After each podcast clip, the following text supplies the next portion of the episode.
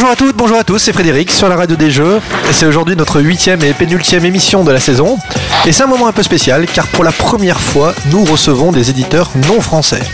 Alors nous avions déjà reçu un Belge, en la personne de Frédéric Moyersoun, mais nous n'avions pas encore eu la chance d'accueillir des stars euh, belgo-mexicaines et c'est aujourd'hui chose faite. Mais, avant d'en parler plus avant, je ne peux cacher mon désir irrépressible de vous annoncer que je suis en présence de celui qui est à la radio des jeux, ce que le Gewürztraminer est aux cépages alsaciens. Alors non, on ne le reconnaît pas grâce à sa robe jaune, mais il est généreux, il est bien charpenté et surtout, il lui donne ses lettres de noblesse. C'est Guillaume Montiage. Salut Guillaume. Bonjour Frédéric. Ça tirait bien une belle robe jaune, non? Oui, ça m'irait bien. J'aime bien quand tu utilises le mot pénultième. Pénultième, t'as vu C'est oui, c'est un petit côté. Euh, on l'utilise souvent en plus.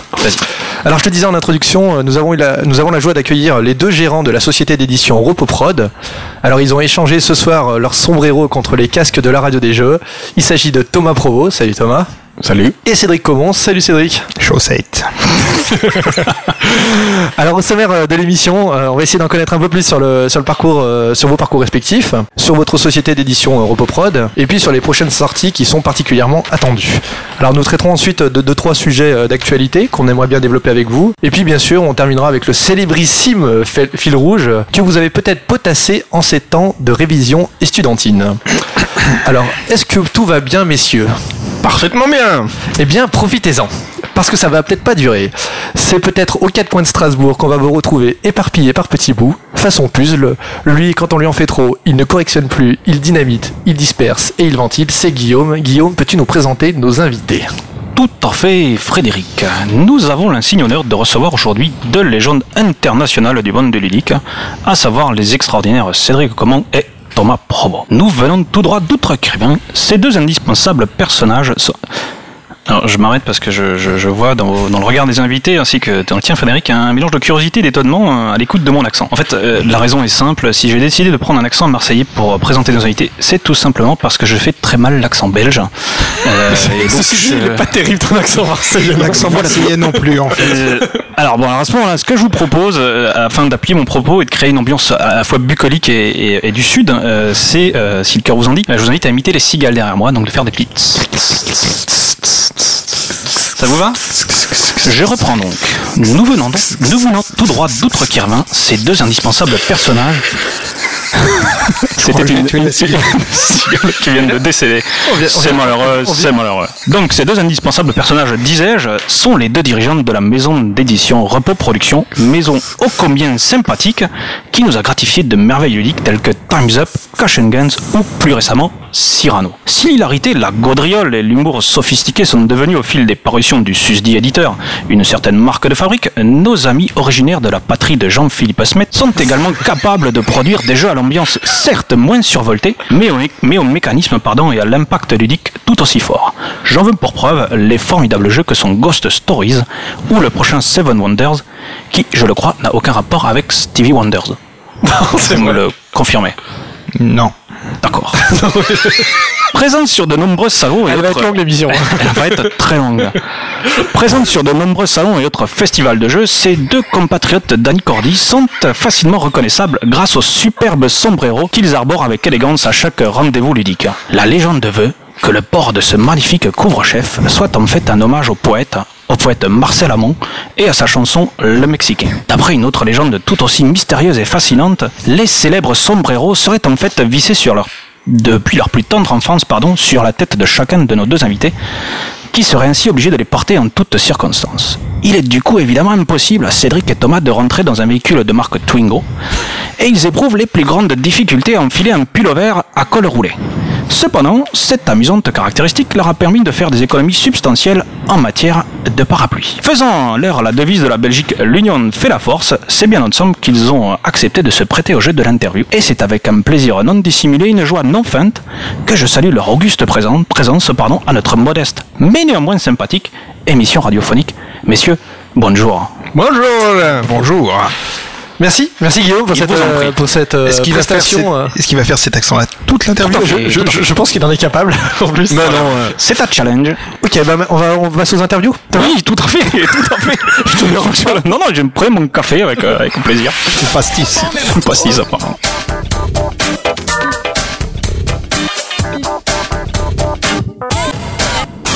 On va commencer par euh, toi, Thomas. On va essayer de. Alors, ce qu'on va faire hein, pour le au niveau du, du planning de l'émission, on fait bien sûr vos, vos interviews. mais On va commencer un petit peu euh, sur ton parcours, Thomas, puis sur le tien, euh, Cédric, puis après on abordera au Pro de manière un petit peu collégiale, où chacun euh, Certes, oui. prendra la parole euh, quand il le souhaite. Thomas, tu peux nous parler un petit peu de ton parcours ludique, par quoi tu as commencé euh, dans ta... re- Revenons à ta plus tendre enfance. Ma plus tendre enfance a commencé, et je suis un enfant de ludodélire en fait. D'accord. Donc j'ai toujours joué et les premiers jeux. Ton que- père est Gérard Delfontis, c'est en train de. Chut, t'en avais- Oh, le premier scoop hein. Ça balance direct. Hein. Et moi, ma mère Gérard Mathieu évidemment. Bien. Thomas, je suis ton père. Donc l'idée c'est évidemment euh, Don't make me destroy you. mon, mon père qui est médecin avait. Il avait une si j'avais une boutique mais, euh, mythique qui s'appelle Dédale. Et donc j'étais directement initié à tous les jeux et euh, j'ai acheté Super Gang et je suis tombé dedans tout, directement dedans. Tout l'argent que j'avais de poche que j'avais quand j'étais petit c'était pour acheter des jeux. Ouais. quand je faisais des examens, je vais faire une pause pour aller acheter des jeux, etc. Donc j'ai joué à tout très tôt. J'ai découvert directement tous les nouveaux jeux, les nouveaux styles. J'ai jamais joué euh, ou très peu. J'ai joué à des Monopoly, des choses comme ça.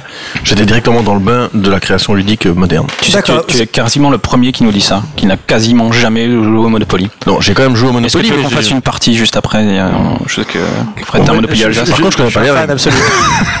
non, c'est vrai que t'es notre premier à nous dire justement qu'il a pas commencé par les jeux, euh, les jeux standards. Effectivement, toi, donc tout de suite, t'as baigné un petit peu par euh, dans ces jeux, euh, dans, dans les jeux ludodélire, etc. Très- Mais c'est comme ça que j'ai appris l'anglais. D'ailleurs, j'ai acheté euh, les Avalon Hill, etc. Des talismans en anglais. J'ai joué avec euh, tout ça dès le départ. ouais. Donc il y avait une boutique dans ton. Tu viens, tu viens d'où Si Je suis bruxellois. bruxellois. Oui. Crane et moi, exactement. D'accord, commune à facilité. On en a un peu parlé pour l'instant. D'accord. Et là, on est dans les années 80. Yep. Yep. Et après, à ce, moment-là, tu, tu passes par les jeux américains. Tu nous disais. J'ai acheté vraiment de tout. J'étais euh, déjà ludophage, ludophage à l'époque. J'ai fait un peu de wargame. J'ai fait évidemment beaucoup de jeux de rôle. J'ai euh, reçu à ma communion euh, l'œil noir. Alors, juste, Ah, je, te coupe, je te coupe parce que pourquoi évidemment beaucoup de jeux de rôle Pourquoi le évidemment? Parce que moi, je suis passé à côté, hein, comme. euh, comme parce je- que Comme un loser. Oui, c'est vrai aussi. à l'époque, bon, c'est moins vrai maintenant, mais le, le jeu de rôle était vraiment en vogue. C'était vraiment une façon révolutionnaire de jouer. La deuxième, ça a été un peu euh, remplacé par le jeu de cartes à collectionner. Enfin, en termes de grande vague, ça, vraiment, ça a été une grosse vague. Et c'était vraiment un jeu incroyablement riche. Ça le reste encore. Et donc, euh, donc voilà, en ado, j'ai joué. euh, Et tu joues encore aux jeux de rôle ou pas du tout? Oui, j'y joue encore maintenant. D'accord. J'ai la chance de rejouer maintenant. Je refais des campagnes de Cthulhu et des choses comme ça. Et le jeu que j'ai plus joué, évidemment, Donjon Dragon et Légende des Cinq Anneaux. Donc tu fais du, du jeu de rôle et tu fais aussi du Magic éventuellement Ou des jeux de cartes J'ai fait du Magic, mais j'étais pas très bon. Donc pour ceux qui connaissent, j'aimais bien jouer avec des talides. Ça fera rire beaucoup de monde. Allez Des talides, c'est c'est les cartes les plus nazes en fait. D'accord. et tu ne gagnais pas beaucoup par contre Non, mais on rigolait beaucoup. On faisait des parties de deux heures. On avait 200 000 pions. Euh, C'était très drôle, mais ça peut pas gagner. Et après, ça- il se passe quoi alors? Tu crées un. Je crois que- L'idée, c'est que j'ai, bon, je suis psychologue de formation, donc à, l'UNIF, j'ai, j'ai redécouvert le jeu parce que j'étais chez Scout et donc j'avais un peu perdu la passion. Et puis dans mes études, j'ai rejoué à fond. Et à la sortie de l'UNIF, quand j'ai commencé à travailler, j'ai créé, créé un groupe, un club qui s'appelait le Repos du Guerrier, Alors, qu'est-ce que l'UNIF? L'université. Là, où, là, Oh le Ok, non, c'est bon, c'est bon. t'as pas dû y aller visiblement. non. Merde, j'ai menti l'émission dernière. Il est passé au loin. L'U- L'UNIV. L'UNIF, l'université, ouais. D'accord, ok, d'accord. bon, d'accord. Et donc, euh, et donc voilà, là j'ai pas mal joué à partir de mes licences. Et puis donc quand je suis sorti, j'ai créé le repos du guerrier. L'idée c'est que c'était la vie professionnelle était tellement chiant que tous les lundis de 8h à minuit on faisait des jeux. J'étais le tenancier, donc euh, les potes venaient, c'est moi qui régalais, c'est en jeu et en boisson. Et donc là j'ai on a on, on a euh, joué un nombre incalculable de jeux, on a découvert tout le la nouvelle vague allemande, etc., etc., etc. C'était chez toi? C'était dans oui, c'était chez moi, chez mes parents. Et là, on est, euh, on est à peu près dans les années combien? On va dire qu'il y a 12 ans, quelque chose comme ça. Donc en 98, finale de la Coupe du Monde pour, les, pour nos amis Gagné français. par la France, dois-je Ouais, vous le rappeler, pas comme les Belges qui n'ont jamais gagné la Coupe du Monde. Enfin bon, bref. Voilà, oui, oui, quelque chose comme ça. Je suis très mauvais en date, mais quelque chose comme ça. ouais. D'accord. C'est quoi la Coupe du Monde? Non, rien, c'est ce sport euh, avec un ballon rond. Le rugby quoi. c'est ça. voilà celui-là. Ah ok. Et du coup, euh, et là, le repos, le repos du gardier, ça existe toujours ou pas du tout? Ça n'existe plus euh, parce que j'ai déménagé de chez mes parents, il était temps. D'accord. Et comme C'était l'année dernière. merci, je peux enfin faire mon coming out. J'habite plus chez mes parents et, euh, et puis maintenant j'habite Liège, euh, donc euh, voilà. Mais par contre, je fais encore des, des soirées jeux euh, régulièrement. Et du coup, t'as as fait des GN également? J'ai fait un peu de GN, mais euh, ce qui m'amuse dans le jeu de rôle, c'est le roleplay. Et donc j'ai fait beaucoup de soirées enquête. Euh, C'est bien ça. Ça, ouais, c'est c'est bien. pas mal. Ça, J'en ai c'est fait- bien. J'en ai fait de toi d'ailleurs. Ah, Et, ça c'est moins bien par contre. Euh, ah non, Oui. très bien. Et euh, donc je préfère quand même le, le roleplay, etc. Je suis pas du tout euh, joueur gros build, j'étais vraiment plutôt dans le- les personnages. J'étais un peu, je, je suis au jeu de rôle comme euh, je suis à Magic, c'est-à-dire je joue plutôt les talides et les foireux. Et donc, Donc euh, en GN, euh, c'est bon pour la force, mais euh, y a, je trouve moins de roleplay. euh, Ça me convient moins, même si j'ai beaucoup aimé en faire. Et aujourd'hui, tu joues à quel type de jeu maintenant du coup? En jeu de société, je joue encore à tout. J'adore les wargames. Tu joues au Wargame encore actuellement? Oui, j'ai un beau-frère qui, qui est un grand fan de wargames, donc j'aime bien ça. D'accord. Mais sinon, je joue beaucoup de jeux allemands essentiellement. Je suis quand même de moins en moins fan de la vague américaine. Les FFG me semblent pff, ne répondent plus à mes passions. Quoi. Je trouve que l'équilibre euh, ambiance, euh, lourdeur des règles euh, ne me convient plus. Maintenant, euh, sans, sans, sans porter atteinte au jeu, j'ai pas de souci avec ça. Et les jeux allemands, tu les connais comment? Tu il y a quoi que, par lequel tu rentres, on va dire? Je le rentre sans le savoir avec Manhattan, donc de nouveau Ludo Délire. Et sinon, je dirais pff, les tout premiers jeux allemands. Oh, ça, ça remonte à longtemps, mais ça doit être des, de tout, des tout en, le tout en Camon de Knizia. J'ai pas du tout, j'ai j'ai pas du tout été un fan des colons de Catane, par exemple. Moi, j'ai jamais aimé. J'aurais jamais pas, j'aurais jamais édité d'ailleurs. Une erreur. Oui, on, on sent- Oui, c'est bien de le reconnaître. on sent le flair de l'éditeur. ah oui déjà là oui et, euh, donc voilà donc mais je suis un ludophage donc j'ai énormément de, de jeux énormément de trucs. Je saurais plus te dire ça maintenant j'ai une mémoire de poisson rouge donc euh, mais euh, voilà. Donc les, les jeux qu'on a joués énormément sont d'ailleurs des jeux qu'on a édités donc euh, donc voilà. Pete était un des jeux fondateurs du, du repos du guerrier quoi. on y jouait comme des cons Quand tu joues maintenant, aujourd'hui, c'est donc tu joues encore vraiment par euh, plaisir, pas Oui. que par obligation je joue par plaisir euh, je joue pas euh, 25 000 fois au même jeu j'aime vraiment bien découvrir ouvrir une boîte toucher le matériel c'est déjà, un- c'est déjà un plaisir D'accord. Et tu joues à quelle fréquence euh, Très régulièrement, genre une fois par semaine deux fois depuis que j'ai fini ma maison je joue une fois par semaine D'accord. D'accord, t'as eu un passage à vide. Avant, tu jouais à, faisais- à mettre des tuiles. euh, j'ai j'ai porté des bâtiments cassé des murs Ouais, euh, repeint des jeux, de, des jeux de construction. des jeux de construction des jeux de développement de maison Et donc tu, tu as eu le temps de passer par la case. euh, Tu nous as dit que tu as fait des, des études de, de psycho, il me semble. Psychologie, ouais. Ouais. Et euh, t'as eu un boulot là-dedans ou pas du tout ou t'es- ou- J'ai travaillé directement en informatique, comme helpdesk et puis comme gestionnaire de projet. Attends, attends. Bah oui, il a fait des études de psychologie, donc il a travaillé en informatique. Voilà. Voilà, mais comme beaucoup, logique, de- c'est clair. J'étais fan d'informatique à l'époque. J'ai joué sur ordinateur, je joue encore maintenant énormément à des jeux. Je me réjouis d'ailleurs que Steam va sortir sur Mac. Et donc voilà, donc je suis sorti, je- il fallait du boulot, j'ai trouvé un mi-temps comme informatique, enfin comme euh, gestionnaire à la commission européenne de helpdesk. Puis j'ai travaillé à l'université comme chercheur. Et puis après ça, j'ai travaillé dans une boîte d'informatique, dans l'enseignement. Et puis je me suis fait virer. Et maintenant, je suis éditeur de jeux. D'accord, ok. Et des, des jeux, tu dis, tu joues, euh, t'es joué à- sur ton ordinateur, tu joues que à des jeux de société aujourd'hui encore sur ton ordinateur ou tu fais du genre, je sais pas, du World of Warcraft, euh, ce genre de choses? Non, je fais, je fais plutôt des FPS, je suis plutôt pour tuer les gens. Tu butes tout le monde euh, en série. D'accord. Oui. Ouais, c'est c'est bien aussi. Bon, ça nous permet de. Là, on arrive à, peu- à peu près euh, à la naissance de Roboprod en fait. Bah, la naissance de Repos Prod et c'est la rencontre avec Cédric, c'est il y a 11 ans. Ça se passe comment cette rencontre? Très mal, très très mal. Oui, je- Cédric Je vois une larme, euh, une larme perlée. Tu, pourras, tu pourras te venger dans, dans deux minutes, tu vas voir, tu vas pouvoir faire tout le mal que tu veux, c'est super. Parce qu'en plus, Jusqu'alors, c'est il a que été plutôt gentil. Il a oublié les détails euh, compromettants. avant- On, on en aura après alors. Euh, L'idée comment on s'est rencontrés, c'est par internet. Euh, donc l'idée. Mais c'est mythique, tiens. My- Mythique existait déjà. Pas loin, pas loin. Le forum, la partie homo du forum. existait déjà.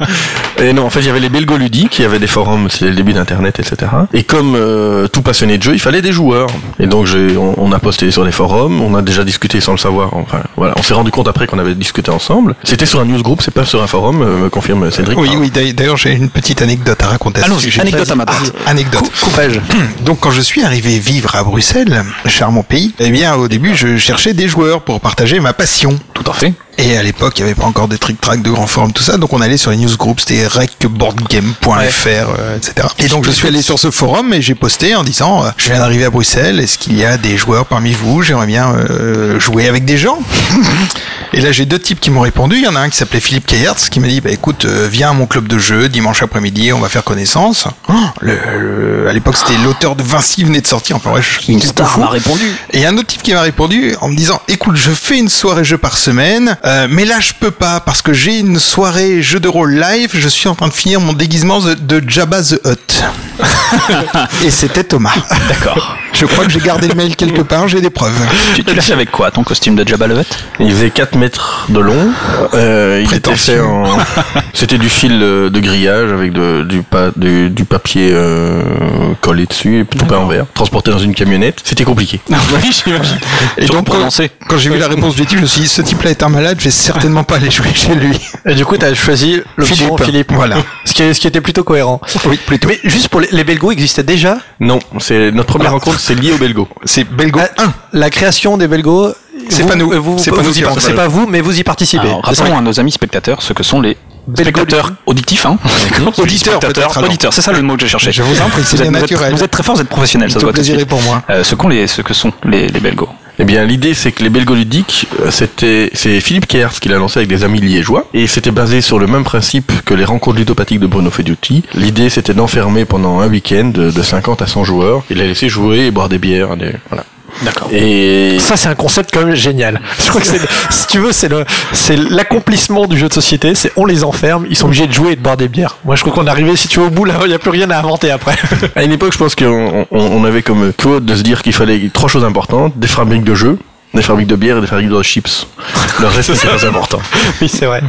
Donc, euh, donc voilà. Et l'idée, c'est que j'avais pas de lift, donc j'ai demandé à, à Philippe de, nous- de me trouver quelqu'un pour me lifter. un- un lift, je fais l'interprète Oui, de Français. euh, Un lift signifie un covoiturage. Ah. Et donc le- j'ai été, j'ai pris, j'ai pris mon vélo ou le, le métro, je ne sais plus. Je suis arrivé chez un certain Cédric Comon et nous sommes allés au Belgolidique ensemble. Voilà, de ça 11 ans. Et là, c'est le, grand- le début d'une grande histoire. Eh ben, en fait, on a discuté toute la route, on a papoté, discuté jeu, et puis après, on a joué ensemble tout le week-end. Puis après, euh, Thomas m'a dit oui, mais je fais des soirées à la maison. Je fais ah, oui. ah c'était toi, Jabba the Hutt, etc. Et donc, je suis allé à ces soirées jeux, et Thomas est venu aux miennes, et, et voilà, on a joué beaucoup ensemble. Alors, parce que toi, tu avais des soirées jeux. On va, on va peut-être, on va switcher un tout petit peu sur toi. Tu avais, tu avais, tu as des soirées jeux. On va, Oui. on va, on va attaquer en plein milieu de, de, de l'histoire. Attaque au milieu. C'était quoi comme soirée jeux C'était, Eh bien, un club? euh, au tout début, euh, lorsque j'ai eu ma première boîte de colombes, j'ai invité un couple d'amis à la maison. À l'époque, j'étais en- j'ai encore marié, donc euh, avec ma femme, on commence à faire jouer les copains. Ah, c'est super. On joue toute la journée au colon. Et puis, c'était un samedi. Et puis, le dimanche matin, coup de fil. On n'en referait pas une ah ben oui, si vous voulez. Donc ils sont venus et puis après on, euh, on a converti les copains des copains et les copains des copains. Ce qui fait que bon an mal an, ben à la fin euh, j'organisais une soirée jeu tous les jeudis soirs, je crois déjà à l'époque, enfin où les jours ont changé, mais on se retrouvait à la fin peut-être à 30 ou 35 dans mon petit appart. Et euh, c'était plus ou Ah moins oui, la même la- chose chez Thomas. Enfin 35 c'était dans le gros de la vague. Hein. C'est les, les soirées qui ont le plus de succès. Ah même, c'est énorme, ouais. Voilà. Euh, bon, généralement, c'était on dit plutôt une quinzaine de personnes. T'es obligé de faire deux ou trois tables. Et puis, bah, euh, après est arrivé Times Up, mais ça, c'est une autre histoire. D'accord. Alors, juste en revenant, tu veux ajouter quelque chose peut-être? Ouais, je voulais ajouter quelque chose. L'idée qui était marrante, c'est que donc du repos du guerrier, il y a eu quatre repos différents. Donc il y avait chez Cédric le repas du guerrier, il y avait le repos X chez quelqu'un, et il y avait le répit du dernier. Donc l'idée, c'est que c'était tous des joueurs qui organisaient des soirées à la base du, euh, du repos du guerrier, etc. Ils avaient tous un peu leur spécificité. Chez Cédric, on pouvait manger. Chez moi, il fallait arriver absolument à l'heure. etc. Parce que toi, tu ne rigoles pas, on est, on est là pour, pour jouer. On est là pour jouer. Là, c'était un truc, euh, c'était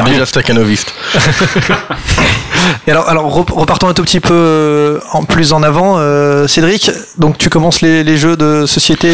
J'ai commencé très tôt, enfin très tôt, euh, à jouer, parce que comme tous les gamins, j'aimais jouer. Et euh, mes grands-parents avaient l'habitude de beaucoup jouer belote à l'époque, et mon grand-père m'initiait au 4-21, aux petits chevaux. Euh, j'ai adoré ça. Enfin, j'ai commencé vraiment avec les, les, les classiques. Milborn avec mes parents, des, des parties de Milborn effrénées où on cachait les bottes sous la table pour pouvoir tricher, naturellement, parce que le Milborn n'est réellement sympa que lorsqu'on triche. Et puis euh, après, après c'est arrivé, euh, c'est mes parents qui trichaient en fait.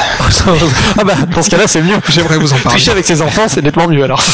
Et puis euh, bah, tout ça est arrivé un, un petit peu par hasard. Je crois que c'était dans, dans, dans une gare. Je devais avoir entre 10 et 12 ans. Et je tombe à une maison de la presse. Je viens de m'acheter un, un magazine pour, pour prendre le train. Et les magazines un petit peu que tu cherchais étaient trop hauts. Voilà, et donc comme je n'étais pas suffisamment grand pour attraper ceux avec les madames, euh, j'ai pris celui qui était immédiatement en dessous. Et c'était, je m'en souviens, je, je l'ai encore maintenant, où, c'était jeu et stratégie. C'était un jeu et stratégie sur la couve duquel il y avait un aventurier, un templinquin. Enfin, ça m'a, ça m'a fait rêver, une couve à l'Indiana Jones. Et j'ai acheté ce truc euh, ben, un peu sur un coup de tête sans savoir vraiment ce que c'était. Donc euh, après, euh, je crois que c'était pour aller au sport d'hiver. Je me suis retrouvé au sport d'hiver avec mon jeu et stratégie, dans lequel il y avait un encart qui s'appelait Aéropostal. Et avec mon papa, on a découpé tous les pions et on a joué à Aéropostal. C'était un jeu où il fallait envoyer des avions pour livrer le courrier. Et donc t'avais des gros avions, des petits avions, des moyens avions. Et j'ai joué comme un fou avec mon papa. Et donc euh, super chouette. Il y avait déjà des hexagones. Et puis euh, notamment dans ce bouquin, il y avait une pub pour un jeu qui s'appelait Donjons et Dragons. Et c'était Donjons et Dragons sort enfin en français. C'est la boîte rouge. Et ça, ça, je sais pas pourquoi, ça m'a fait rêver en étant gamin. Ce qui fait que bah, qu'est-ce que j'ai demandé à Noël? J'ai demandé la boîte de Donjons et Dragons que j'ai reçue et c'est là que tout a commencé, docteur. Et là, c'est là que c'est le drame. Oui, parce que bah, en fait j'ai reçu ma boîte de Donjons et Dragons et puis bah, j'étais tout seul pour jouer. J'ai pas trop trop bien compris les règles, c'était un, un peu bizarre, mais ça me plaisait. hein. Il y avait des plans de donjons. Alors j'ai pris du papier quadrillé, j'ai fait mes plans de donjons, j'ai imaginé des jeux. D'ailleurs depuis que je, de- avant ça, j'imaginais déjà des jeux quand j'étais gamin. J'ai- encore retrouvé des vieux protos euh, dans du carton de boîte à chaussures. il y avait l'âme d'un auteur quand même. Hein. C'était pas qu'un joueur en plus. Il y avait, l'envie de trifouiller. un peu oui, enfin bon, j'aimais bien les jeux comme tous les gamins et euh, et voilà. Et puis miracle, à la maison des jeunes du coin ouvre un club de donjons et dragons. Pourquoi? Parce qu'un mec était allé faire ses études en Angleterre, je crois, je sais pas quoi. Il avait ramené les règles d'ADD. C'était encore à l'époque avec le, le démon rouge sur la couverture. Et alors là, euh, je me suis retrouvé un soir aller au club de donjons et dragons. Mes parents sortaient, ils ont bien voulu m'emmener au club de donjons et dragons. Donc je me suis retrouvé un samedi soir à 6 ou 7 heures et ils devaient me récupérer qu'à minuit. Et là, j'ai créé mon premier personnage. J'ai joué et je peux vous dire que l'année qui a suivi, j'ai fait des super progrès en anglais. Que- donc euh, tout le vocabulaire donjon et, euh, et là je suis vraiment vraiment tombé dedans C'est là où ça a commencé et après ça tous les samedis, tous les mercredis c'était euh, club de jeux de rôle à la MJ et euh, je n'ai pas arrêté pendant des années. Tu vois, Fred, la case jeu de rôle. Ouais, t'as un, t'as un rôliste qui, est, qui a basculé après plutôt sur le jeu de, le jeu de plateau, contrairement euh, peut-être à... Ça c'est arrivé plus tard, je crois que c'est vers mes, mes 17 ans, j'ai j'ai un pote, euh, bon on était plus ou moins en train de passer le bac après avoir redoublé, hein, euh, tranquille. Il me dit, classique du rôliste, hein, j'ai envie de dire. Voilà. Il me dit, j'ai commandé un super jeu par correspondance. À l'époque, ça s'appelait pas des jeux par internet, on commandait pas Oui. les jeux par internet, on achetait les jeux par correspondance. Et il avait acheté Special. Et donc, je me retrouve euh, au petit matin, euh, un matin d'hiver, je m'en souviens, la brume recouvrait la campagne. Ouah, Et c'est vrai que je m'en souviens en plus. tu dois être super fort à Cyrano. Et je suis allé chez mon pote qui m'a fait découvrir Special, que je crois que le deux, un ou deux jours après, c'est moi qui commandais les boîtes par correspondance. Et là, c'est vraiment ma première entrée dans le jeu de société. Et donc, euh, ce pote m'ayant contaminé, après, on est allé ensemble et écumer la boutique du coin euh, où nous avons acheté euh, Full Metal Planet, non pas pour y jouer, mais pour récupérer les figurines pour faire nos jeux à nous. Ah oui. Voilà, donc je- on achetait des Full Metal Planet juste pour récupérer les figurines. Tu sais que pour récupérer les cailloux, il suffisait d'aller à la gravière la plus proche. euh, Oui, mais non, c'était les, les, Ah, c'était les trucs en métal, trucs en forme d'hexagone, quoi. Les pondeuses. météo. les- Les pondeuses météo. Voilà. Exactement. Ça, c'était quelque chose. Et bon, là, ça a été un peu plus, peu plus important. Après, je suis allé faire des études. Ça m'est arrivé. Et Quel, quel type Des, d'études, ouais. Des études de quoi alors, j'ai fait des études euh, de, sexologie, comme euh, Ouais. bien des personnes peuvent en témoigner, mais la couverture, c'était des études d'infographie. Ah, Infographie multimédia. Euh, c'est vrai que là, il y a de la meuf, hein, il paraît. En si, mais il y- en a plus qu'en informatique tout court. Ah, d'accord, hein. Mais bon. D'ailleurs, je me suis. D'ailleurs, il y avait de la meuf. D'ailleurs, je pense même que j'en ai épousé une. c'est dire Voilà, maintenant on est divorcés. C'est pour ça. Et, Les euh, études d'infographie, ça existait déjà à l'époque. Ça existait. Bah, Avec- et en fait, il y avait, il y avait, Evo5. il y avait que, c'est pas loin de ça, mais euh, j'a- j'a- j'avais fait mon book à l'époque sur un Apple IIc et j'avais imprimé avec une imprimante matricielle. C'est ces imprimantes qui faisaient quand ça imprimait. Ça va être sympa ça à la radio. Euh, voilà. J'ai perdu une oreille, moi. Je suis complètement désolé. Donc pendant les études, euh, eh ben, pas mal de nuits à jouer à Dune. Le Dune. euh, Le jeu de plateau ou le jeu vidéo euh Le Dune jeu de plateau. Le jeu de plateau. Le jeu de plateau. Le jeu vidéo était, était sorti en même temps, mais euh, enfin était existait à ce moment-là. Mais nous c'était le jeu de plateau et on a passé des nuits à jouer à Dune dans la cuisine parce que dans le salon ça faisait trop bruit pour le, le voisin du dessus. Ça a été une bonne euh, une bonne période à coup de Bene Gesserit, euh, d'Atride, euh, etc. Des Fremen, oui. Moi, j'ai jamais joué à ce jeu, donc euh, je, vous, je vous crois. On va partir. hein. on va, faire un parce que Attendez, attendez, Et quand c'est- je vais faire un petit test avec Fred. Est-ce que tu as déjà fait un livre dont vous êtes le héros? Oui, ça j'en ai fait. Ok, bon, on va rester un peu plus. Ça j'ai fait quand j'étais quand j'étais plus jeune, mais ça m'énervait quand même. hein. Ok, euh, on se je, tient. je trou- je trouvais ça frustrant de choisir un choix et d'arriver d'un coup et ah bah non il y avait un monstre derrière la porte et vous êtes mort. Et Ah, on venait de se ah taper oui, mais euh, les, les 15 livres dont vous êtes le héros, fallait. Moi, j'écrivais même pas sur la première feuille, je jetais pas les dés. Par contre, je lisais le livre en ayant les dix doigts coincés dans des pages pour pouvoir revenir en arrière au cas où ce c'est ça, t'es serait une obligé- voie en fait- sans issue. En fait, t'es obligé de tricher, il n'y a pas d'alternative à ça. Parce que t'es obligé de noter de quelle feuille à quelle Non, feuille t'es tu passé. maîtrises le destin, ça n'a rien à voir. Ah ouais. Le plaisir moi je le maîtrisais jamais. je devais être nul.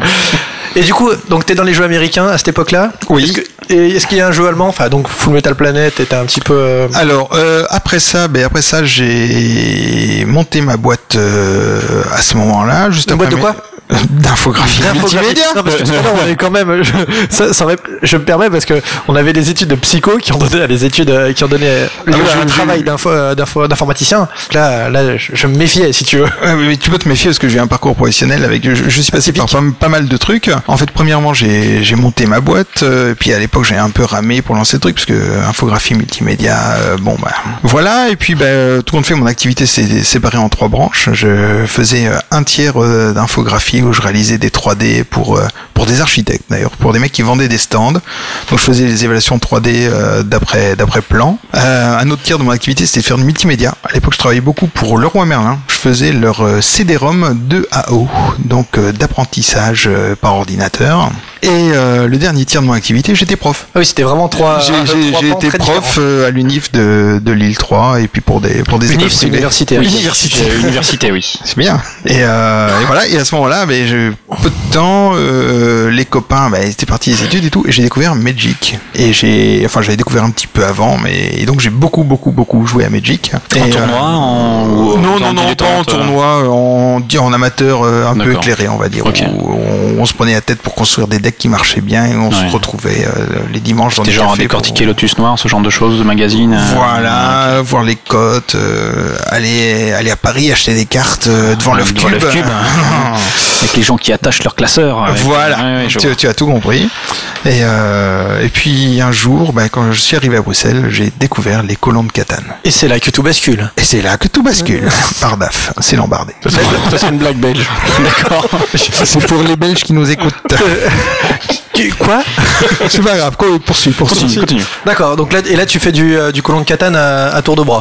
Euh, du colon de Catane à tour de bras, et puis euh, mais là c'était vraiment le mettre le doigt dans un engrenage, un engrenage qui tournait très très vite. Bon, je, je connais, je collectionnais déjà un peu les jeux avant, j'en avais déjà certains, mais c'était plus une école américaine, c'est plus du, du jeu des cartes, hein, des, des civili, des dunes, euh, et beaucoup de jeux de rôle qui, qui étaient dans ma ludothèque. Mais là, c'était la grande claque jeu allemand, et euh, vraiment tout, tout est parti de là. Quoi. D'accord. Donc et là, on est en euh, 99, en 99 presque. En 99. Juste, jeu de rôle, tu joues encore euh, aujourd'hui? Alors, j'ai repris il y a pas longtemps, parce que Ouais. j'ai eu une grosse période euh, jeu de rôle, mais c'est pas des jeux de rôle, c'était du World of Warcraft. C'est sur un Oui. ordinateur avec des gens Non. qui ont des casques et des Non. micros. Et attention, attention à ta gauche Non, je suis désolé, mais c'est pas du jeu de rôle. Non, c'est pas du jeu de rôle. Je suis bien d'accord, mais comme maintenant les jeunes, pour eux, c'est ça le jeu de rôle. Oui, oui. Pour, les jeux, pour nos jeunes auditeurs, euh, je fais du jeu de rôle comme vous.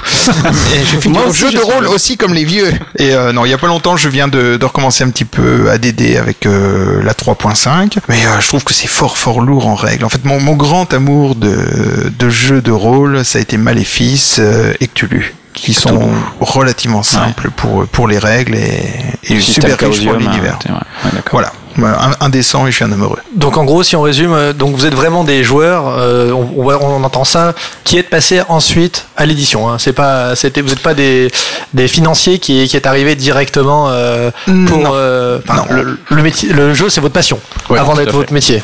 En fait, on n'a pas choisi euh, de devenir éditeur de jeux. C'est le jeu qui nous a choisi. Ah, c'est beau. Normalement, C'est- du Renault, Est-ce que vous pouvez la refaire avec la musique de la prophétie, l'épée qui sort de l'eau et tout Ok, donc euh, effectivement, euh, et là 99, sortie de pas du tout de Times Up, euh, sortie euh, américaine, j'entends. Euh, mais à ce moment-là, vous connaissez peut-être pas. Non, on ne connaît pas encore à ce moment-là. D'ailleurs, je Ouais. pense que la sortie américaine, la première, c'est 2000, si je dis pas de bêtises. Quelque chose comme ça. ouais. Ah, mes, mes fiches me, me je, je, Maître je- Capello, les je- fiches. Je prépare les émissions et moi j'ai lu que je sais plus. Je m'en souviens pas parce que je. Eh bien, je, je, pense, je pense très fort que c'est 2000. Moi, j'ai envie, j'ai envie de lui faire confiance. Eh ben, je- d'un coup moi aussi parce que je me souviens, j'ai cru le lire. Mais bon, mais la petite histoire. Ok. Et comment c'est- donc comment ça se passe alors ouais? L'idée, c'est, et on va rendre un petit hommage, c'est Frédéric Bizet qui nous a dit, euh, donc le, rédacteur en chef de Jeux en boîte, qui nous a dit, tiens, on le connaissait déjà par les Belgos, etc. Faut que tu joues ce jeu-là, ça devrait vous plaire. Donc, euh, lors d'un Essen, un de nos nombreux Essen, on a acheté une boîte de Times Up, on l'a ramené au repos du guerrier, et on a joué plus qu'à ça. C'est-à-dire que tous les, euh, les, les Tigris, les Condottières, les, euh, je ne sais, les Elfenland, etc. étaient mis au placard. On jouait à Times Up. C'était la version américaine, donc à cette époque-là, je pourrais encore, maintenant je ne sais plus, mais vous souhaitiez des, basketteurs américains, des, des talk shows tout ce que vous voulez. C'était exceptionnellement drôle.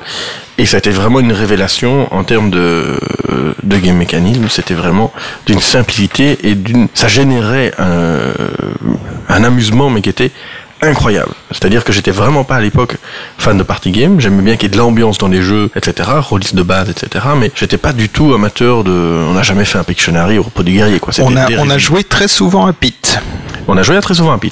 Ah, mais Quand vous avez testé la première fois euh, Times Up, vous n'étiez pas encore dans l'idée, vous vous disiez pas à ce moment-là, on va devenir éditeur ou s'il y avait quand même cette Euh, idée qui était déjà là un petit peu présente? Pas loin. En, en fait, euh, bon, comme Thomas l'a dit, hein, Fred nous a fait découvrir le jeu. On y a joué énormément. Thomas l'a ramené à mon club, euh, où on y a joué aussi. Les copains revenaient la semaine d'après. Vous voulez jouer à quoi? Oh, On joue à Times Up. Ok, on refait un Times Up. La semaine d'après, vous jouez à Times Up. Et puis au bout d'un an, qu'on ne jouait quasiment que à Times Up, Vous avez une idée, une idée a germé dans notre esprit. On s'est dit tiens, si on faisait Times Up. Et là, Thomas m'a dit ah bah oui, oui, oui, moi je, je suis aussi, je signe. J'ai dit bon bah écoute, euh, je vais les contacter. Et la petite anecdote, je sais pas si vous aimez bien les petites anecdotes. Anecdote. Petite anecdote. Alors, euh, bah, je, je contacte les Américains à l'époque, je leur envoie un mail en disant bonjour, euh, comptez-vous éditer Times Up en Europe? Parce que moi j'étais un joueur, je voulais acheter leur jeu. Ouais. Et là ils me répondent euh, non, pas prévu, faut localiser, c'est très chiant, euh, faut faire ça par pays. Je dis bah ok, bah écoutez, moi je veux bien le faire. Et là, la réponse que j'ai reçue, c'est ah oui, bah allez-y, faites ça. On envoie vos avo- nos avocats, on vous démonte la tronche. Dis, non, non, non, non, je ne compte pas le faire sans. Je veux bien vous payer pour le faire. Et s'en est suivi la longue négociation qui a fait que bah, on a fini par euh, avoir les droits de Times Up pour toute l'Europe. Et euh, d'autres pays. Hein, mais... Oui, et d'autres pays maintenant, oui. En plus de l'Europe En plus ouais, de ouais, l'Europe. Voilà. D'accord. Et euh, parce que Peter s'arrête, c'est comme, enfin, au-delà de Times Up, c'est quelqu'un qui est plutôt euh, pas très, euh, qui a pas fait beaucoup d'autres jeux, qui en a fait quelques-uns euh, au-delà de ça, mais qui ont pas, qui sont pas, qui sont pas, qui ont pas fait date, on va dire. Hey, that's my fish? Non, c'est pas ça. Non, Non, c'est pas non, ça. Je confonds celui avec les verts. c'est J'ai oublié le nom no là. fish, euh, oui. Mais effectivement, ça n'a pas fait date, je pense. mais, euh, oui. mais le matos, c'est sympa. Vous l'avez déjà rencontré, Peter Sarret Non, euh, on, a, on a eu un ou deux échanges de mails à l'époque où euh, Times Up a été euh, Asdor jeu de l'année et euh, où on, on, lui a, on lui a écrit pour le, pour le féliciter, etc. Mais quand on l'a contacté, il nous a dit c'est RR qui, qui gère les droits et c'est avec RR que vous devez voir ça. D'accord. Ne me félicitez pas moi. C'est ça ce qu'il vous a dit en gros. je, je pense qu'il était content, mais j'ai l'impression Oui, que oui, l'Europe c'est un truc qui est loin. Et compliqué. Et justement, donc vous, vous prenez ça, vous choisissez, vous appelez Repos Production. Donc on imagine bien que c'est parce qu'il y a le repos du guerrier. Tout à fait. C'était la seule exigence pour le nom, c'est qu'il repose dedans. Et moi, mon exigence, c'était qu'il y ait production dedans. Voilà, c'était déjà très compliqué à l'époque. Ils, ils sont, beau. ils sont forts. Hein. du coup, c'est rapide hein, comme explication. C'est vrai en plus. C'est vrai. Mais on, a un demi-cerveau chacun, donc on, Ah, on fait chacun les choses à moitié de toute façon. Et alors là, du coup, euh, on, on ne peut pas ne pas vous poser la question. Alors, les, les sombreros, qu'est-ce qui vous Si on, doit, pourquoi si on doit redonner un deuxième hommage, en fait, ça c'est à Bruno Fedotti. Oui. Euh, L'idée c'est que donc Bruno c'était ses rencontres ludopathiques Oui. et il y avait à l'époque, euh, tradition qui s'est un peu perdue dans les dans les, les conventions de jeu maintenant, des tournois. Et Puerto Rico était venu, était sorti. Dans l'âme, etc. On avait proposé à Bruno d'organiser le tournoi de Puerto Rico. Et donc on est venu avec des sombreros, avec une BO euh, sé- euh, sélectionnée par euh, Cédric, des ponchos, etc. Ça a pété les couilles de tout le monde. Vous vous êtes dit, il y a un concept. C'est bon, ça marche. C'est bon, ça marche. Et à la sortie de ça, euh, Bruno nous a appelé les Belges à sombrero. Et c'est Cédric euh, qui a proposé que lors des, lorsqu'on sortirait euh, Cash and Gun, enfin qu'on mette un sombrero sur les animations, etc. Donc ça a été une re- notre réunion commerciale qui a duré exactement 30 secondes. Oui. Euh, Enfin, marketing qui a duré 30 secondes et qu'on a gardé, on- qui était une idée de génie en fait. Et est-ce que ça vous pèse aujourd'hui? On n'a plus de cheveux pour s'en rendre compte. enfin, moi. Non, mais est-ce que c'est pas quand même parfois pénible d'avoir. Euh, euh, alors, il fait chaud. Et c'est très bien aussi parce que lorsque tu l'enlèves, les gens ne te reconnaissent plus. Bah, les gens, les gens ne savent pas qui tu es. Qui êtes-vous, monsieur? Voilà, exactement. Et quand tu remets son héros, c'est, ah, c'est vous Mais par contre, c'est un double, euh, c'est un petit désavantage à mesure où le sombrero fait le festif, etc. Donc c'était parfait Oui. pour lancer des jeux d'ambiance. C'était vraiment une image excellente sur les salons, mais tout le monde voyait qui on était, etc. Donc sûr. on s'est rendu compte directement que c'était très très bon. Par contre, euh, les gens pensaient tous qu'on était des guignols. À partir du moment où on est guignol une fois, guignol un jour, guignol toujours. Et donc ça nous a pas porté, euh, ça nous pas porté préjudice, mais c'est clair qu'à Nuremberg, quand les gens nous voyaient, ils nous disaient pas alors qu'on va le business, ils nous disaient, eh, vous avez pas votre sombrero pendant quelques années. donc euh, voilà, maintenant ça a un peu changé, mais euh, Ça nous a aussi, effectivement, comme Thomas le dit, collé une image de rigolo. Parce que, image à laquelle on adhère, hein, de toute façon. Oui, oui. On aime bien rigoler. Mais, euh, par exemple, certains auteurs n'ont pas osé à certains moments nous proposer des jeux en se disant bah non, ça c'est pas pour eux, ils font des jeux Ils rigolos. font du ding ding poète poète À, l'époque où on, on a croisé, enfin où j'ai croisé Antoine à, à Cannes euh, qui avait Ghost Stories sous le bras, euh, Ludo me dit tiens, il y a Antoine qui a un jeu, je fais ah montre, c'est c'est un coopératif. Je fais, ah montre, il faut trouver que tu montres, c'est un coopératif. Il fait, oui mais non, ça c'est pas pour vous, c'est pas c'est pas un jeu d'ambiance, c'est c'est pas un party game. Qui a dit qu'on ne devait faire que des party games? Mais c'est vrai que c'est- cette image des sombreros collait, collait bien avec euh, le Time's Up, le premier Time's Up qui avait euh, cet, es- cet esprit festif un petit peu, parce que le Time's Up se fait en soirée. euh, Ah mais oui, oui, oui, donc tout à déjà, c'est déjà un peu une soirée sympa, et le fait qu'il y ait les, les sombreros collaient bien, collaient bien, bien mieux que sur un jeu qui va être un petit peu plus euh, stratégique, on va dire en tout cas. Voilà, mais cela dit, on va quand même mettre notre sombrero sur tous les jeux, même les jeux stratégiques. Et le logo Bien du évidemment. coup, et le logo on a, on a découlé euh, naturellement. Euh, ben, le logo est découlé du, du sombrero. À l'époque, je, je travaillais encore dans une boîte d'informatique et euh, j'avais un pote qui dessinait super bien, qui était un collègue. Et puis je lui ai dit, écoute, j'aimerais bien un logo avec un, un sombrero et un truc soit un dé, soit une carte. Et il a pondu le logo RopoProd euh, assez vite. Je l'ai trouvé extraordinaire. Ne change plus rien. Et c'est comme ça qu'est né le logo. Et vous êtes jamais allé au Wixi du coup Le, le Belgo Mexique, tu veux dire Belgo Non, mais non, Mexique. Joker le Joker Ah là là, t'as vu comme je lui ai posé la question qui, qui fâche C'est énorme. Et alors du coup, quel est le... c'est une question de- du forum, parce qu'on n'en a pas des masses, donc autant qu'on les pose. c'est euh, Divadis qui nous pose, ou Divades peut-être qui nous pose cette question. C'est quel est le budget sombrero chez Ropoprod? En gros, est-ce que vous en avez qu'un sale? Ou est-ce que vous en avez Non, alors, alors, faut savoir. Ils en ont moins deux hein. Les sombreros, les sombreros, c'est de la paille, ok? Et Ouais. On l'a sur la tête toute la journée et on transpire. on, le avec. on transpire, non mais en animation, Ah, sur les salons, sous les spotlights des tropiques. Oui. Et donc, on, transpire sous le sombrero. La paille boit la transpiration. Donc, déjà, avec nos sombreros, tu pourras nous cloner d'ici quelques années, parce qu'il y a notre ADN dedans, et surtout, on est obligé de les changer archi régulièrement. Et effectivement, c'est un budget, parce qu'un bon sombrero qui ne gratte pas, c'est-à-dire qui est fait en, en paille qui est bien tressé, parce qu'il y a plusieurs niveaux de sombrero, on ne le sait pas au ça, départ. Oui. Et ben, un, un sombrero avec la paille bien tressée, ça coûte une bonne quinzaine d'euros. Ah oui, Ils sont, ils sont importés ces, ces, ces sombreros? Non, on se fournit dans des magasins de farce et attrape, de D'accord. cotillons. euh. Oui, parce qu'en plus vous enfilez aux auteurs quand ils viennent sur les salons. Enfin, il y a, il y a pas que vous, non, quoi, hein, qui, euh, ont- qui quand des les gens sombreros, hein. acceptent de travailler pour nous, ils sont, ils signent aussi pour l'uniforme. C'est vraiment c'est une vraie clause hein, sur euh, sur le contrat? Disons, disons que s'ils envisagent de ne pas le faire, on envisage de des représailles. Voilà. D'accord. Comment le dit en tout cas. co- on comment le dit. comment on l'a pris euh, Même pour nos animateurs. Hein. Rainer Ciziel après comment Rainer l'a jamais mis. Rainer qui? Et en parlant de- de- d'auteurs différents, vous recevez des protos, j'imagine, euh, directement euh, Oui, on reçoit, enfin, on reçoit des propositions par mail aussi euh, souvent. Ouais. Et vous en recevez à peu près combien des propositions de, de jeux, des, pro- des protos ou des propositions en tout cas?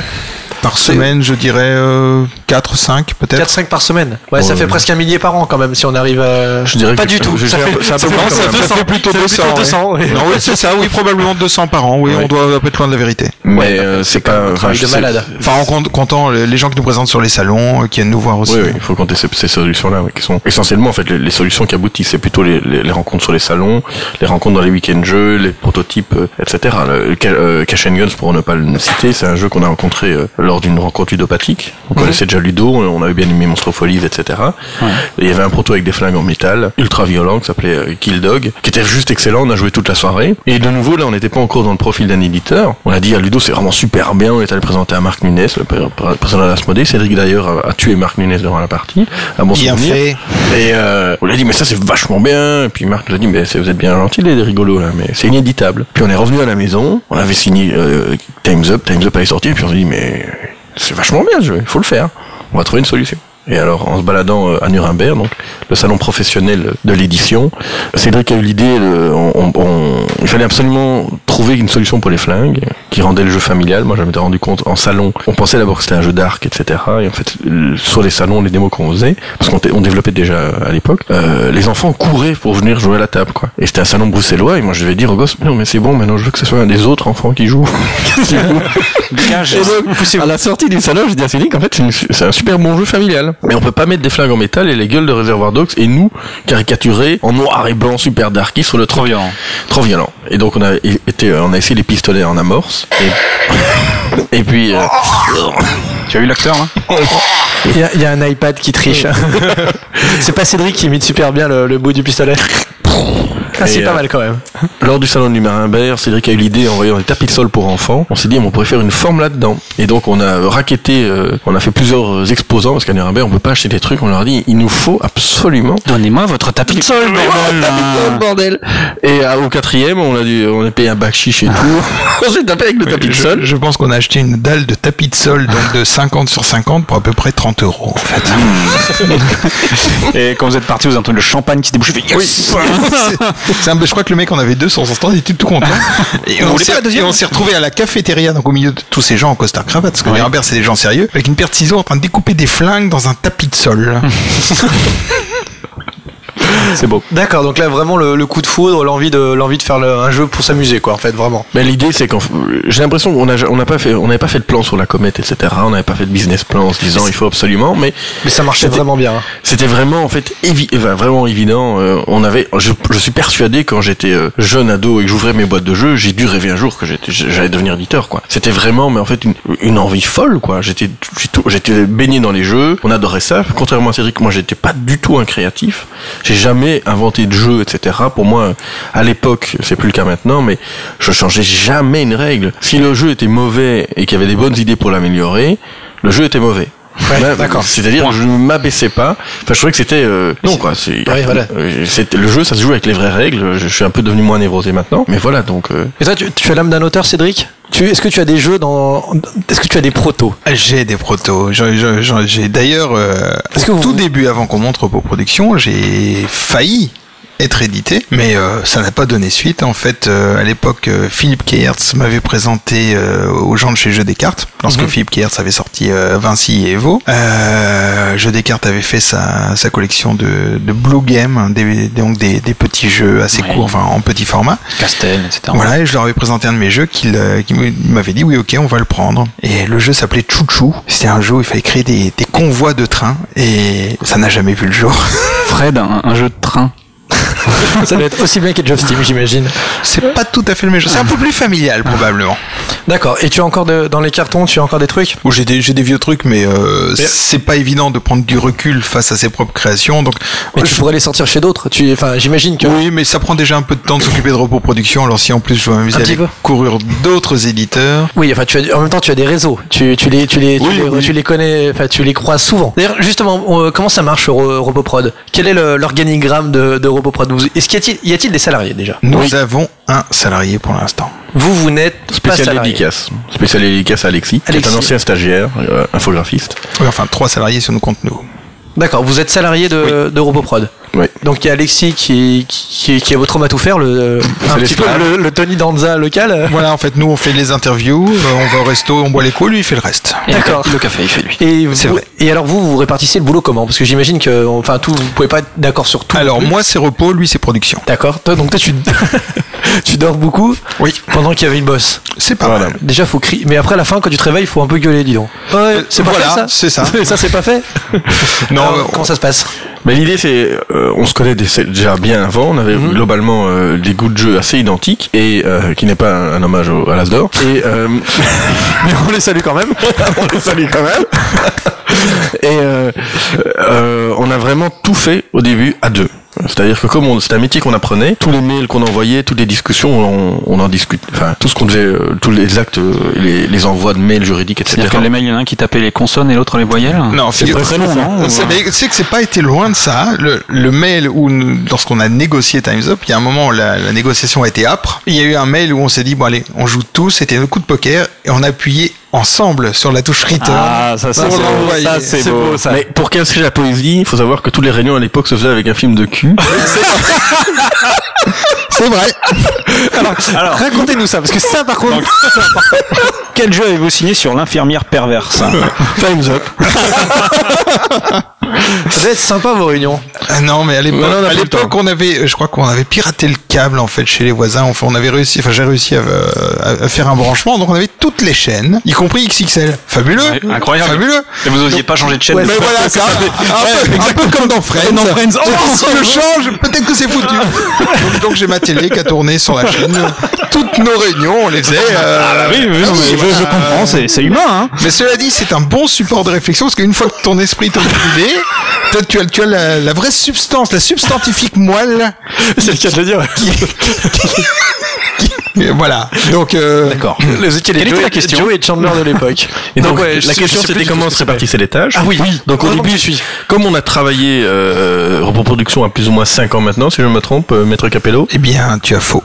Si. Oui.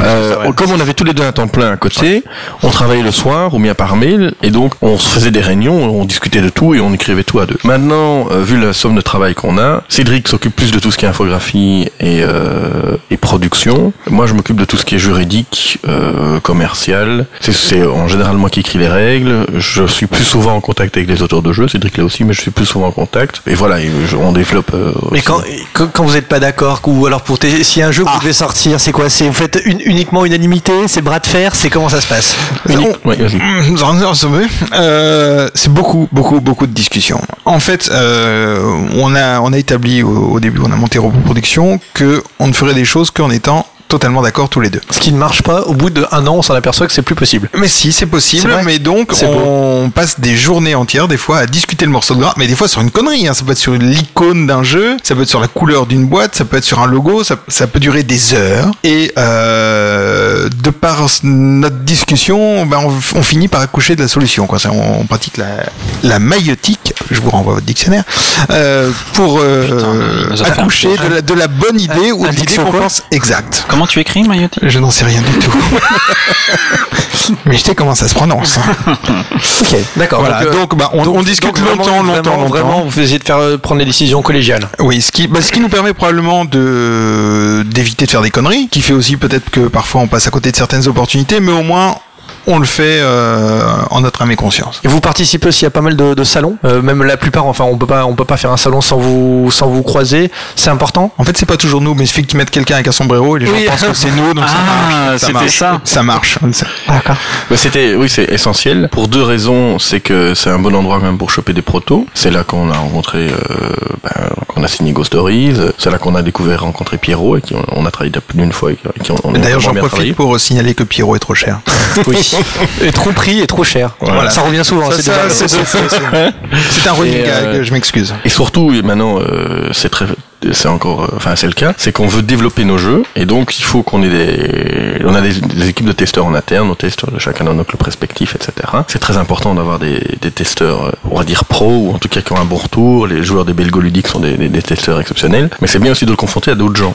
C'est-à-dire que euh, il ne faut absolument pas rester testé en, en, euh, de manière cloisonnée. Pour un petit info, par exemple, si on n'avait euh, pas testé euh, Ghost Stories à la Gen Con, il y a deux ans maintenant, il n'y aurait pas eu de niveau d'initiation dans Ghost Stories. Ce qui aurait fait beaucoup, beaucoup jaser. Parce que les gens trouvent ça trop dur, il paraît. Euh.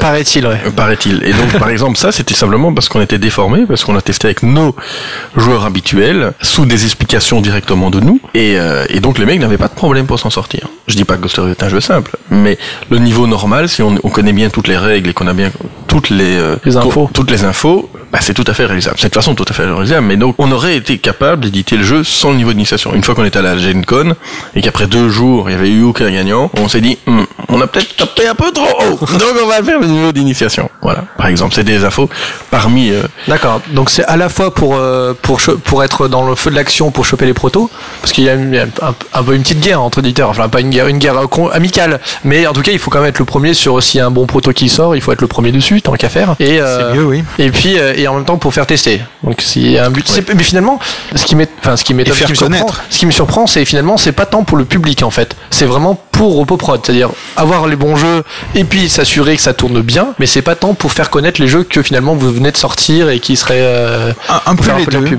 Un peu les deux, parce qu'on est aussi content lorsqu'on a une nouveauté de la montrer et de, je dirais, euh, contaminer les gens, mais au sens positif du terme, leur faire découvrir nos jeux. Par exemple, Cyrano est sorti peu de temps avant le, salon de Cannes, et ben on était tout content de, pouvoir le montrer à Cannes, que des gens jouent, et d'avoir au- aussi quelque chose de très gratifiant dans notre boulot, c'est quand les gens viennent vous voir après et vous disent Oh, qu'est-ce qu'on s'est marré, on a joué à votre jeu, qu'est-ce qu'on s'est marré, c'était vraiment super sympa. Et ben ça fait méga plaisir. Mais c'est euh, est-ce est-ce qu'il y a l'idée de enfin je veux dire il- votre votre distributeur il est là aussi pour ça il pourrait faire tourner les jeux c'est aussi l'idée de rendre de rendre accessible de j'ai j'ai j'ai connu le- l'auteur j'ai pu rencontrer l'éditeur il y a cette idée euh, à la Oui. ba- euh, oui, parce que- Non, à la- non, vas-y, vas-y, de toute Ouais. façon, moi j'en ai marre, je. Vas-y Thomas.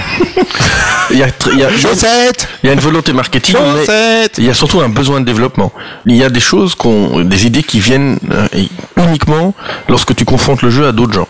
Il y a des, des choses qui paraissent évidentes, des mécanismes qui sont, euh, qui nous paraissent nous en interne évidents, qui fonctionnent bien, et quand tu, tu fais un crash test avec des gens, tu te rends compte que ça marche pas ou pas assez bien. C'est le regard qu'on peut- extérieur que. Peut-être qu'on peut définir crash test. Crash test. Crash test. Ben, le principe d'un crash test, c'est ce truc, le test qu'on n'arrive jamais à faire en parfaitement, euh, c'est de donner les règles à des joueurs, Oui. non joueurs. Donc ça, c'est déjà difficile d'avoir des amis non joueurs pour nous, Oui.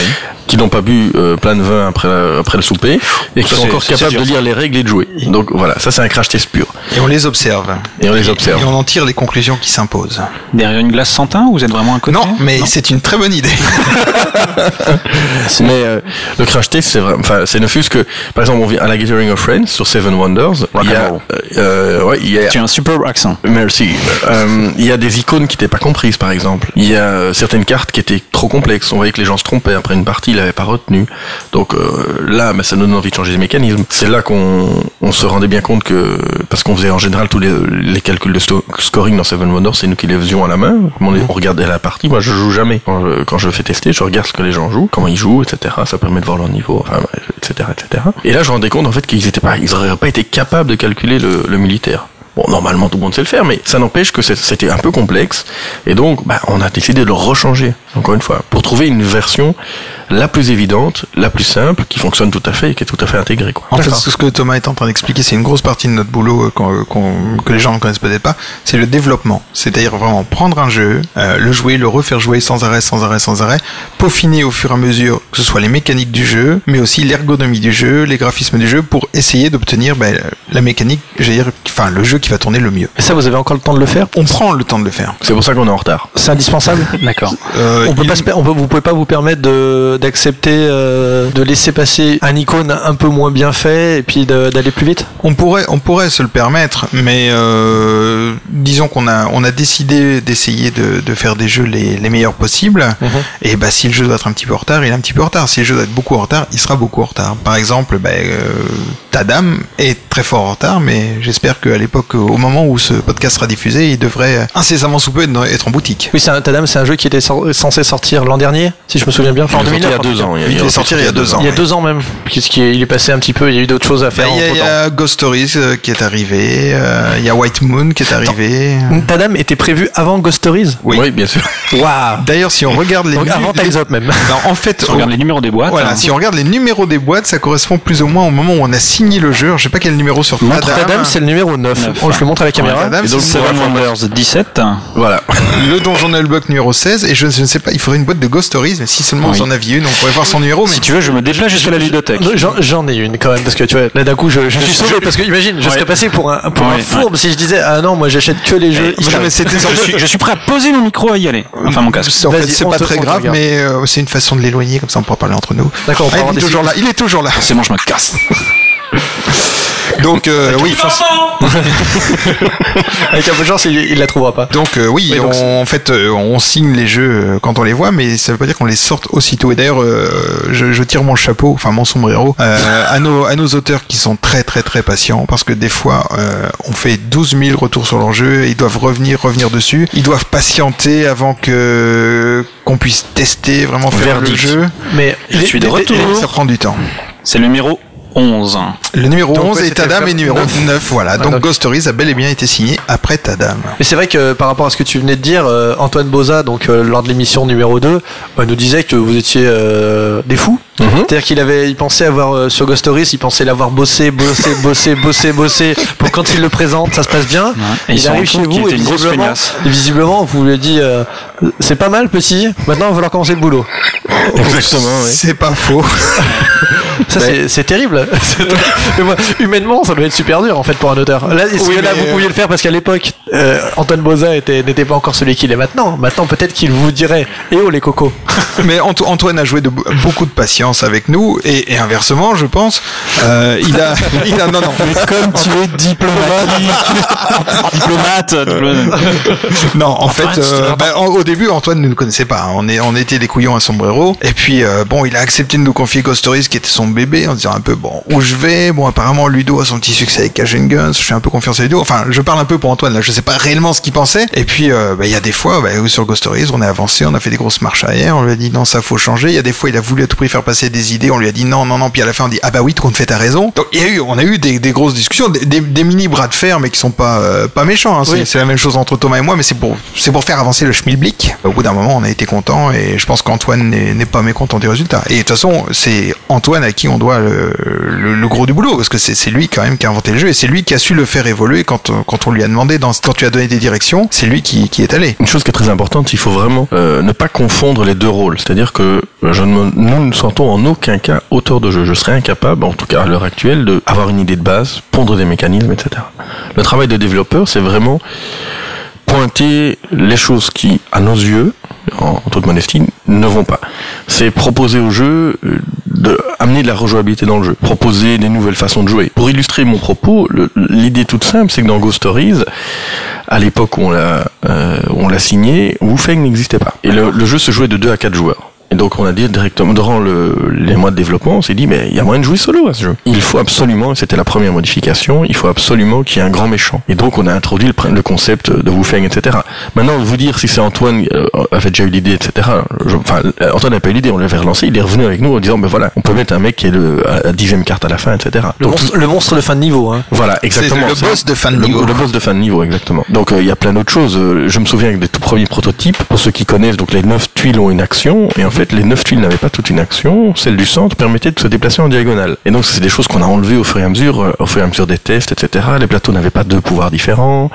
Euh, il y avait vraiment plein de petites choses, mais ce qui est sûr, c'est que tout le long du développement, la mécanique et les actions par tour n'ont jamais changé. C'est-à-dire que la mécanique globale du jeu n'a pas changé d'une virgule. C'est tous les détails qui ont été euh, peaufinés, améliorés, enrichis, etc., etc. Et est-ce que du coup il y a un seul jeu qui n'a pas connu de développement, que vous avez pris brut et hop on y va Eh bien, on- je pense qu'on les a tous développés, y compris Time's Up. Ce qu'il faut savoir, c'est que, par exemple, la première version de Time's Up euh, sortie aux US, hein, qui était celle qu'on avait découverte, on l'avait un peu, un peu modifiée à notre sauce, euh, au point que maintenant, d'ailleurs, dans la version américaine, il y a un crédit à repos production avec les règles repos production qui ont été ajoutées. C'est quoi qui a été ajouté alors du coup? Parce Eh ben, c'est ça Par exemple, la règle pour jouer en nombre impair, qui n'existait pas pour jouer à 5 et 7 joueurs. D'accord. D'accord. Des petites choses comme ça que. Ta, euh, dame aussi, on imagine que ça a pas dû, euh, il y a pas dû avoir. Si, il y a du développement peut-être. Sur pas. ta dame, il y a eu Sur le score peut-être aussi. Il y a des choses qui, je te coupe, hein, mais il y a des, il y a des jeux qui sont quand même, qui demandent beaucoup moins de développement que d'autres. Mais par contre, sur Cyrano, et ça c'est Cédric qui a, qui a eu l'idée, c'est la tour à cartes. Pourquoi? Parce qu'on voulait faire, euh, Cyrano est un, un- enfin, à mes yeux, un jeu vraiment très très bon, mais euh, qui- qu'il fallait, à mon avis, éditer en multilingue. C'est-à-dire que le marché par pays ne, ne permettait pas une édition monolingue, et donc il fallait trouver une solution agréable, facile, qui permettait aux gens de jouer sans se rendre compte que euh, il y avait de l'allemand, du néerlandais et de l'anglais dans la boîte. Et donc ça c'est la tour à cartes. Mais la mécanique en elle-même n'a pas changé. Par contre, le nombre d'étages, etc., tout ça a été ré- Bien sûr. un truc comme Eurobot, il n'y a pas eu énormément de modifications parce que le jeu marchait très très bien. Par contre, on a testé toutes les toutes les positions, Toutes les etc. positions, donc oui. il y a quand même Vous avez du, fait euh, toutes les positions. Vous aviez toujours le câble à ce moment-là, non Je pense pour euh, tester ces positions. clair en fait. Oui, vois. absolument. donc euh, donc voilà. Euh, Et vous avez un, vous disiez pour faire ces tests, vous avez euh, une des bandes de testeurs euh, attitrés. Alors, on a, on a des bandes de potes qui, qui reviennent régulièrement et avec Est-ce qu'il y a une teste. team Il y a un peu une repos pro team qui gravite autour de nous, surtout pour l'animation dans, dans les salons. On a, on a des gens qui nous, qui nous aident régulièrement en animation. Euh, beaucoup de gens connaissent euh, Gilles, Gilles, Gilles notre, euh, notre chevelu euh, national. notre chaman. Quel bel homme. Voilà, qui d'ailleurs a une carte de Ghost Stories à son effigie. Quelle chance. Voilà, certains le reconnaîtront. Euh, mais non, globalement, euh, ce qui nous intéresse d'ailleurs, j'allais dire, c'est la viande fraîche. C'est-à-dire, euh, rien à voir avec les positions. Oui, oui. Mais c'est-à-dire des gens qui n'ont pas joué à certains de nos jeux et effectivement sur qui on va pouvoir crash tester. D'ailleurs, euh, je pense que à Cannes, vous avez pu faire le- l'expérience de, de gens que l'on assoit à une table du donjon de Nullbuck, on leur donne le livret d'aventure et on leur dit démerdez-vous. Et, et on les regarde. Moi, je joue beaucoup en club. Par contre, il y a un club sur Liège euh, auquel je vais énormément et donc là, euh, les, les joueurs sont habitués à, à- à venir tester les protos. Quoi. Donc je fais une petite, petite dédicace pour eux. Et ça leur pose pas de problème. Enfin, je veux dire, ça leur, ils se disent pas, puis on va Ben, je- tester un jeu, machin. Je veux surtout pas obliger les gens à jouer à mes protos, à nos protos. Donc, Ouais. il y a des habitués qui viennent et qui se disent, ah ben tiens, ben voilà, Thomas est là, on va tester du proto. Hmm. Euh, ils savent très bien que je suis là pour travailler, quoi. D'accord. Mais les, les gens sont demandeurs. En fait, maintenant, il arrive qu'on reçoive des mails de gens qui nous disent, euh, bon, qui, aussi bien un auteur qui nous propose un jeu, ou, et s'ils sont dans le coin, et je suis dispo hein, si vous avez besoin de testeurs. Les gens ont envie de, de tester nos jeux. Oui, c'est toujours agréable d'avoir euh, d'être euh, Bah, c'est super dans chouette, les happy c'est- few qui D'être euh, sollicité. Voilà. Alors on peut peut-être d'ailleurs on va on va on va d'ailleurs euh, rappeler les jeux que vous avez euh, déjà sortis parce que moi je vous en comptez 17 euh, Effectivement, ça compte aussi un peu les extensions. Alors, est-ce que sans les extensions et autres dérivés, hein, on va dire, il y a qu'un Times Up. Admettons, vous savez combien vous avez sorti de jeux actuellement? Joker. Pas la moindre idée. D'accord, je, je, vais vous- je vais vous répondre parce que je vais pas vous laisser sent comme les ça. dans professionnels, la- hein. dans Mais tu en as parce que ça, peut-être il y en a oublié. 10. Je pense qu'il y en a 10. Je vais, on va les dire. hein, il y a, donc en 2005, il y a Times Up et Cash, et Cash and Guns. En 2006, Santiano. En 2007, donc il y a Bonne Question, Cash and Guns Live, Cash, and Guns Yakuza et donc Crazy Poker. En 2008, on a Ghost Stories, Pickpocket, Pete, Times Up Party. Et en 2009, euh, Ghost Stories, l'extension White Moon, euh, plusieurs Times Up, You Robot et en 2010 Cyrano. Pas Donc, mal. On a, on a, on a bien 10 jeux et, euh, et quelques jeux à venir sur lesquels on, va, on reviendra tout à l'heure. Donc une, 10 jeux, on va dire, vraiment différents les uns des autres, 16 au total puisque le 17e sera Seven Wonders, a priori. Enfin, 17e, ce sera plutôt Tadam, en l'occurrence. Ça dépend, tu prends l'ordre des boîtes ou l'ordre des numéros ou l'ordre de j'ai j'ai pris les, les- sorties euh, effectivement. Ah, vous avez peut-être pas compté Times Up Geek dans les, dans Non, les numéros. en, en fait, vous avez bon, pas numéroté tout, Times Up tout Geek. ça n'est que n'est que la partie émergée de l'iceberg. Euh, bon, quand tu parles d'extension, tu parles des extensions de Times Up, mais ce qu'il faut savoir, c'est que Times Up on l'a sorti dans plein de pays et qu'à chaque fois, comme c'est une localisation, bah, il faut refaire tous les fichiers, etc. Et donc c'est un jeu différent quelque part en, en termes de production. Quel est le pays le plus rock'n'roll où vous l'ayez sorti? Enfin, quand je dis le plus rock'n'roll, le plus exotique. La Tchéquie pour l'instant Euh, Tchéquie, Finlande. Portugal, Finlande, vous savez Ouais. dans combien de pays vous les sortez Espagne, Klingon.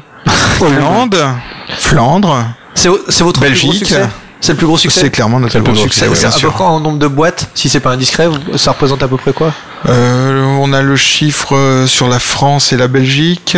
On, on a, on, on a leur, cette année, si on globalise tout, l'année passée, on a fait quelque chose comme 220 000 boîtes. Là, Juste l'année passée Oui. Oui. pas, pas depuis qu'il est sorti. Quand, quand on dit on, c'est compris la France ou Asmodée, notre partenaire. Ok, oui. D'accord. Ah ouais, j'ai plus, plus que pas mal. Ah ouais, je pensais pas que c'était euh, c'était aussi énorme. Ouais, donc c'est vraiment un très très C'est très pour ça gros qu'on a payé succès. le restaurant. D'accord. Merci. Oui, il fallait le dire avant, on aurait pris autre chose. hein. C'est- c'est ça, on aurait pu. préfère la Mirabelle que le champagne. Et du coup, euh, et ouais, du, du coup, on imagine, enfin j'imagine, vous allez peut-être me que le non, deuxième, le deuxième tu pourrais nous, vous voyez. Pardon. Merci.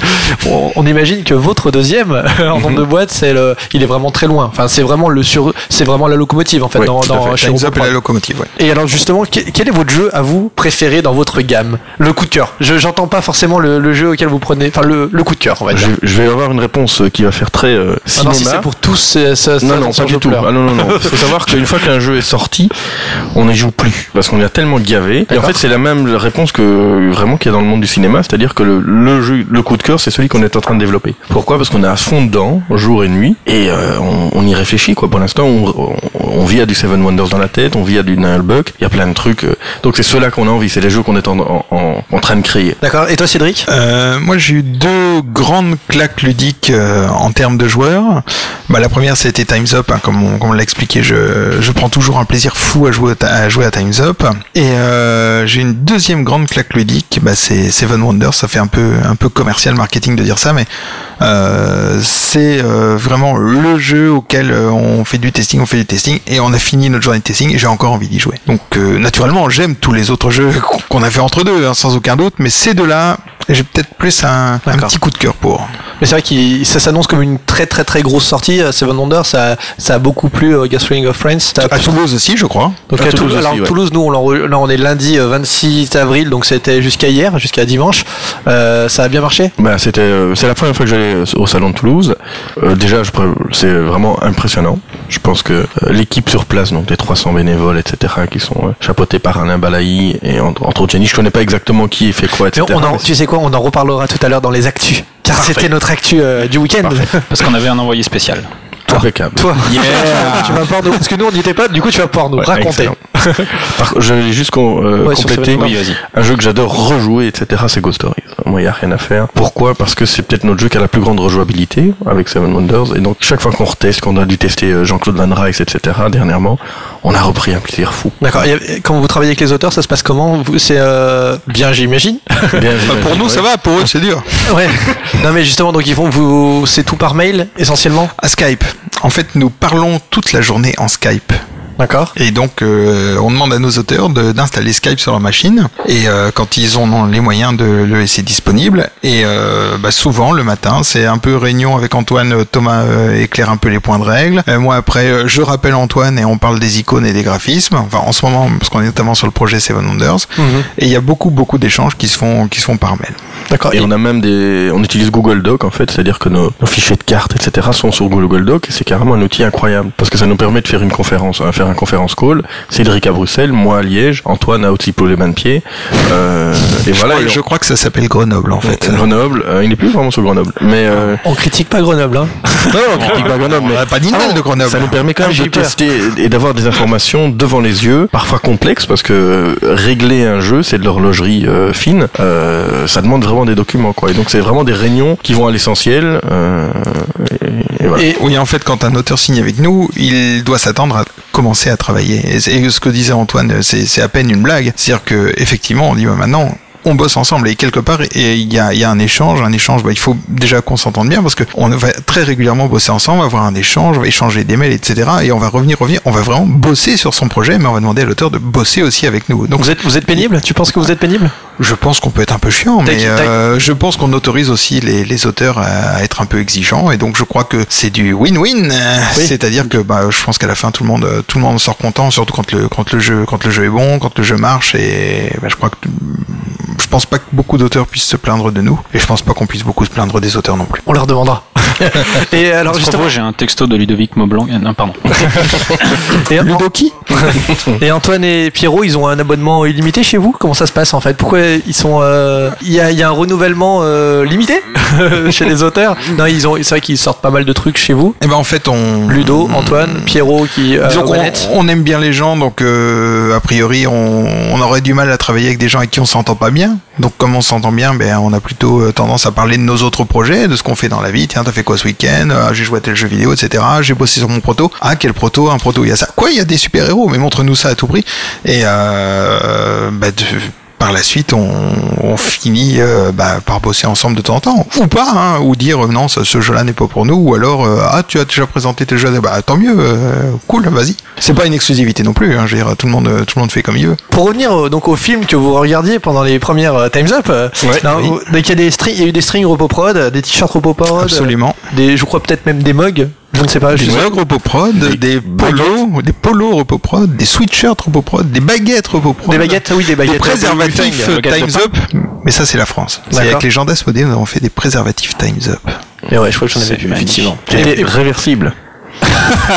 Et d'ailleurs Prévu pour durer 30 secondes le temps du sablier, en fait. les préservatifs, tout comme le sablier, sont réversibles, ce qui fait que maintenant il y a une population de joueurs qui est en nette augmentation. Il y a jaune d'un côté et bleu de l'autre.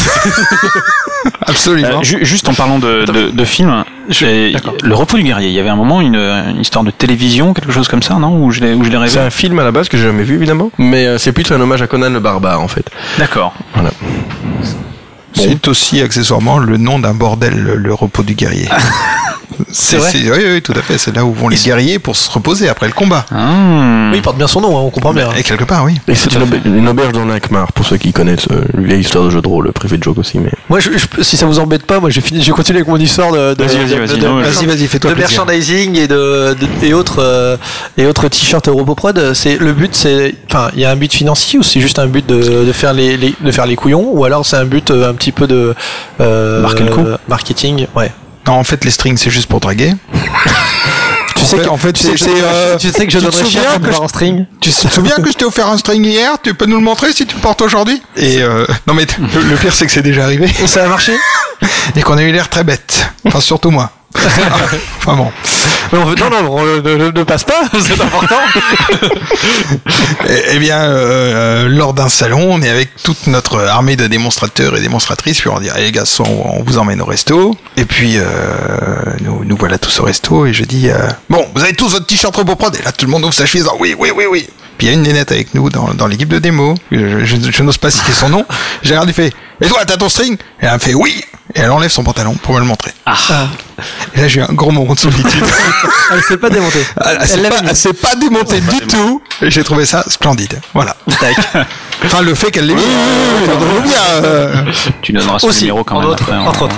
Alors du coup, ouais, c'est le- l'objectif de ce, de ce genre de, de produit. Oh, C'est faire, faire- faire la déconne très clairement. C'est vraiment pour faire les... les- Ça nous amuse. On, on a envie de faire ce qu'on on fait ce qu'on aime et on veut le faire euh, comme on a envie à notre sauce. Et donc si on veut faire des crétins, on le fait. On, on- voilà, c'est c'est pas un plan euh, machiavélique. C'est juste qu'en fait ça nous fait marrer de faire des strings à notre image avec Do you wanna play? Dit comme ça, c'est- voilà. Do you wanna play? Euh, airprod.com, c'est juste parfait quoi. J'avoue prendre un plaisir certain à, à offrir ces strings, ou, ou même à... Enfin non, il y a des anecdotes qu'on peut pas raconter. Ouais, si, ah bah là, tu peux pas nous faire ça, tu comprends bien. Non Euh, Disons que euh, on, on travaille donc avec des gens sérieux dans le monde du jeu et que certaines personnes ont même des assistantes. Et c'est arrivé que l'assistante de quelqu'un vienne nous voir en disant euh, Je veux bien un string s'il vous plaît. Ok, j'en offre un. Et que l'assistante revienne nous voir le lendemain en disant Oh, ils sont super, est-ce que je peux en avoir un deuxième? Voilà, je n'avais pas cité de nom. Oui, oh, c'est marrant comme j'arrive presque à imaginer de qui on pourrait parler.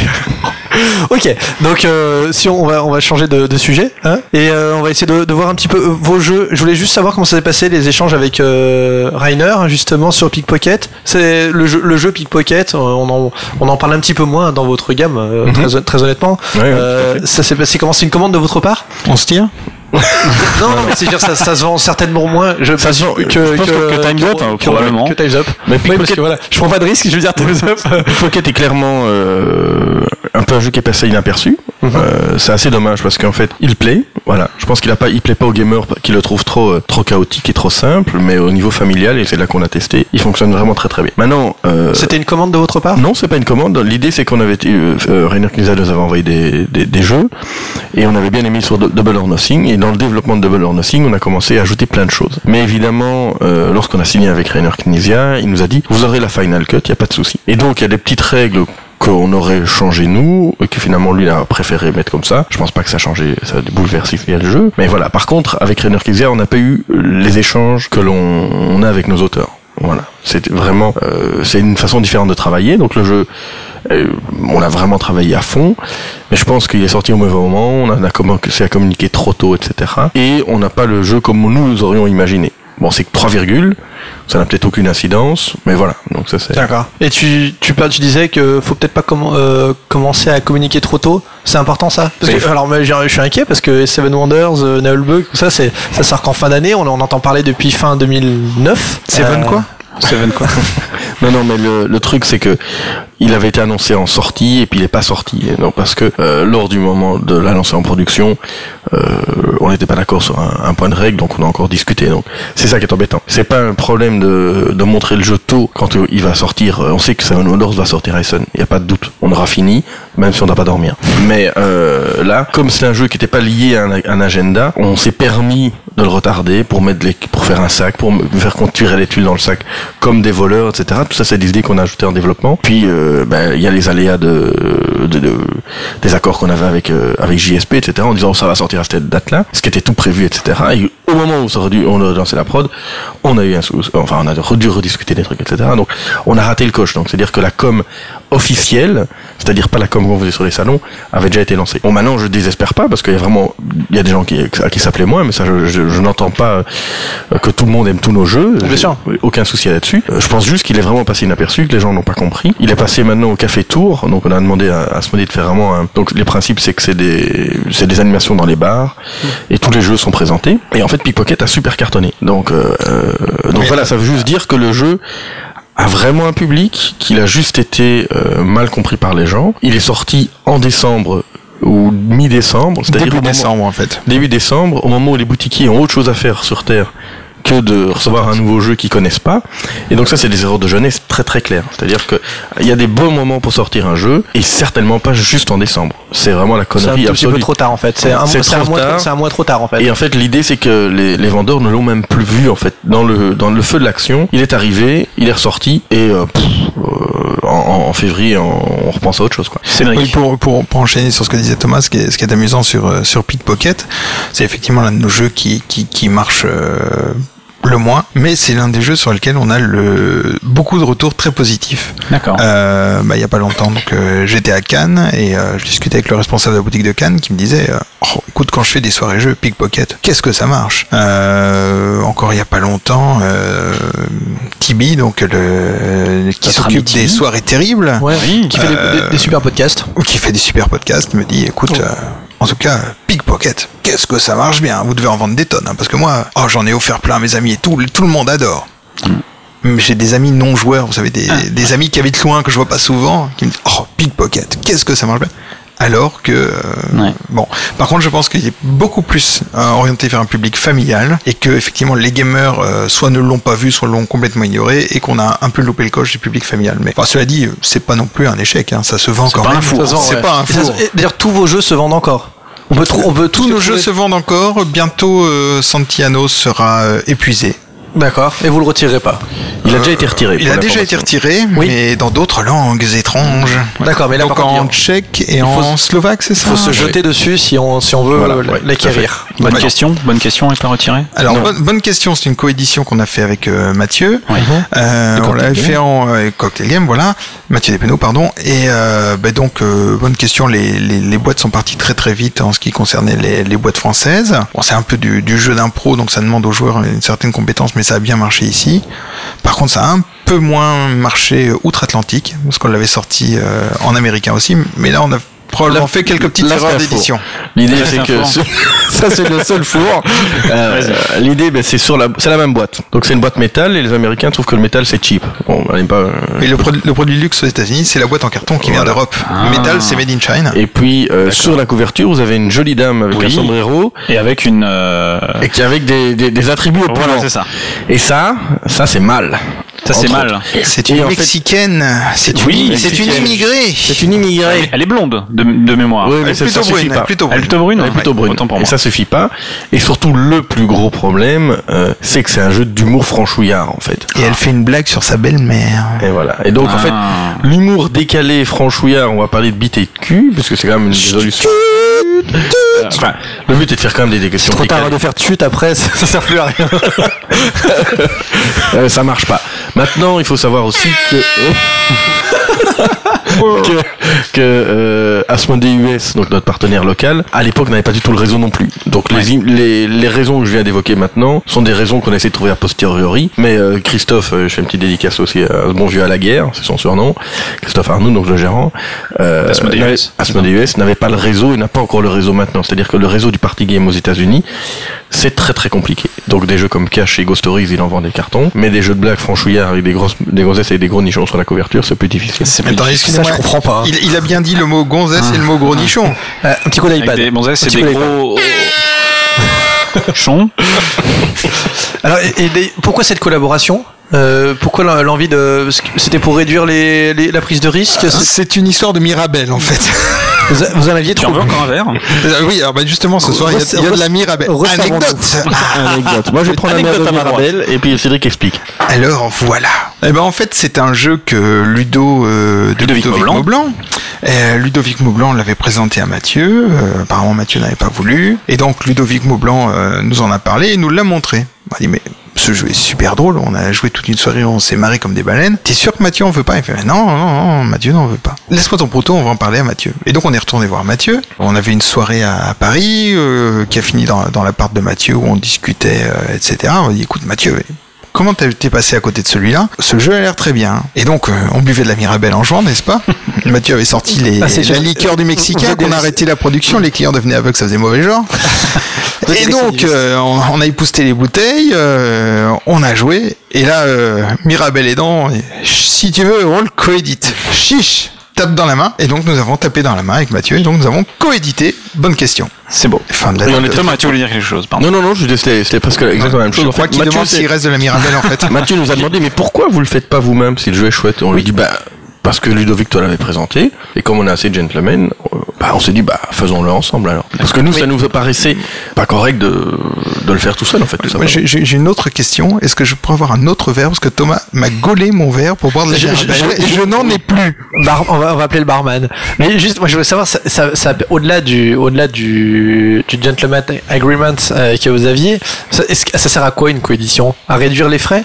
Réduire la prise de risque Ça peut, ça peut réduire les frais, ça peut être aussi un partage euh, de, de ressources et de savoir-faire. Euh, Mathieu savait très bien faire les, les boîtes en métal et donc on, on a vu ensemble comment faire ça. Et puis ben, chacun, j'irai apporte sa pierre à l'édifice et on, on essaie de faire un truc ensemble.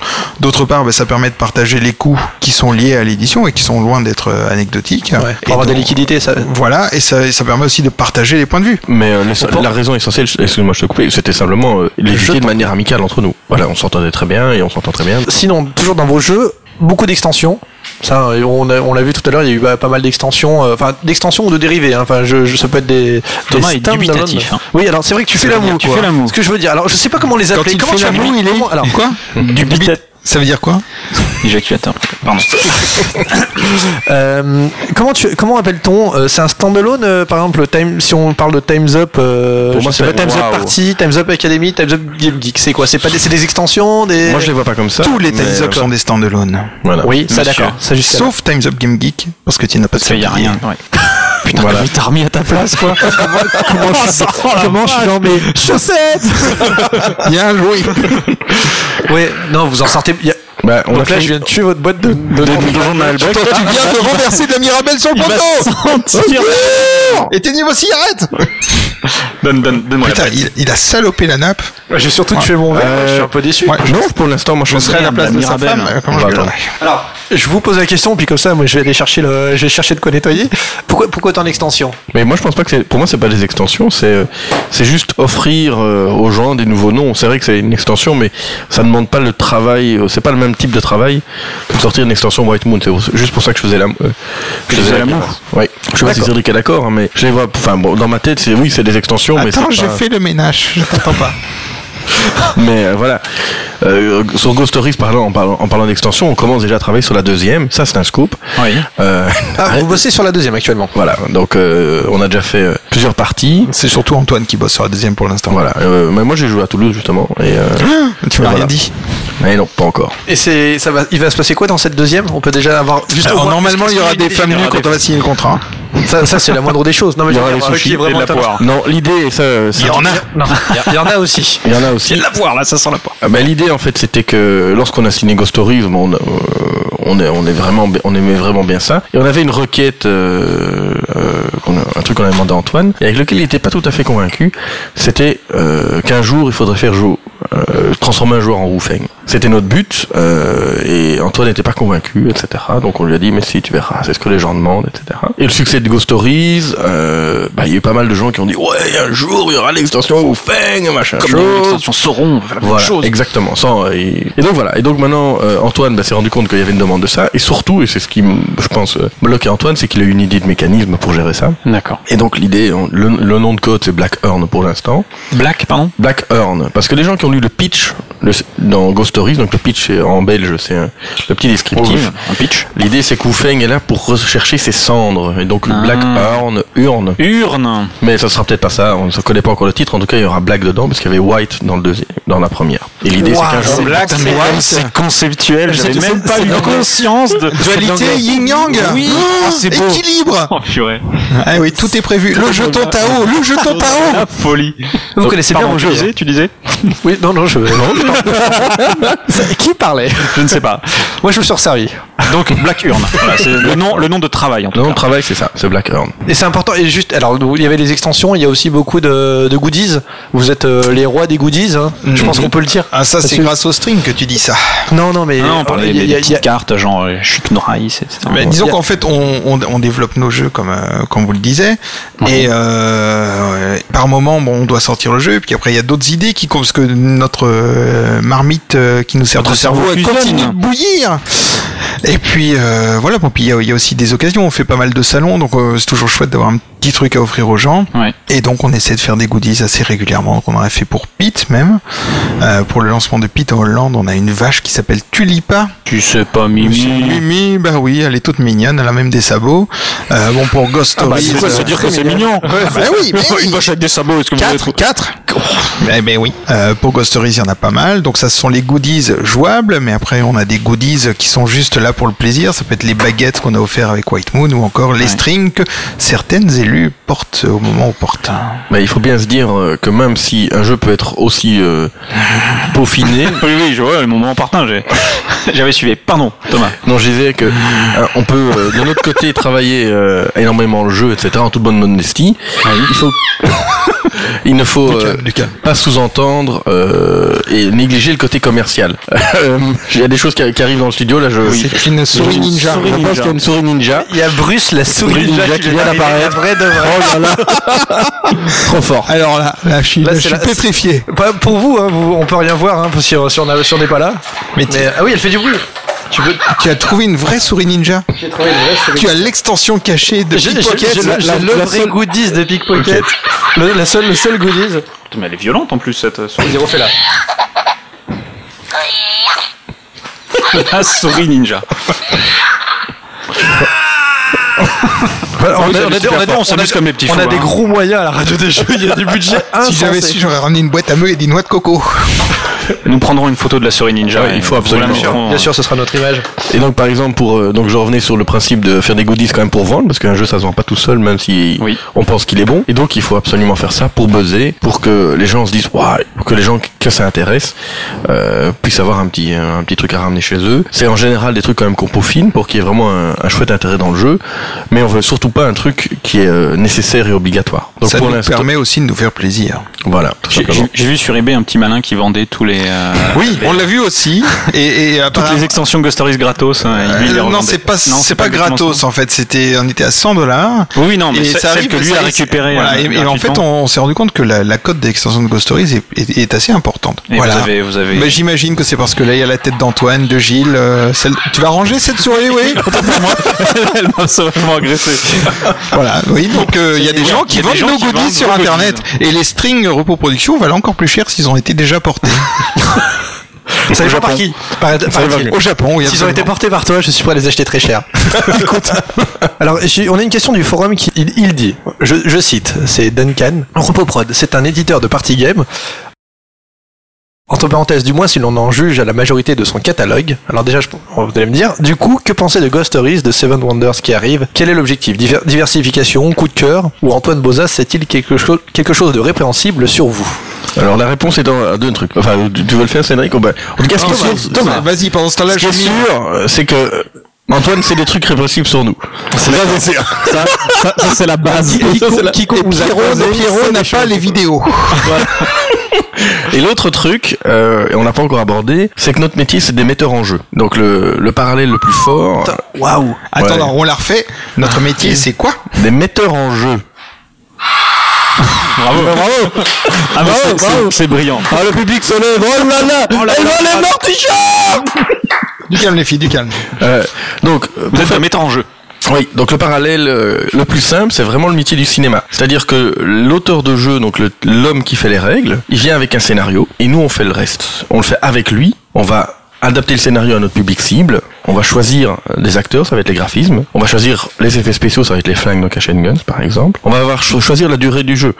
Ça va être euh, soit un court métrage, soit un, soit un long film. Tout ça, c'est des facteurs que l'on joue, euh, sur lesquels on va travailler. Notre métier est vraiment multitâche. On n'est pas juste des graphistes ou juste des gens qui allons dire, ben voilà, euh, c'est très beau, on va changer. Vraiment, on essaie de travailler à toutes les étapes. Et, Et voilà. vous faites Et- la campagne marketing du film aussi. oui, exactement. On fait tout, euh, par Asmodée, etc. Et euh, l'autre chose importante pour répondre à ta question, c'est que comme on est des metteurs en jeu, on veut faire de tout. Il n'y a pas de raison, euh, il y a peu de, de, de, de réalisateurs de films qui ne font qu'un style de film. Ça nous intéresse pas. Moi, ce que je veux faire, est-ce que ce- et on est tout à fait, enfin, bon, ce qu'on s'est toujours dit, c'est que euh, on ferait les jeux qui nous plaisent et qu'on peut vendre, et que ça soit un jeu pit prout prout machin ou un jeu intelligent de draft. euh, Un jour, on fera peut-être un wargame. Il y a aucune limite. On est prêt à tout pour faire des choses bien. Vous, vous, votre, ce qui suffit en fait, euh, et qui est une raison, euh, ouais, qui est une raison suffisante, c'est que ce soit un bon jeu. Voilà. Si vous avez un Exactement. bon jeu, un coup de cœur, vous le faites. Oui, c'est voilà, c'est notre ligne éditoriale, c'est pas des party games, c'est En que modestie, des, bien entendu, des mais- bons jeux. Et, et j'ajouterais quelque chose. Pour moi, ce sont des jeux qui vont générer une émotion, au sens où, ok, à Times Up, on va se marrer. On va vraiment rire. Euh, à Ghost Stories, on va avoir le sentiment d'être en équipe et de combattre le jeu, et on va avoir un, un succès d'équipe. Donc en fait pour moi un bon jeu c'est un jeu qui va créer un sentiment chez son joueur. Ça peut être un sentiment de satisfaction intellectuelle de ah ah, j'ai mieux pensé que toi ou ah on a remporté tel défi ou euh, ah euh, Tata Simone euh, qui mime Rocco Siffredi elle est trop drôle. Donc voilà. C'est vrai qu'elle est drôle, Tata Simone. C'est Tata ouais. Simone. Entre nous, hein. Je salue d'ailleurs toutes les Tata Simone qui nous écoutent. Il n'y a pas eu un film avec Tata Simone pas encore non? Je ne sais pas. C'était ce que vous regardiez. là. Oui voilà. D'accord, donc il y a vraiment, euh, par rapport à d'autres éditeurs qui vont chercher à avoir une ligne édi- éditoriale euh, plus claire, qui vont rester dans un style de jeu, vous, vous, vous pouvez aller vraiment du, euh, du, très, du très ludique et un peu très crétin à, à très stratégique pourvu que les deux soient marrants, les deux soient bien. Rien, rien ne dit qu'on ne fera pas un jour, euh, effectivement, comme Thomas le dit, un wargame, un jeu pour enfants ou même euh, un jeu vidéo. Pourquoi pas Après tout, le, le papier carton, ce, n'est qu'un support de plus. Et, euh, et justement, c'est quoi vos critères? C'est juste que vous vous amusiez? On peut pas être dans la tête de tous les gens, Mhm. donc on peut déjà être dans la nôtre. Et C'est pas toujours facile. C'est déjà bien, ouais. déjà, Et déjà, ça doit être si on aime, je ne crois pas au jeu concept euh, où on met un peu de tout en se disant c'est ça que les, les gens vont aimer, les autres, là, les autres à qui on vend, les clients finaux. Je pense que ça peut fonctionner comme ça de temps en temps, mais on n'a pas le droit à l'erreur, même si on est une petite, on a une petite boîte, etc. On n'a pas le droit à l'erreur, on veut pas faire d'erreur. Donc, il faut qu'on ait des jeux que nous on aime déjà bien. Et si on aime bien nous, on espère qu'il y a des gens aussi crétins que nous qui risquent de prendre du plaisir avec ça. Donc ça c'est notre critère de base. On est juge de nos trucs et ça nous fait, ça fait qu'on passe à côté de très belles opportunités qu'on aurait euh, dû éditer mais qu'on n'a pas édité parce qu'on n'aimait pas le jeu. Vous êtes votre premier public, en fait. On est notre premier public. Donc euh, voilà, par exemple, euh, je me souviens que Dystone, euh, Ludo et Bruno euh, nous l'avaient présenté, et moi j'aimais pas. Et c'était une erreur. Mais ceci dit, on n'aurait pas aussi bien édité qu'Hicham, qui a fait vraiment un boulot de fou. Et maintenant, Dystone, j'y joue et j'y prends beaucoup de plaisir. Alors, au, au rang des autres jeux qu'on a C'est refusés, on a aussi refusé Mr. Jack à l'époque. Qu'on Ouais. avait vu, on avait vu Ombre sur Whitechapel. On l'a essayé, on s'est dit, bof, euh, non, euh, pas trop. Et maintenant, euh, Mr. Jack est Et le succès voilà, qu'on connaît. ouais, ouais, ouais. Donc, Donc, on, on aurait- a- on est loin d'avoir toujours raison. Hein. Donc tu n'es pas parfait, c'est ce que tu es en train de me dire Moi, je Non, mais en fait, ce Thomas, Ah, c'est- c'est c'est Thomas, ok, c'est je Thomas. parce que Thomas, je c'est- voyais dans ton regard. qu'il y avait- Thomas, on a- c'est on c'est toi qui aurais refusé les colons de Catane aussi. Oui, bien sûr. Ouais, ouais. donc tu es vraiment parfait. Non, les cotons de Catane, c'est très bon. Mais non, mais j'ai aucun. On n'y joue plus maintenant, mais c'est très bon. Mais non, je, je- enfin, j'entends pas. euh, Je pense que De toute façon, il y a une part d'incertain de- dans tous les cas. déjà, et puis heureusement qu'il y a plein d'éditeurs qui, a- qui ont des choses différentes et des façons d'éditer les jeux différemment. Et, euh, et voilà. Et on est. euh, je suis le premier à changer d'avis sur un, un jeu que je n'aimais pas. D'ailleurs, quand vous tirez, quand vous faites un jeu, vous le tirez à combien d'exemplaires en général? En, euh, Ça dépend du jeu. D'accord. Sur euh, Tadam, il va être tiré à combien d'exemplaires? C'est le prochain qui arrive. Hein. Il arrive. Euh, euh, Tadam, on est entre 5 et 6 000 exemplaires.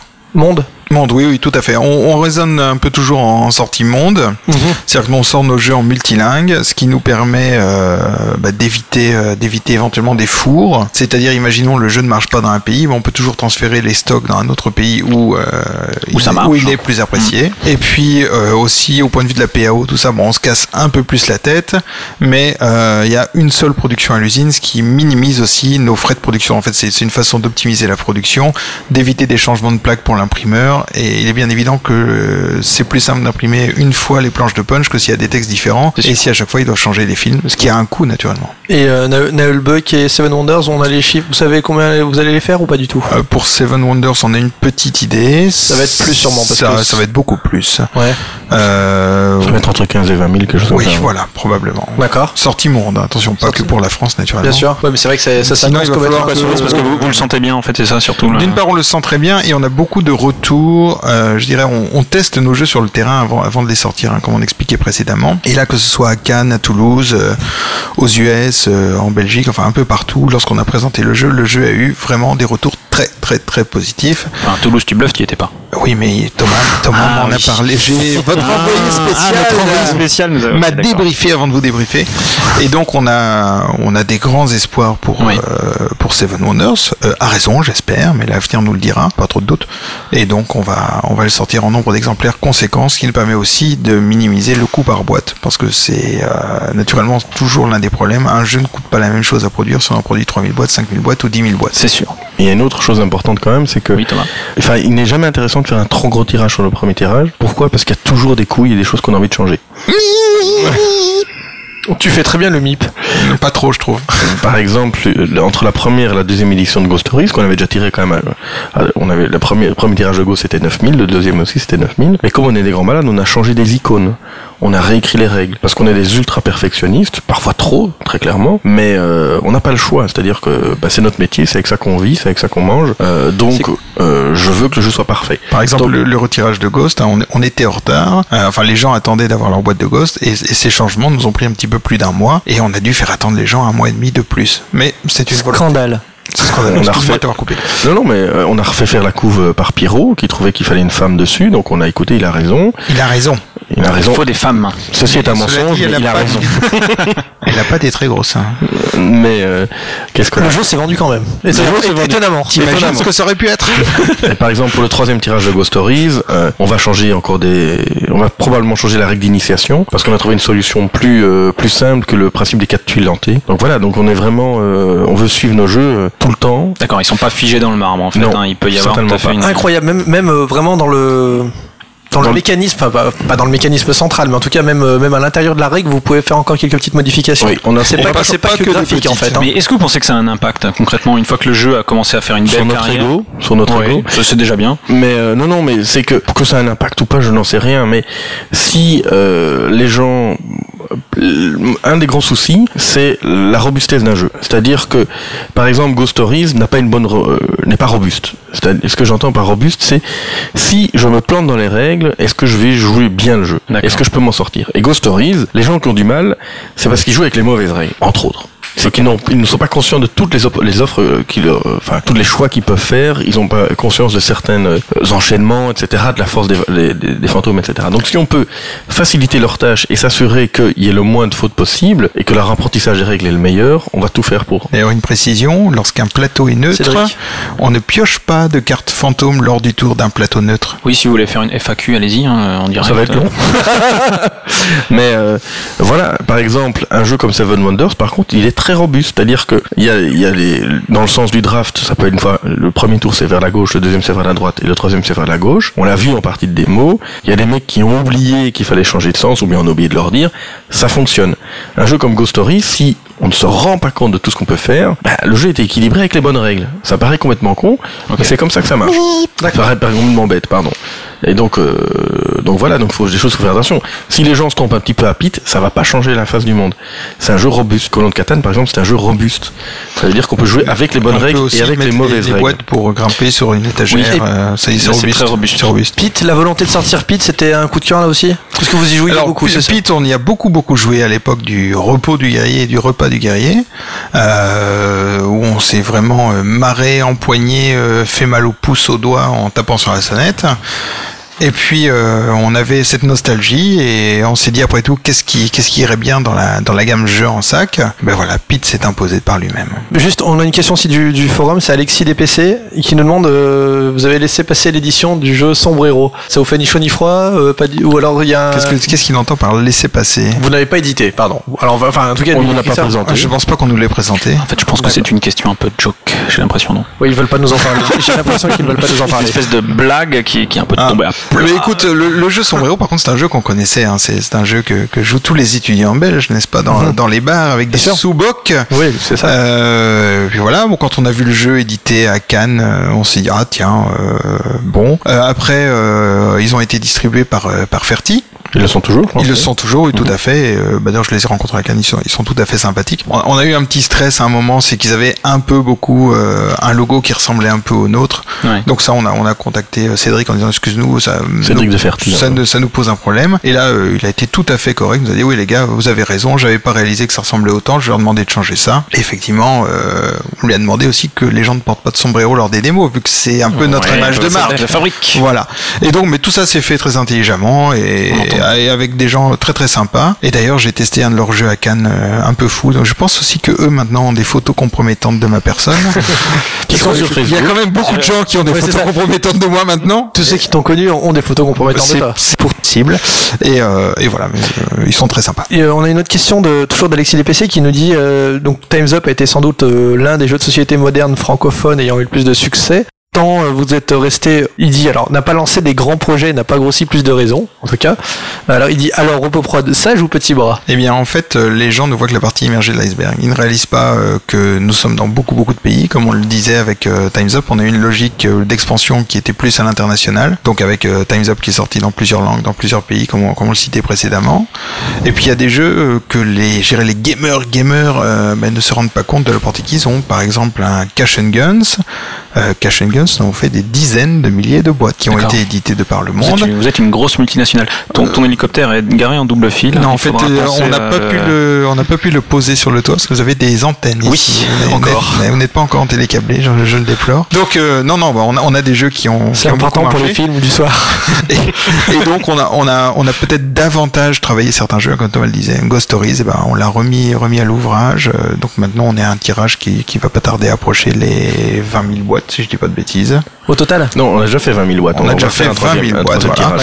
Tout ça, euh, ce n'est que un jeu pour, pour un gamer, mais c'est loin d'être une vente anecdotique en fait. Thomas. Ce que je voulais dire, euh, c'est que une maison d'édition, c'est à mon, à mon sens et à la façon dont on travaille, c'est condamné à être petit. C'est-à-dire que pour ne pas être une usine à gaz, il faut vraiment tester les jeux, les développer, etc. C'est si on était 7 et qu'on on avait euh, 7, c'est un chiffre magique. Voilà, c'est un chiffre magique, mais euh, si on était plein dans la boîte et qu'on avait euh, un agenda avec 200 000 sorties, on ferait de la merde. Pardon, on ferait des mauvais jeux. Je vais arrêter de dire des grands mots. Excusez-moi. Et euh, donc je pense qu'il faut vraiment prendre le temps. C'est c'est une création. Quand je dis, je vais dire un gros mot, mais artistique. Moi je le pense. Je suis sûr en tout cas que c'est une œuvre. Ça, c'est pas un gros mot, tu peux le dire. en Ouais, fait. mais pour certains, en tout cas, Ah, c'est- d'accord. ils ne pensent pas, ils ne pensent pas comme ça. En tout cas, c'est une réalisation artistique. Il y a plein d'acteurs, il y a un graphiste qui en travaille, il y a nous qui allons développer le scénario, etc. Donc, ça prend du temps. On peut pas toujours avoir euh, un agenda et des choses claires et mettre une pression euh, de sortie. Les grosses pressions qu'on a, c'est Sun essentiellement. Il y, a- il y a beaucoup de, il y a de plus en plus de micro-éditeurs. Vous en pensez, qu- vous en pensez quoi de tous ces nombreux micro-éditeurs qui arrivent sur le marché? Ouais, Il y en a qui font des choses bien, euh, d'autres des choses moins bien. Moi, ce que, ce que, ce que je pense, c'est que le marché est de plus en plus euh, saturé. Il y a de plus en plus de sorties. Et je pense que c'est à la fois un, un challenge, et, mais de, de, de, de montrer, euh, de faire voir et reconnaître ces jeux, euh, ça me paraît moins facile maintenant. C'est plus facile parce que nous, on commence à être connus. Hein, quand on parle de repos production aux joueurs, a, priori, ils arrivent à mettre euh, une tête ou au moins un sombrero, Un sombrero sur, sur le- sur, sur la boîte. Au-dessus de la tête, ouais. Euh, et puis comme je pense qu'on a fait un peu des jeux de qualité jusqu'alors, j'espère que c'est un gage de qualité pour les gens. Mais je me dis que c'est pas facile à l'heure actuelle de, de se lancer dans, dans la mêlée vu le nombre de sorties. D'une part euh, pour les pour, pour les acheteurs, pour les joueurs, hein, tout le monde n'a pas un budget jeu illimité et c'est bien normal. Mais alors euh, s'il Que y, a, hein. s'il y a 10 sorties par semaine, le, le- lequel j'ai envie de prendre ou lequel j'ai envie de m'acheter ce mois-ci si je m'offre un jeu par mois, c'est pas facile. Et aussi il faut se mettre dans la peau des boutiques qui ne peuvent pas stocker euh, non plus euh, énormément et euh, qui au lieu de prendre euh, bah, trois boîtes de chaque euh, des sorties ne vont plus prendre qu'une boîte parce qu'il y a trois fois plus de sorties ce qui est pour eux un, un gros casse-tête Pour donner une info euh, par rapport à ça, je pense qu'il y en a beaucoup qui veulent en faire leur métier, etc., qui pensent que ça va être une opération euh, bankable, etc. Euh, Reproduction à 6 ans, et ça fait 2 ans et demi, 3 ans qu'on se paye. C'est-à-dire que pendant 3 ans, Times Up a été édité, et malgré le succès du jeu, c'était pas quelque chose qui permettait de nous payer. Et donc, Vous êtes salarié de, de Ropoprod, enfin vous êtes, euh, vous êtes à temps plein pardon chez Ropoprod que depuis Oui. trois ans? à Non. peu près oui ou- enfin oui, on, est- on- c'était un peu oui, comme, oui. on était un peu comme Hicham à l'époque, mais c'était pas deux temps plein, c'était euh, les week-ends, les nuits, etc. pendant.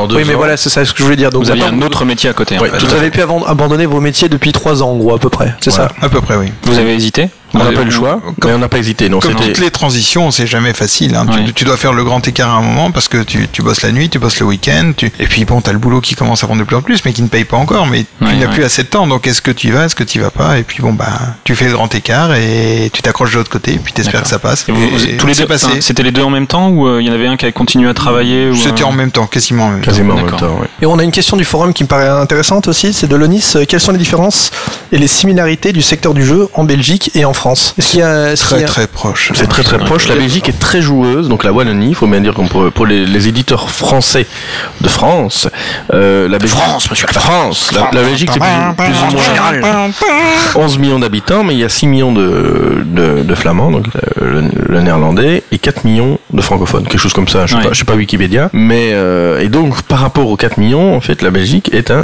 pays de supra gros joueurs. À l'époque euh, euh, du, du démarrage des loups-garous, le démarrage des loups-garous était proportionnellement beaucoup plus fort en Belgique qu'en France, par exemple.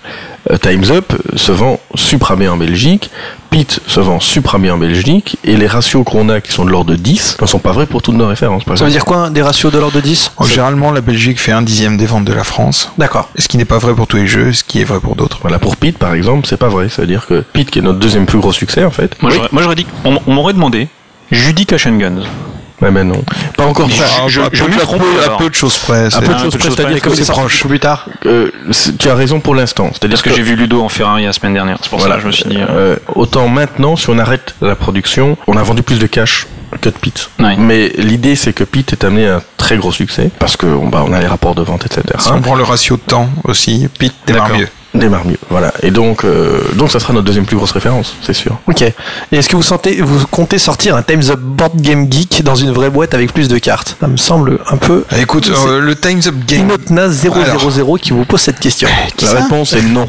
D'accord. Il ne voilà 0 0 On 0. passe. Alors si, moi j'ai une question. C'est Attends, c'était une opération blanche, euh, Time's Up Game, c'était juste pour se faire Oui, plaisir. euh, c'était, c'était euh, pour faire plaisir à, à nos gamers, on va dire, parce que euh, Time's Up, euh, bon bah, c'est euh, devenu un jeu grand public, Oui. mais quelque part au début, comme tous les gens grand public, ça a commencé avec les gamers, hein, qui, Mhm. qui, qui l'ont découvert lors de lors de salons, lors de de parties en club, et donc c'était un peu un, un petit clin d'œil pour faire plaisir à tout le monde, c'était de dire, allez, on fait un, un petit Time's Up pour se faire plaisir, c'est juste un deck de cartes, mais Allez, on se fait plaisir à le faire dans le microcosme ludique avec des noms de jeux, des noms d'auteurs, et euh, c'est un petit clin d'œil. Mais effectivement, commercialement, c'est même pas une opération blanche. Je pense que c'est une opération négative. Déficitaire, ok. vous, vous en aviez produit combien 4, ma Je mère en sais a plus acheté te deux. dire, je pense qu'on en a fait 1000, 1500. 1000, je crois, je crois de je crois, je crois que c'est 1000. Je crois qu'on est plus dans les 1000. Ouais, en. C'était vraiment, on l'a édité dans le même euh, idée d'esprit que Ludoville, qui est un jeu de Friedman Fries, Andrea Meyer, etc., qui est un jeu, c'est un méta-jeu en fait. Et c'était le but, c'était vraiment, on est là, euh, même si on est éditeur de jeux, le but c'est que les gens jouent. Même si nous on en a fait notre métier pour, pour en vivre, j'espère bien que dans 10 ans, 20 ans, 30 ans, grâce aux acteurs actuels, nous et les autres, que le- les gens jouent de plus en plus. Et là c'est vraiment mettre un hommage, mettre en avant que c'est le milieu du jeu de société. Quoi. Pour en revenir à Time's Up euh, Game Geek, euh, on a été surpris aussi de voir que des boutiques en commandaient et des boutiques en commandent et, et en vendent. Et on s'est dit, mais enfin, c'est vraiment que pour, les, pour pour les les geeks. hardcore gamers. Et donc, j'espère que Tata Simone va pas acheter un Time's Up Game Geek, sinon Sinon- elle va avoir du mal, Tata Simone. Et est-ce qu'on peut vous envoyer encore des jeux, des, pro, enfin, des protos de jeux? Ou, des- ou est-ce que vous êtes overbooké jusqu'à Essen 2012 Alors écoute, on est On a des sorties prévues pour SN Ouais. 2012, oui.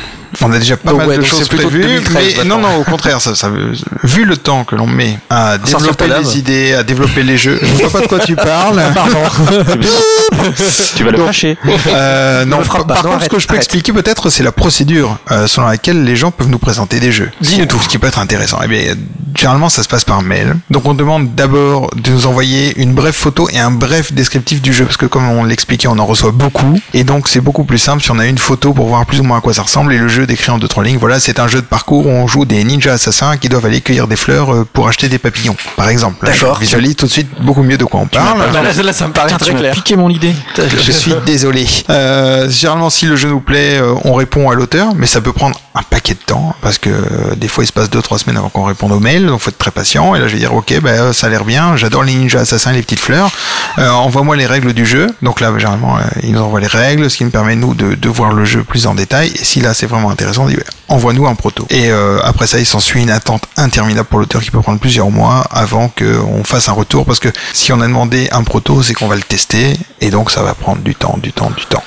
Mais ça peut déboucher sur quelque chose. Le mieux étant encore de, de nous attraper sur un salon pour nous montrer le prototype parce que là, euh, le retour est direct. D'accord. Par contre, on ne matche jamais nos mots, donc euh, avec les auteurs, euh, bah, c'est oui, c'est non, euh, c'est ça nous plaît, ça nous plaît pas, ou alors on prend en test et on re-reteste et ça nous arrive de retourner et puis de dire bah non, tout le monde fait, bah oui, euh, on signe tout de suite, euh, bon voilà. Et euh, justement, par rapport à ça, par, aux nouveautés, dans votre gamme, il y a eu pas mal, il y a eu plusieurs, il y a eu une alternative de jeux réédités, notamment Pete et Times Up, ou- enfin, et traduits.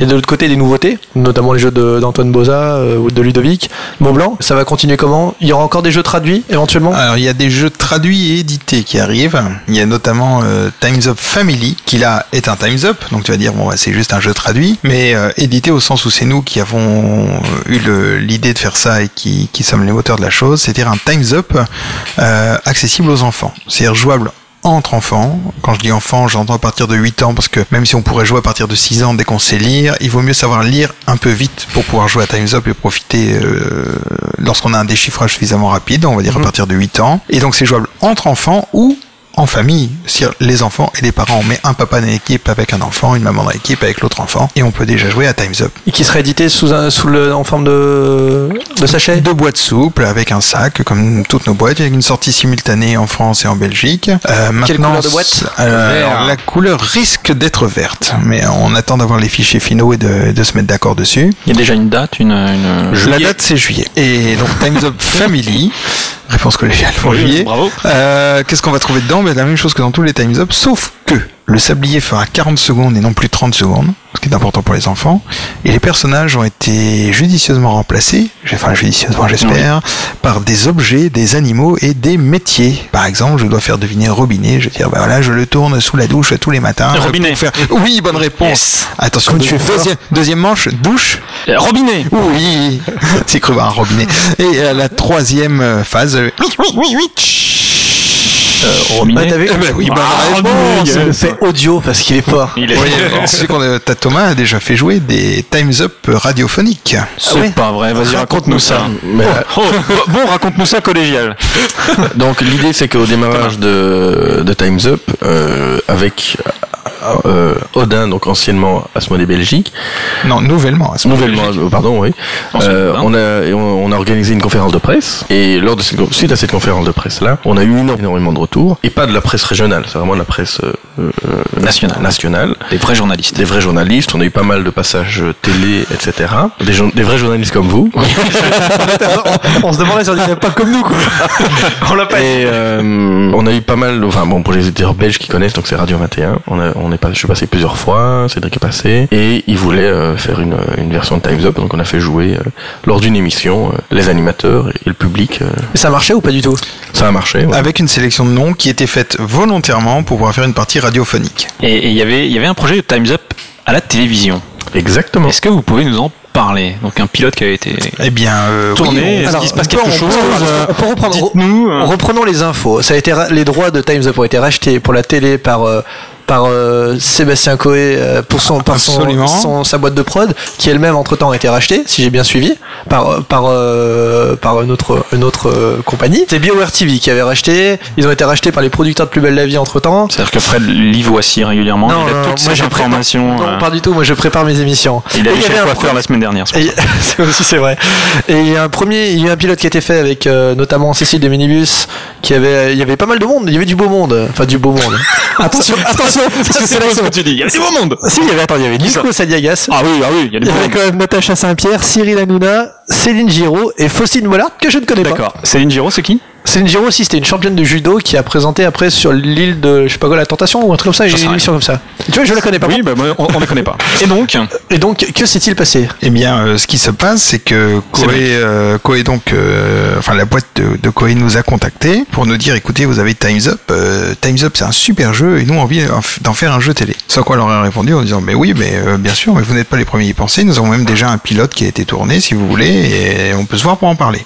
Ah, donc en fait c'est un projet Times Up Télé sur lequel on travaille depuis de nombreuses années. Je pense qu'on peut dire maintenant de nombreuses années. Et euh, on, on a, on a déjà contacté pas mal de gens. À l'époque, on avait pas mal discuté avec Patrice Lafont qui, qui nous a donné euh, d'ailleurs plein de, de conseils, qui est un type super. Euh, Un petit coucou si un jour il doit entendre cette émission. Patrice nous écoute régulièrement. il Mais ça, ne- ça ne m'étonne pas. Euh, Ça oui, oui, souvent oui. pour me le dire. Ouais. Il me dit on est super. Oui. Et euh, donc, euh, bon voilà, ça, n'avait, ça n'avait pas vu le jour de, de ce côté-là. Et donc, lorsque la boîte de Konosa a contacté, ben, on a dit ok, parlons-en. On en a parlé. Et puis, ben, pour finir, on leur a cédé euh, les droits. À savoir que c'est une boîte de production. Donc euh, maintenant, c'est c'est un peu le même schéma que pour l'édition de jeu. C'est-à-dire que maintenant, tout comme si un auteur signait une boîte de jeu chez un éditeur, maintenant l'éditeur doit la produire et trouver un distributeur pour la vendre. Et en télévision, ben, les distributeurs sont les chaînes de télévision. C'est-à-dire que cette boîte de production maintenant a le projet et elle va essayer de la vendre, de le vendre à une euh, chaîne de télévision. Naturellement, c'est plus facile de vendre un jeu euh, à TF1 ou à France 2 en arrivant en disant bonjour, je m'appelle Koé, que si j'arrive en disant bonjour, je m'appelle Cédric, on fait ah vous êtes le livreur de pizza?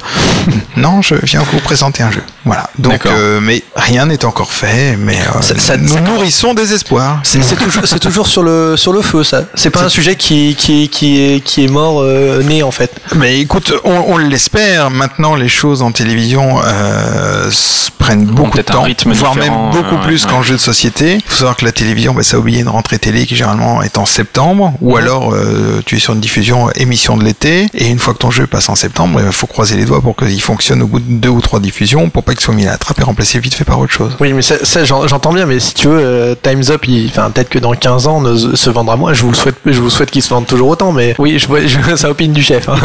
mais, euh, mais disons que ça serait dommage de, de tarder. Enfin, j'ai l'impression que plus on attend et moins. euh, Eh bien écoute, euh, hélas, euh, nous ne pouvons pas tirer toutes les ficelles, et euh, j'aimerais bien moi, qu'il passe Donc, à pour la télé, mais je n'ai pas euh, Mais la tout à prochaine fait fois autorité sur la chose. La prochaine fois qu'on a Sébastien Coé en ligne, je veux dire, on, on touche deux mots.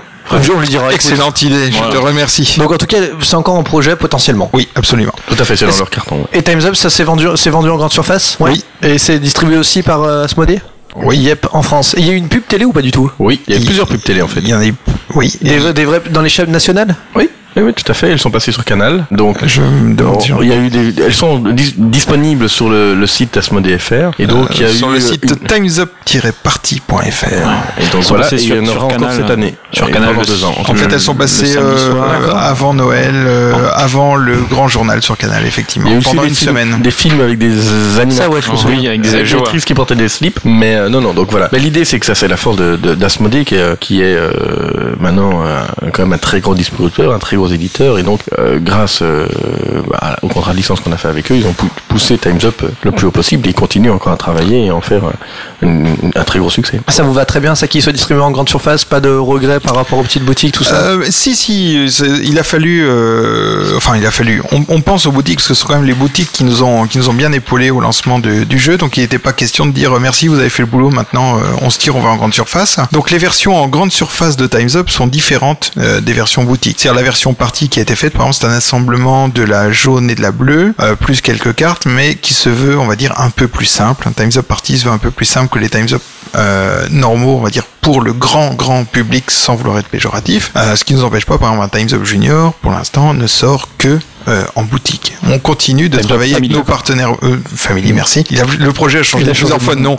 Mais euh, non, naturellement, on est, on est loin de, de dénigrer les boutiques, il faut pas l'oublier. Hein, sont, sont les premiers acteurs sur le marché, et si les jeux marchent, c'est grâce aux boutiques. Donc, on est loin de les oublier. Et donc maintenant, on va essayer de voir juste un tout petit peu ce qui va sortir. Vous nous avez dit, donc on a parlé de Tadam. On peut peut-être juste refaire un tout petit pitch dessus, comment ça fonctionne. Ça sort bientôt, c'est le prochain qui sort C'est le prochain en qui mai. sort. Il sort en fin mai. On n'a pas expliqué comment ça marchait. C'est un jeu de Friedman Fries, Marcel André Cassola Merkel et Andrea Meyer. Oui. C'est un jeu de 4 à 9 joueurs Bravo. qui se joue. Ah oui, je suis Et meilleur maintenant, fort. tu peux nous dire comment ça s'écrit W-A-A-Z.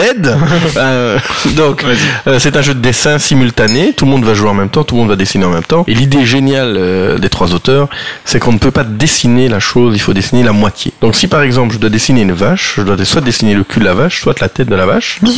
Et une fois que j'ai fait le- la tête de la vache, je vais cacher la partie que j'ai dessinée, la passer à Cédric, qui va dessiner l'autre moitié de la vache, ne sachant pas ce que j'ai fait. Voilà, ça c'est le principe génial du jeu. Évidemment, comme c'est un jeu repos prod et que c'est un party game, on a ajouté des contraintes. Par exemple, on peut devoir dessiner sous la table à l'aveugle, dessiné avec une oreille sur la table, etc. Ça fait peur au début, mais en fait c'est carrément super drôle, c'est super crétin, ça fonctionne, on peut vraiment avoir des dessins et des créations géniales entre deux joueurs à l'aveugle, et, et voilà, donc c'est super simple, super efficace. Euh, voilà. J'ajouterais que Oui. ça marche en famille, c'est-à-dire que vu le quand on dessine chacun moitié-moitié, ça peut vraiment c'est un jeu qui marche en mix euh, parents-enfants et les deux ils prennent du plaisir. C'est-à-dire les, les parents ne se s'abaissent pas dire bon allez je vais me mettre au niveau des enfants pour jouer. Ouais. C'est très drôle lorsqu'on joue parents-enfants, ça marche aussi. Et il n'est pas nécessaire de bien dessiner puisque le- si on trouve les dessins, on a, gagne plus de points quand on dessine. Donc euh, il est Il y a- plus important de trouver que de dessiner. Il y a un matos qui est su- super bien. Euh, là, on a, il y a un proto euh, qui est devant nous. C'est, ça sera ce matériel-là qui sera. C'est un mat- Non, alors les, les, C'est un proto- vé- les prototypes, là, si tu fais allusion au carton, sont faits en carton plume. Alors c'est un truc de fainéant, le carton plume. C'est c'est quelque chose qui fait 2 mm d'épaisseur et qui est très facile à couper. Oui. Le matériel final sur sera sur du carton normal, Oui. euh, comme on a dans tous nos jeux, sur du carton épais de 1 mm, 1 mm 5, Oui. qui sera lui aussi plastifié en Villeda. Voilà, c'est ça. Il y a du Voilà. Donc on Mais peut écrire euh, vraiment. ce ne sera pas une plaquette qui fait 1 cm une fois repliée, J'entendais bien, mais c'est donc on écrit sur du Velleda qui s'efface facilement. C'est assez, Oui. c'est assez, c'est assez agréable. hein. On n'écrit pas juste sur un, sur une feuille de papier qu'on va chercher. euh, euh, non, non, non, non, le- tout le matos est fourni. jeu, ouais. Euh, Il y a eu d'ailleurs un, un testing qualité, euh, on va dire, qu'on a fait chez RopoProd. C'est-à-dire qu'en fait, on a demandé à nos producteurs de nous envoyer euh, leur feutre Villeda et leur texture Villeda. Ah, J'ai demandé ça à plusieurs usines. Et en fait, on a fait vraiment, on a gribouillé sur le Villeda euh, des grosses zones avec le feutre. On a laissé sécher pendant trois semaines. Si le mec il oublie les dessins dans la boîte, il a même pas essuyé les ardoises avant de ranger son jeu. Et au bout de trois semaines, on a essayé de d'essuyer, les- de nettoyer les dessins pour voir si le feutre partait bien. Et bien donc on a sélectionné le feutre qui s'effaçait bien parce qu'on a qui laissait des grosses traces euh, qui ne partaient plus sur les ardoises. Tu aurais pensé ça, Guillaume? Oui, bien sûr. Ah c'est bon. Voilà. Tu peux bosser chez RoboProd. D'accord. Donc euh, un jeu. Ça, ça sort fin mai. Vous avez pas peur Fin de faire de l'ombre à l'iPad au même moment qu'il sortira en France Bah écoute, euh, non, je pense. Enfin, on a Steve Jobs nous a contacté pour nous demander si on pouvait décaler, mais on ne tient pas à le faire. Donc un jeu grosse déconne, on se marre bien, on, on y a joué, euh, on c'est vraiment euh, c'est vraiment une bonne ambiance, on, on, on se prend la poire. Il y a ce côté où on, où on essaye de, de se demander ce qu'a dû dessiner l'autre, euh, qui est assez sympathique. Je pense qu'il a un service à nous demander.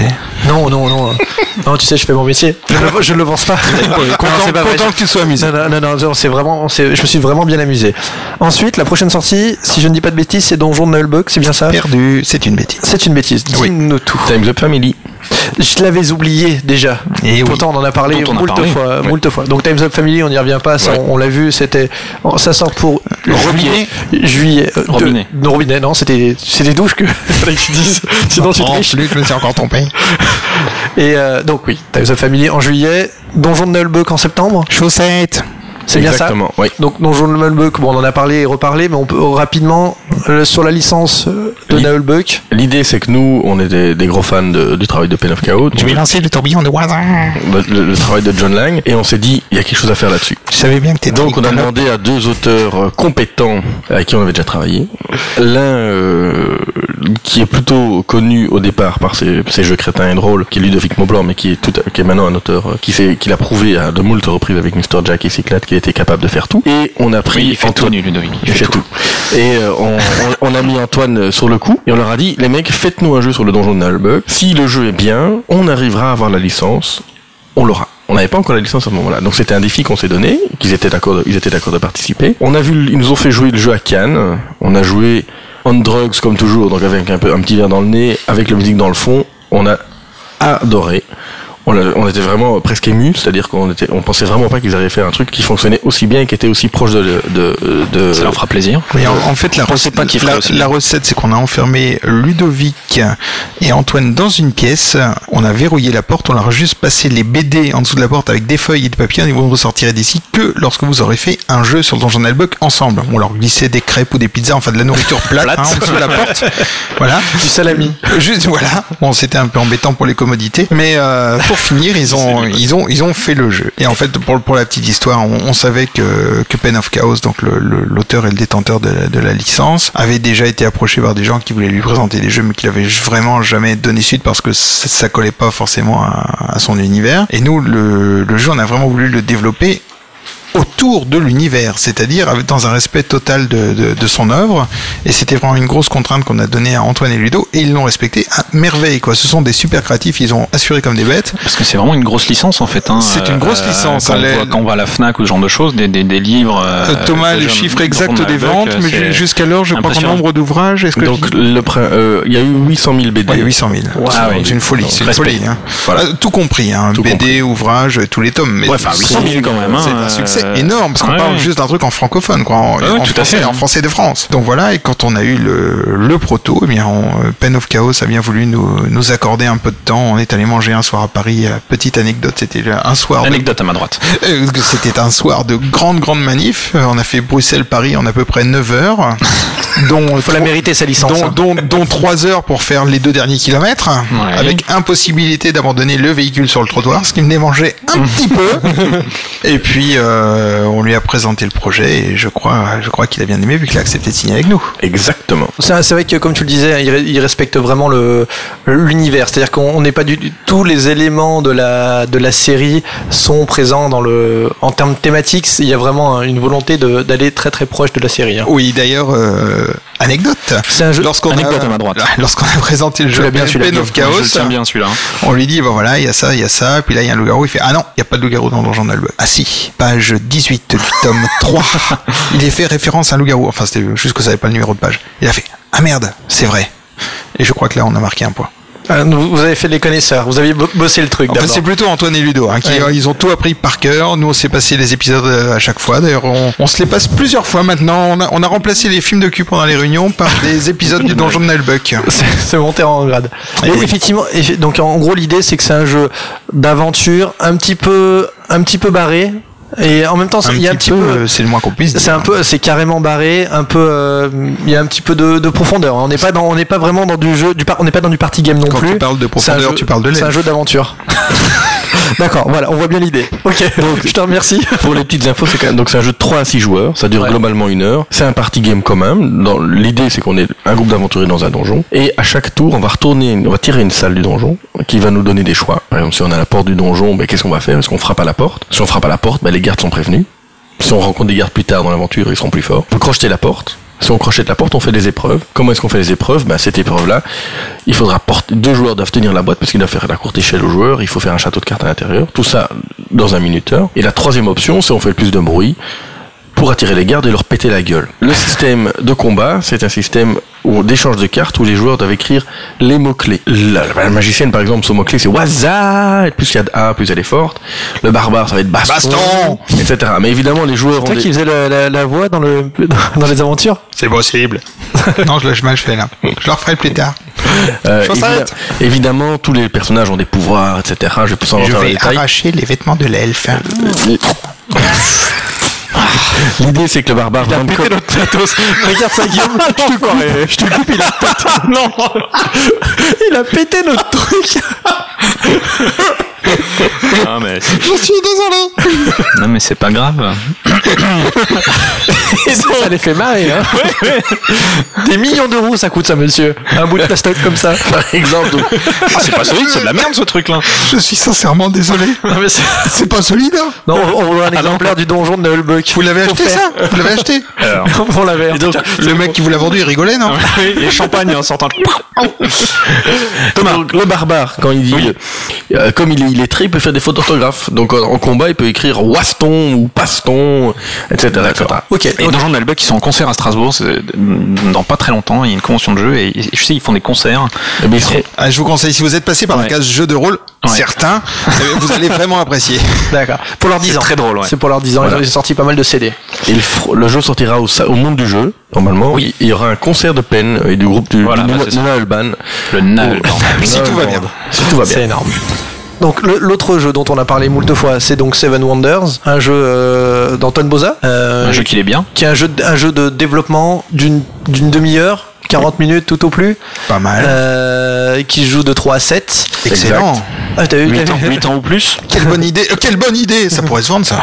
Et du coup, plus, euh, ouais. un jeu qui est à base de draft, hein, on fait passer les cartes à son voisin Mhm. et on essaie de fait. se développer. On essaie de développer. Le ça. principe, c'est que c'est un jeu de Ça développement en trois âges. Euh, à chaque tour, euh, les joueurs vont recevoir un paquet de cartes, ils vont choisir une carte et, euh, et la placer. Globalement, construire le- les, les- les cartes, les bâtiments. La grande force du jeu, c'est que tout est basé sur vos deux voisins. Quand vous devez construire des cartes, vous pourrez acheter des ressources à vos voisins, etc. Qui permet de jouer à 7 7. euh, de manière fluide euh, et, de, et de manière riche. L'idée, c'est que le jeu, à notre sens, maintenant les gens testeront, etc. Chaud 7.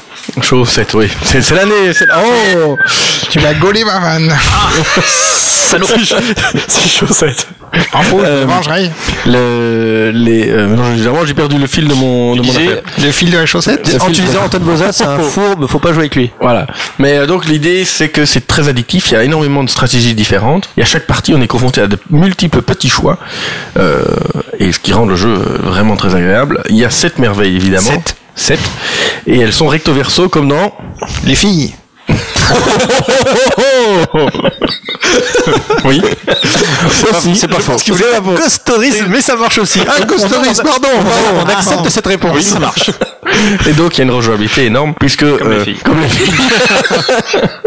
ça peut aller jusqu'à il y a 14 mondes de- enfin 14 14 euh, euh, pays de départ euh, différents. Non, vraiment un super jeu. hein. Enfin, sans blaguer, euh, moi, j'ai pu faire qu'une partie euh, à Cannes. J'ai trouvé ça vraiment exceptionnel. quoi. C'est un vrai jeu. Ce qui est vraiment très intéressant, c'est que tout le monde joue en même temps. Il y a absolument pas de temps mort. C'est un jeu où on se développe, euh, enfin, on- où tout le monde se développe en même temps. et- Voilà. Et, et simultanément, on joue pas dans son coin. C'est l'une des grandes beaucoup- forces du jeu. Il y a beaucoup d'interactions tout en jouant tout le temps à tout moment en fait. La, la simultanéité du, du, du, du tour, en fait, euh, est la grande force du jeu. C'est-à-dire qu'on soit 3 joueurs, 4 joueurs, 5 joueurs, 6 joueurs ou 7 joueurs, 7, euh, on joue tous en même temps, donc la partie va durer la- le, le même temps. Et euh, effectivement, comme les interactions se passent juste avec son voisin de droite et son voisin de gauche, bon, ce qui n'empêche pas de regarder, une fois que tu connais un peu le jeu, ce qui se passe à l'autre bout de la table, hein, s'il y a certaines cartes qui partent entre deux. Mais euh, ça rend le, le champ de décision limité, tout en étant très riche, et donc il se joue relativement vite. Et c'est à mon avis l'une des plus grandes forces du jeu. Ouais, tout à fait, parce que le, le mécanisme de draft était, était connu, mais là il est vraiment optimisé au maximum euh, à mon avis, et c'est vraiment, euh, c'est vraiment excellent. hein. Enfin, je pense qu'il est d'ailleurs il a eu beaucoup de, de retours très très positifs, notamment à, à- à New York. À New York. Ok, donc euh, vraiment Vous la, faites super bien l'accent anglais, Il y a peut-être un mec qui a dit un gros mot, on sait pas. la, la gros- la grosse sortie pour Essonne, ça c'est pour Essonne, ça sort avec plein d'espoir dessus, Yeah, of course. qui me semble euh, largement, C'est largement mérité. Socks, socks. Très bien. Sock Seven. C'est Sockets. Euh, D'autres choses peut-être? Est-ce qu'on a, est-ce qu'on a, on- donc on- est-ce qu'on a des, des, des news un peu par, pour ça Mais euh, on peut, on peut dire Alors, truc. Il Donc, veut des on- scoops. On Ouais, veut du ouais, scoop, ouais, du scoop, du lourd. On travaille, bah, on a déjà dit, la deuxième extension de Ghost Story, je pense, on a déjà dit. Oui. Ah, ça, c'est Ouais. pas un scoop. Alors, c'est du C'est coup, c'est un plus un scoop. scoop. Ouais, donc il va falloir en donner une autre. Mais c'est pas, c'est pas mal. Bon, il y a, il y a un jeu de d'un breton célèbre et un peu barré qui va sortir. Qui habiterait pas loin de Saint-Malo. Possible, qui aurait des origines hispaniques, certainement. D'accord. Mais on n'a pas encore de date de sortie. D'accord. Par contre, le jeu qu'on peut sortir, qu'on Attends, peut, on, va, on va juste citer. c'est Donc Roberto Fraga, a priori, vous avez peut-être un Roberto, truc. Vous avez... comment t'es trop fort en devinette Ah, je suis super bon. Euh, vous avez peut-être un truc avec lui. oui, on a un truc On avec a un lui. truc avec C'est signé, c'est signé, c'est signé. Donc vous c'est avez. un jeu de couple, c'est le deuxième jeu de couple, donc il y a Cyrano qui est fait par Ludovic et Angèle. C'est- alors, Son c'est- épouse. les auteurs sont, sont Oui, non, on avait hein. compris, un pas un jeu de position. Et hein. là, euh, c'est Roberto et sa femme. Et madame. D'accord. Et madame. C'est leur premier jeu à deux d'ailleurs. Ok. Enfin, et leurs enfants. Mais... Oui, j'entends bien. Est-ce que tu. est-ce- D'autres choses peut-être? Oui, on a un jeu euh, de Dominique Erard et Dr Mops. Là, il y a du scoop. hein. Ils ont fait Ouais. plus de scoop que dans toutes les autres émissions de. Midi Presse. Alors vas-y. C'est un, un jeu qui devrait sortir en février de l'année prochaine. C'est un party, enfin pas un party game. euh, C'est un jeu de, Cédric. de, on le dit. Oui, oui allez-y, On, on peut tout leur dire. Mais on, on peut biper à un moment donné si vous Ok. Non, mais non, il n'y a pas de. Oui, on fera- oh, Alors- oui, on l'enlèvera, bien sûr. C'est un jeu sur le thème des pirates et du vaudou, Hmm. basé sur une mécanique bien connue qui est le Kems. Et donc ça risque de s'appeler Oui. le Kems des pirates. Un jeu de Dominique Erard et Dr Mops. D'accord. D'accord, un jeu de cartes, donc. il y aura du carte, il y aura du. Il y aura des cartes, il y aura des jetons, il y aura euh, probablement des cartons pour identifier les joueurs et identifier certaines composantes. Il est encore en développement chez Donc, nous, mais euh, c'est 2011. sur 2011, février 2011, oui. Pour. Nuremberg 2011 en fait. Roberto Fraga, on en a pas parlé, on a juste dit que. Que- 2025 par exemple. Non mais ce sera de- avant, ce sera probable. Enfin ou alors. Non, ça sera après. C'est pour 2012 probablement. D'accord. Et c'est quoi le thème? On a une idée de, de ce que c'est à peu C'est encore confidentiel. Alors, genre, je vais donner un indice. D'accord. Voilà, c'est fait. J'ai cru qu'il allait dire chaussettes. Je- ça, ça nous aurait pas étonné. Donc d'accord. Donc là on a, on sait qu'il y a un truc avec Fraga. On sait C'est pas déjà quoi. bien, on sait, on sait des choses, c'est déjà bien. D'autres choses éventuellement? Allez, un autre indice. Latex.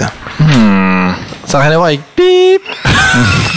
Tu as dit bip ou bip C'était juste pour vérifier. Pas compris. D'accord. Ok. D'autres.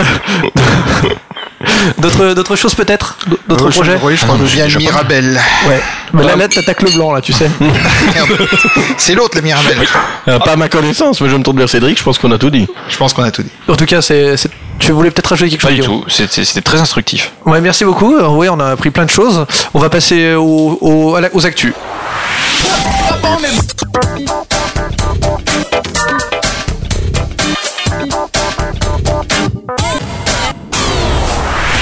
Alors aujourd'hui, on a trois actus principales qu'on voudrait développer. Euh, la première, on en a déjà parlé un petit peu tout à l'heure, c'est de- le festival de- des Jeux de Toulouse qui a eu lieu euh, À Toulouse Ah, non, j'allais donner une date.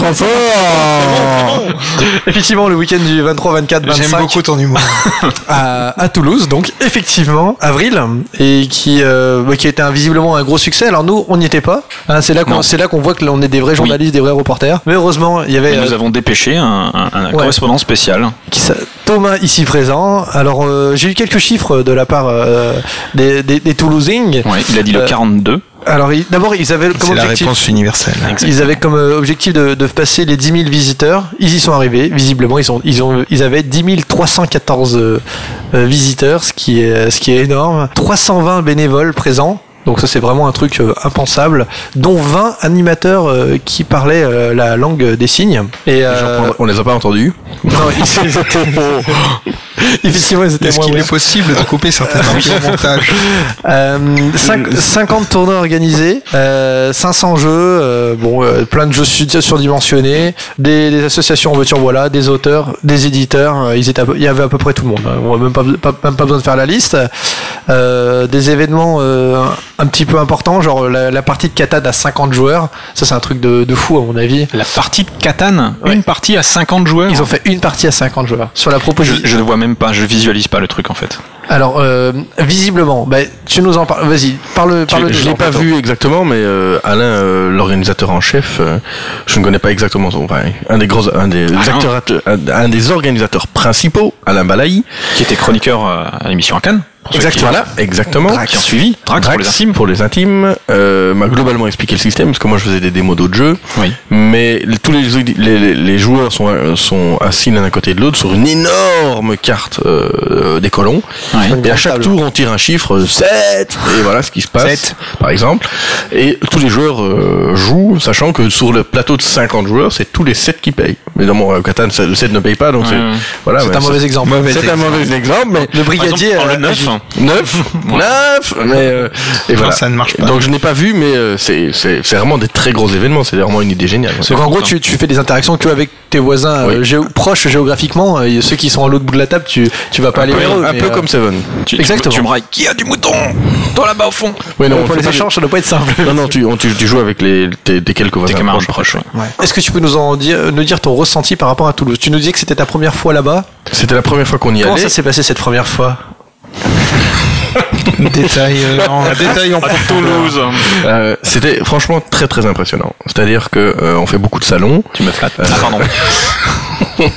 Euh, ils ont tous un, un style et un caractère différent. Et celui-ci, le, le, le, le truc qui, qui saute aux yeux, c'est la convivialité. Dès qu'on entre dans le salon, qui est gratuit, on reçoit une étiquette et on, avec son prénom. les, les dix- Ils ont fait 10 000 étiquettes? Oui, c'est comme ça qu'ils Avec les prénoms pré- préécrits dessus. Non, non, pas les... Putain, ils sont forts. Ils, ils- ils savent qu'il faut pas se tromper. il y aura- 42 Guillaume. S'il y a plus, s'il y a plus, s'il y a plus d'étiquette Guillaume, les Guillaume ne peuvent plus rentrer, évidemment. Et qu'un Frédéric. Ah non. Mais euh, et donc en fait l'idée c'est que ça brise totalement la glace et que euh, les 300 animateurs bénévoles qui sont là et qui sont hyper reconnaissables avec leur t-shirt orange peuvent vraiment facilement constituer les tables, expliquer les règles, etc. Et l'autre idée géniale du, festival, enfin l'une des autres idées géniales, c'est qu'il n'y a pas de stand d'éditeur. Il y a des tables avec des jeux partout, partout, partout, partout. Et les gens peuvent s'asseoir, découvrir des jeux, etc., sans être euh, agressés euh, automatiquement par un éditeur qui va dire venez sur mon stand, etc. Et donc les éditeurs qui étaient, présents ne travaillaient pas vraiment. Ils étaient là pour faire participer à l'événement. Moi, j'avais, euh, j'étais venu montrer Seven et euh, Costories et Tadam. J'étais dans le coin, j'avais pas une, affiche, une affichette trop pour production, etc. Donc, j'avais des gens qui venaient, qui s'installaient à ma table et qui, jouaient. À côté de ça, il y a plein d'animations live. Ils ont fait des chavadages géants, on chante, etc. Il y a vraiment une, une, une ambiance vraiment euh, très impressionnante et ça touche un public de non-joueurs, mais qui a envie de jouer. Le festival devient de plus en plus connu, donc euh, donc voilà, les gens viennent et ils sont motivés. Ils ne connaissent pas spécialement grand-chose. Il y a vraiment beaucoup de, de novices et donc voilà, donc beaucoup de gens qui ne connaissaient rien, euh, mais qui étaient là pour apprendre, pour découvrir le jeu. Et vraiment, c'est vraiment un carton, euh, c'est vraiment un, un- gros coup de chapeau euh, à toute l'équipe que je félicite. C'est vrai que c'est impressionnant. Les nombres, quand on 320 bénévoles, ça me paraît vraiment un- invraisemblable en fait. Moi j'y suis jamais allé, j'ai pas eu cette chance. Euh, J'espère bientôt. Il disait qu'il y avait plus de 400 tables de jeux. Effectivement aussi, il y a les tables, les tables, euh, les jeux restent sur la table en fait. Oui, l'idée c'est que les, les éditeurs partenaires doivent donner un certain nombre de jeux et les jeux sont collés à la table. Sur certains, sur dans la partie jeux euh, pratique, animation pour certains permanente, il y a des jeux pour lesquels ça s'y prête moins. Oui, Mais euh, sur les animations permanentes, le jeu comme ça, l'éditeur est assuré d'avoir un retour sur le fait que son jeu a été présenté, enfin le- durant tout le week-end quoi. Les, les enfants pleuraient quand les cartes de Pete étaient collées sur la table et qu'ils pouvaient pas jouer. Oui, C'était c'est ça, c'était c'est- super c'est- triste. Avec les jeux de cartes, c'est moins pratique effectivement. C'est Mais ils ont, ils ont collé le bâton de Jungle Speed au milieu et je veux dire, c'était- c'était très Et- difficile. et le mec embarquait la table avec. Et ils rigolaient pas. hein. Il y avait un claustrophobia pardon géant visiblement. Je, c'est, c'est- il est chouette? Il est chouette, j'ai pas eu le temps de jouer, euh, etc. Mais c'était très impressionnant. De nouveau, c'est une maquette géante. C'est- un boulot de titan. Mais voilà, c'est des passionnés qu'on trouve là. Il y a plein de versions surdimensionnées des jeux, des enfants qui courent partout. euh, vraiment une ambiance ah, vraiment géniale. Le terme alchimie, donc c'est l'alchimie du jeu, le, le nom du festival, Oui. s'y prête parfait. quoi. C'est vraiment l'alchimie de tous ces animateurs qui créent un, un- un- un truc assez imp- impressionnant. C'est vrai que tous les tous les éditeurs et auteurs qu'on a eu et qui étaient déjà allés à Cannes, euh, à Toulouse pardon, nous ont dit qu'effectivement à Toulouse c'était un festival euh, formidable euh, qui nous conseillait vraiment. Il y a vraiment un consensus là-dessus. Ils nous disent tous que c'est super bien. Mais euh, il faut On aurait aimé y être. En gros, les gens se moquaient de nous parce qu'on n'y était pas en fait. Ouais, on est un peu les losers du, du groupe. Ça. Le, le truc, le- le- la chose importante, c'est que ce n'est pour que les gens ne confondent pas les auditeurs, les, oui, les confondent auditeurs. pas, oui. Vous, c'est les éditeurs et nous, on est des auditeurs. euh, euh, ne confondent pas, c'est pas du tout un Essen. C'est-à-dire que, à part pour l'ambiance et qu'ils voir des auteurs français, etc., euh, le, le, le, le détour euh, vaut la peine que si on veut aller vraiment passer un énorme week-end avec, avec tous des joueurs et jouer jusqu'à 4 heures du matin, etc. On va pas y trouver des jeux spécifiquement pas édités. Il n'y a pas des nouveautés. Il n'y a pas des euh, nouveautés pour l'instant, etc. ouais.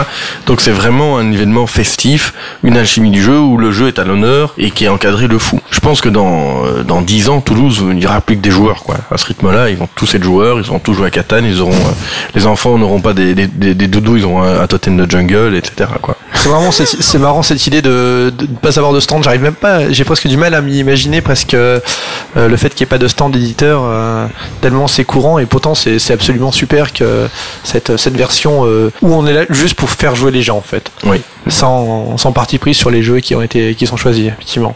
Une autre actu, Guillaume? Oui, alors vous n'êtes pas sans ignorer que Ta dame. sortira ta dame. Il y a Mais- qui t'as vu oui, j'étais en train de leur- je suis de de faire leur leur- tendre, Je suis obligé de faire leur boulot, c'est n'importe quoi. complètement. Euh, mais euh, sortira également le nouveau joujou d'Apple hein, que certains ont déjà, euh, ce qui n'est pas mon cas, le fameux iPad. Alors on en a un sur la table, on, on peut faire les malins, on en a un qui est juste là devant nous, regardez. Il est là. On il, montre est, à l'antenne. Il est magnifique. il est magnifique. Il est superbe. Et donc, euh, bah, du coup, il y a des. des Je précise qu'il parle de l'iPad et pas de moi. Oui. Oui. Mais tu es, es j'aurais aussi magnifique, le, tu sais. Le mot superbe. Merci. Euh, donc le monde du jeu de société euh, commence un petit peu à, oui, à, à on va pas Bouillonner. dire s'exciter, mais à, Bouillonné. à bouillonner autour, autour du sujet. Euh, on a vu euh, sur Trick Track avec Tac TV euh, une partie de Small World avec Mathieu Fall. Euh, nous, on s'est renseigné auprès d'Asgard, qui s'est également lancé dans la course avec Pocket Rocket, du fameux Antoine Boza. Très bien. Oh Et, là euh, par contre, ça, là, vous suivez. vu. Et également Baz Omega. Je pense qu'Antoine, c'est vraiment des choses qu'ils ne- qu'ils ne doivent pas faire savoir. Et également Baz Omega de Pascal Bernard et P.O. Barum. que je n'ai pas euh, tes de connaître. Voilà. Donc on, leur a posé la question, on a, on a, fait un vrai travail d'investigation. hein. Donc on a envoyé un mail en fait, et euh, ils ont ils ont répondu. Ils sont très sympathiques. Donc eux, ils ont travaillé avec un studio de développement qui s'appelle Chronos Mobile Agency. Euh, Ils nous ont expliqué que le, le, le développement de l'appli euh, Pocket Rocket a, enviré- a duré pardon environ deux mois, sans compter les discussions en préalable avec le studio en amont, des phases de test pour éliminer tous les bugs, etc. Ils ont expliqué également que euh, chez eux, ça avait pris peut-être un peu plus de temps parce qu'il y avait une intelligence artificielle, euh, ce qui n'est pas le cas pour. euh, Non, chez nous, chez nous, ce sera très facile. On n'a aucune Non. intelligence. euh, Mais elle est peut-être artificielle. artificielle. voilà, donc euh, on gagne beaucoup de temps en fait. Non, c'est vrai que sur, euh, sur euh, effectivement sur Small World, il n'y en a pas. C'est un jeu, Ouais. ils, ils ont Small World, la- c'est la version que à deux. Non mais nous on parle de la. si- Vous, alors Nous, on vous, parle de l'actu. Vous n'êtes pas le centre. euh, Vous n'avez pas d'actu, tu sais, en ce moment. euh, en fait, tu veux qu'on s'en aille, c'est ça euh, si peut-être ta dame. Ah non, c'était en 2008, donc. euh, Oh la vache Ah l'agression, le tacle à la carotide. Non non. Donc euh, ce que je disais, c'est que euh, effectivement, euh, Small World. Donc ils ont sorti la version A2 sans, Oui. sans intelligence artificielle. Sans intelligence. Et, oui, sans intelligence artificielle. Tu joues avec, euh, avec, ton, avec ton ami, qui devient ton ami le temps d'une partie. euh, Exactement. donc tu- tu- Certains n'ont pas d'amis. Ouais. Donc voilà. là par Donc contre, il il leur faut une intelligence faut tourner artificielle. autour de la table. Oui. Donc Et, voilà, euh, avec leur propre aveu. Alors manifestement, on est quand même un peu au début du truc, hein, puisque euh, il sort en, mai euh, en France. hein. Euh, et donc ils ont assez peu de, de visibilité en termes de retour, mais euh, donc ils espèrent évidemment euh, s'en servir comme un extraordinaire outil de communication. Je pense que ça va peut-être pas être les seuls à, à se lancer dans le dans le truc. Vous avez euh, C'est possible Vous que ce ne soit songez, pas les euh, seuls. quelque Ben, euh, chose oui, on a, on a commencé en interne à, à faire des petites choses, mais euh, c'est un peu précoce pour en parler. Ça veut dire quoi juste en interne, même si c'est précoce euh, C'est-à-dire deux que personnes qui l'on- travaillent dessus. Voilà, on a deux personnes. des informaticiens. On a des informaticiens et probablement qu'à la fin de l'année, on aura des engagements euh, fermes et que nous serons plus nombreux chez Robot Production. Mais tout ça, avec, D'accord. avec beaucoup de si et beaucoup de conditions, donc ne vendons pas. euh, Juste pour comprendre, euh, RoboProd pourrait s'agrandir en ayant des informaticiens qui seraient spécialisés sur la ver- des versions iPad, iPhone, etc. C'est bien ça que que ce tu n'est pas, tu ce es- n'est pas tout à fait impossible. D'accord, c'est pas c'est pas inenvisageable au complet, c'est ça? Absolument. Bip D'accord. Ok, ok. Mais d'ailleurs, il nous disait, enfin, on, se- on sait, enfin, il nous disait qu'il savait pas trop comment ça se passerait au niveau du retour euh, sur euh, sur investissement. Alors, on remercie hein, parce qu'il nous a fait euh, beaucoup, beaucoup, il nous a expliqué beaucoup de choses. C'est c'est Erwan, euh, Erwan donc, qui nous qui nous a dit ça d'Asgard. Il nous disait qu'en termes de coûts, euh, c'est quand même un peu compliqué aussi. euh, Enfin, il, savait, il savait pas comment ça se passerait euh, en termes de rentabilité. hein. Pour donner un ordre d'idée, on est aux alentours d'à peu près 10 000 euros pour euh, quand on passe en externe sur euh, bah, pour faire le développement pour d'un le jeu, ouais, tout à fait, pour hein. l'adapter. Ce qui coûte cher, visiblement, surtout, c'est la- l'intelligence artificielle, ce qui euh, représente un gros coût. Et donc euh, là-dessus, euh, ils songent, lui, eux, ils veulent faire des jeux avec une intelligence artificielle pour pouvoir y jouer seul, pour avoir des plaisirs solitaires. C'est- Et ça, c'est important. C'est bien. Moi, je pense que c'est essentiel. Alors, ouais, c'est important, hein, je pense aussi. hein. Je pense que c'est. euh, Chacun, Non pas les, non pas les chacun son truc, hein. chacun son Pas truc. forcément que les plaisirs qu'on peut, on peut respecter le point de vue de Thomas. on est tous passés par là après. Oui, non, mais bien sûr. je dis bonjour à ma femme d'ailleurs. Euh, non, l'idée c'est que, bah, de toute façon, le- Apple a déjà remonté plusieurs fois qu'ils avaient révolutionné euh, pour pas mal de choses. Et si la plateforme tactile est très clairement euh, impressionnante, elle offre plein de choses. Donc c'est un support euh, média très très très prometteur. Mais je pense quand même que euh, ça ne, ne remplacera pas complètement le, le- le- le carton et le plaisir physique. Par contre, ça peut être un très bon euh, palliatif en cas de déplacement, en cas de, de jeu, bah, quand on est tout seul et qu'on n'a pas de joueur avec une intelligence artificielle. Donc, je pense que ça va, en tout cas dans un premier temps, pas tout, pas changer. Et moi, je suis demandeur de jeux, en tout cas, avec une intelligence artificielle. Cédric. En fait, euh, moi je vois plutôt ça comme un média différent. C'est-à-dire qu'à l'heure actuelle, on a nos jeux de société qui sont en carton, cartes, euh, avec Ouais. lesquels on va jouer. Euh, et le savoir-faire des éditeurs, c'est de savoir faire des bons jeux. Mais euh, après tout, le carton et le papier ne sont qu'un média, un média comme Oui. un autre. Ce qu'offrent euh, des plateformes comme l'iPad, c'est pour moi un nouveau de mes type de média et euh, aussi le moyen de conquérir des nouvelles personnes. C'est-à-dire, je crois pas du tout dans la mort du papier carton. Je crois que ce, serait une ineptie que de dire ça. Et je, souhaite que le jeu, euh, dans sa forme actuelle, continue euh, le plus longtemps possible. Par contre, je pense qu'on va pouvoir toucher un nouveau type de public qui euh, va arriver à nos jeux au travers ce, ce média-là et qui vont pouvoir les découvrir comme ça. Je pense que c'est déjà un peu le, le cas avec euh, ce qu'il y a pu avoir avec l'iPhone et notamment certains jeux qui ont été faits sur iPhone où voilà, faut bien dire que Knizia euh, et Rainer Knizia est bien parmi euh, les, les pionniers de ce côté-là. Mhm. Et euh, je pense qu'il y a plein de gens qui ont découvert euh, que ce soit Robot Master ou Poison ou même euh, Genial euh, au travers euh, le jeu iPhone qui est vendu, euh, je crois, euh, 79 ou 99, euh, pardon, 79 ou 99 cents, qui permet aux gens de découvrir le jeu et qui après vont avoir envie de l'acheter euh, pour euh, pour y jouer, ils vont dire ah tiens regarde ça existe aussi en, en version papier, euh, allons-y. Et je pense que c'est aussi un, un bon support de communication pour faire connaître le jeu. C'est-à-dire que ces gens-là, ce qu'il faut à mon avis dans ces applications, c'est introduire une petite pub pour le jeu papier Bien sûr. ouais. en disant attention, ça existe aussi sur papier ou pourquoi pas un, lion, un lien vers euh, Amazon ou je ne sais quelle boutique pour l'acheter. En tout cas, c'est quelque chose auquel je crois très très fort d'un point de vue technologique. Je ne sais pas si, si certains auront vu le, le Scrabble tourné sur iPad, c'est tout simplement impressionnant. L'iPad est posé au milieu de la table, ça devient le plateau de jeu du Scrabble, et les joueurs qui ont un iPhone ou un iPod Touch ont leurs lettres euh, en main. C'est réel. La notion d'information cachée est à nouveau accessible, et les joueurs font simplement glisser leurs lettres depuis l'iPhone, atterrit, les- leurs lettres atterrissent euh, sur le, sur le plateau de jeu central. L'iPhone fait office de chevalet en fait. hein, Absolument. lettres. Donc euh, ornithorynque, mot compte triple, 322 points. À trop fort. Et c'est vrai que c'est- Robinet. Sait C'est vrai que si on avait, on peut très bien imaginer qu'après il pourrait y avoir des, euh, pour, euh, pour en échange d'acheter une grande, euh, une grande surface plane qui servirait de plateau de jeu, avoir euh, des, des dizaines et des dizaines et des dizaines de jeux euh, sur lesquels on, enfin, qui serviraient de plateforme pour tout ça en fait. Quitte à ce qu'on ait euh, des paquets de cartes à côté, etc. Tout, tout à fait. Enfin bon, là, on, on extrapole un petit peu dans, dans Ouais, un, dans dans un futur, futur lointain, mais peut-être pas si lointain que Bah, ça. Est-ce que vous savez s'il y a d'autres éditeurs sans, sans, de- sans autre nom forcément, mais est-ce que c'est une tendance qui est générale? Vous en Moi, je pense entre que vous euh tous les éditeurs vont y passer. au moment où, euh, On se parle. Steve Jobs avoir a, un a iPad fait, dans la a main. fait sa pub, et, et le moment où tu as touché un iPad, tu, tu as compris, tu t'es dit ah oui. Et si un éditeur n'est pas en train d'y réfléchir en ce moment, je ne comprends pas. Je crois qu'on est tous en train d'y penser. hein. Parce que c'est vrai que c'est super ludique. hein, le- L'iPad qu'on a, on a pu jouer un petit peu avec tout à l'heure, c'est vraiment euh, extrêmement, euh, extrêmement agréable euh, à utiliser en fait, tout simplement. hein. Oui, c'est une texture douce. oui. Im- im- imagine seulement un Ghost Stories que tu puisses jouer en solo sur ton iPad. Mais je, je prends, je prends. Mais moi aussi. Bon, après, se, se C'est pose une, une information buzz. Ou pas, mais, ou pas. pour la, oh, l'information qu'on vient d'avoir. Donc ça serait ça qui sort à Noël. Merci euh, pour cette information. non, c'est pas ce que tu as dit tout à l'heure. Je n'ai rien dit. Ah bon, d'accord, tu ne l'as pas dit alors. Il n'a rien dit. Ok. D'ailleurs, attention, je vous préviens, si vous con- si vous pensez, euh, si vous songez à, à faire un jeu sur euh, sur iPad, l'auteur doit toucher des royalties. Antoine, si, si tu nous écoutes, donc visiblement, en tout cas, on a demandé, il y a l'auteur. Euh, bien sûr. Il manquerait plus que ça. Non mais je, Je je- pense que de je- toute façon, demandais, en fait si- s'il y avait une rétribution, s'il y avait une, une participation. C'est pré- c'est prévu dans nos contrats nous. En tout cas, on et parallèlement à ça, ben, il est rémunéré de la même façon qu'il serait rémunéré sur euh, sur des boîtes de jeux. Ok. Non mais je, je tenais à le préciser. Eh bien, tu fais bien de le préciser. je ne laisse pas. Mais je vous remercie de l'avoir fait, monsieur. Une autre actu peut-être? Ben vas-y mon grand. Je m'y colle, ok.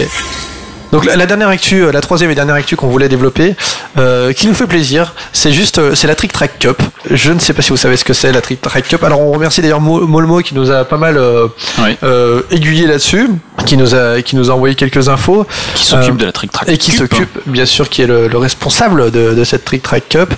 Euh, donc ça se passe sur Trick Track, comme son nom l'indique. Wow. T'as vu, c'est plutôt bien fait. hein. C'est bien trouvé. c'est une cup. Jusque là on est tous d'accord. cup, effectivement.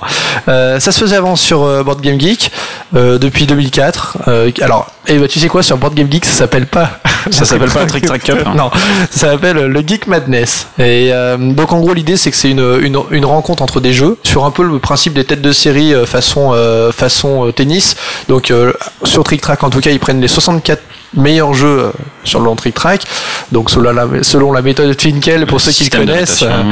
euh, qui permet d'avoir un peu des jeux en fonction du nombre de votes qu'ils ont également. Et donc voilà, le, le jeu le mieux noté va rencontrer le 64e, le deuxième jeu, le meilleur jeu va rencontrer le 63e, etc. Et après c'est vraiment un match un contre un. Donc sur Trick Track, ça se passe comment? C'est un sondage. On peut voter pour l'un ou pour l'autre. Celui qui a, au bout, de- on a une semaine pour voter. Au bout d'une semaine, celui qui a le plus de votes passe dans le tour suivant en 16e de finale, en 8e, en quart, en demi et en finale. J'imagine, comme tu as bien préparé l'émission, que tu vas nous dire contre qui tombent nos jeux. Oui. Alors- Alors, attends, si, si. Non, parce que tu penses. Ah, Parce que- Ah, là, si, je si, suis si, si. intéressé. tu sais, Fred, contre qui tombe Time's Up? Oui, je le sais, bien sûr. Et tu sais qui est en train de se faire exploser J'ai regardé Time's. Up? Parce que bon, on peut en parler tout de suite. Le jeu préféré de Fred. Alors, je, cette année, Time's Up tombe contre Age of Steam. C'est moche. c'est moche vraiment- pour Age of Steam. J'ai voté ce matin. Moi aussi, moi aussi j'ai voté ce matin. Oui, mais pour Je me qui suis trompé, moi. Moi, j'ai- voté pour cliquant- Time's Up. cliquant, je me suis planté, en fait, je crois. Euh, D'accord, je prends note, je j'ai- prends j'ai- acte. j'ai- J'ai voté pour l'un des deux. Martine, si tu m'écoutes. donc non, euh, donc ouais, donc ils tombent contre effectivement contre Age of Steam. A priori, Times Up est bien parti pour euh, pour gagner. Bon, ils ont eu une semaine pour jouer. Donc l'idée c'est une semaine. On, on, on fait et après on, on passe euh, au, au tour suivant. Ça permet en gros de, de- découvrir d'au- d'autres jeux parce qu'on n'a pas forcément les 64 meilleurs jeux dans sa ludothèque. Et si notre favori se fait battre par un jeu qu'on connaissait pas, c'est sympa. On peut aller voir un petit peu ce que ça donnait. Est-ce que Ouais. nous avons d'autres jeux parmi les 64 Alors malheureusement non. L'an dernier, non, l'an dernier il y avait Ah, que. tant pis. Si alors, si, si tu veux, l'an dernier, Ah. il n'y a eu que effectivement Times Up qui a participé. Euh, il a battu en premier tour Dourge Divusta, ce qui est plutôt un bel exploit. Il a battu Blocus ensuite, mais a été battu dans le troisième tour. Ah, Blocus, ça, ça, euh, respect quand même. C'est respect. C'est respect. C'est Il un est- très bon jeu Blocus d'ailleurs. Ouais. Tout à Qui fait. vient de sortir, euh, je, je- je fais la pub au passage, mais ça n'a rien à voir. Il vient de sortir sur iPhone et on l'attend impatiemment sur iPad. Ok, oui, effectivement. Ouais. C'est vrai que je l'ai vu sur, sur iPhone. Et au troisième tour, battu par les Princes de Florence, ce qui est un, un bon jeu. C'est dégueulasse. C'est ce qui est honteux, bien sûr, évidemment. Et donc l'an dernier, euh, c'est euh, Puerto qui a gagné, Puerto Rico. Et sur la boîte, Philosophia a même mis un logo, un logo, vainqueur de la Trick Track Cup, le petit logo qui va bien. Donc vraiment une, une belle reconnaissance, une reconnaissance pour ce, pour ce type, euh, pour ce, pour cette Trick Track Cup. Et, euh, et l'an dernier, ils ont fait du coup, comme c'était la première, ils ont fait aussi un truc classique. Alors ça, c'était assez intéressant. C'était, ils ont, ils ont pris les jeux qui ont plus de 25 ans, donc un peu qui sont rentrés dans le domaine public, et euh, ils ont fait rencontrer euh, genre le tarot contre les échecs euh, et et dont euh, Donjons et Dragons était dedans, diplomatie, etc. Et c'est diplomatie qui a gagné au final. Non, C'est pas la contre bonne qui paye? Contre la bonne paye. Je crois qu'ils ont gagné. Alors, je vais peut-être dire des bêtises. Je crois que c'est contre le tarot. Et Donjons semble- et Dragons n'a pas gagné. Et Donjons et Dragons n'a pas gagné. À cause Alors, de gens comme toi. Si veux, non, non, non, c'est pas. Salaud de journaliste Oui, comme moi. On se tire Alors, ça représente rien, mais c'est assez marrant. Ça coûte rien. Alors, ça commence aujourd- aujourd'hui, le 26 avril. Donc, pour vous, c'était il y a au moins deux semaines, le temps que l'émission soit. Et surtout, en plus, le temps d'arriver à la fin de l'émission, de l'écouter. Donc, il faut encore une semaine de plus, Voilà. probablement. Donc, ça Donc finira. pour nous c'est déjà fini. Oui, mais voilà. pour nous c'était une actu chaude comme pas croyable.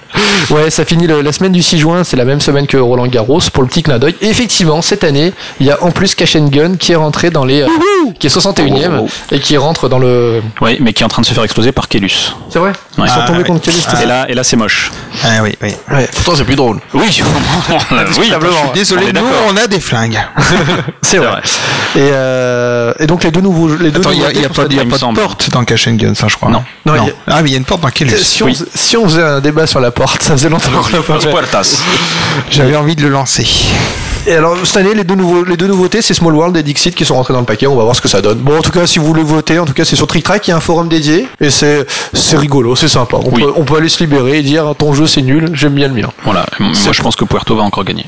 Tu penses que Verto va Ah gagner ouais, ont- ce C'est le meilleur jeu du monde. C'est après, après Justin, mais je pense qu'il va être Oui. éliminé au premier tour. donc Je suis sûr un de ne pas confondre avec Time's Up. Oui, euh, c'est le meilleur jeu du monde de à part Times Up D'accord. Merci. Ouais, et c'est- Cash and Guns C'est bon, Thomas, range ton flingue. et Ghost on Stories on n'est pas, passé loin. et Seven Ok. Wonders. D'autres actus, euh, Guillaume Et Noël, Pickpocket. bah. Pardon euh, Non, pas d'autres actus. Non, mais Seven Wonders va gagner l'an prochain, vous inquiétez pas. Peut-être que Time's Up, Time's Up va gagner cette année. Hein. Je 7 aussi, comme chaud. Bon, bah, Voilà. on a fini les actus. On, Ouais. on va passer au fil rouge. Je pense que vous avez préparé votre question, vos questions. Vous vos êtes réponses chaud. surtout. Ouais, les parce que questions, à c'est nous. En fait, les questions, c'est toi. C'est vrai que c'est ah, fatigué, d'accord, il est c'est très tard. Oui, il est, il est super tard, il est bientôt 9h du matin. Oh, c'est pas comme si tu revenais de Toulouse. Hein. Oui, c'est c'est vrai qu'il y en a qui sont fatigués. Euh, tu veux commencer? Je t'en prie.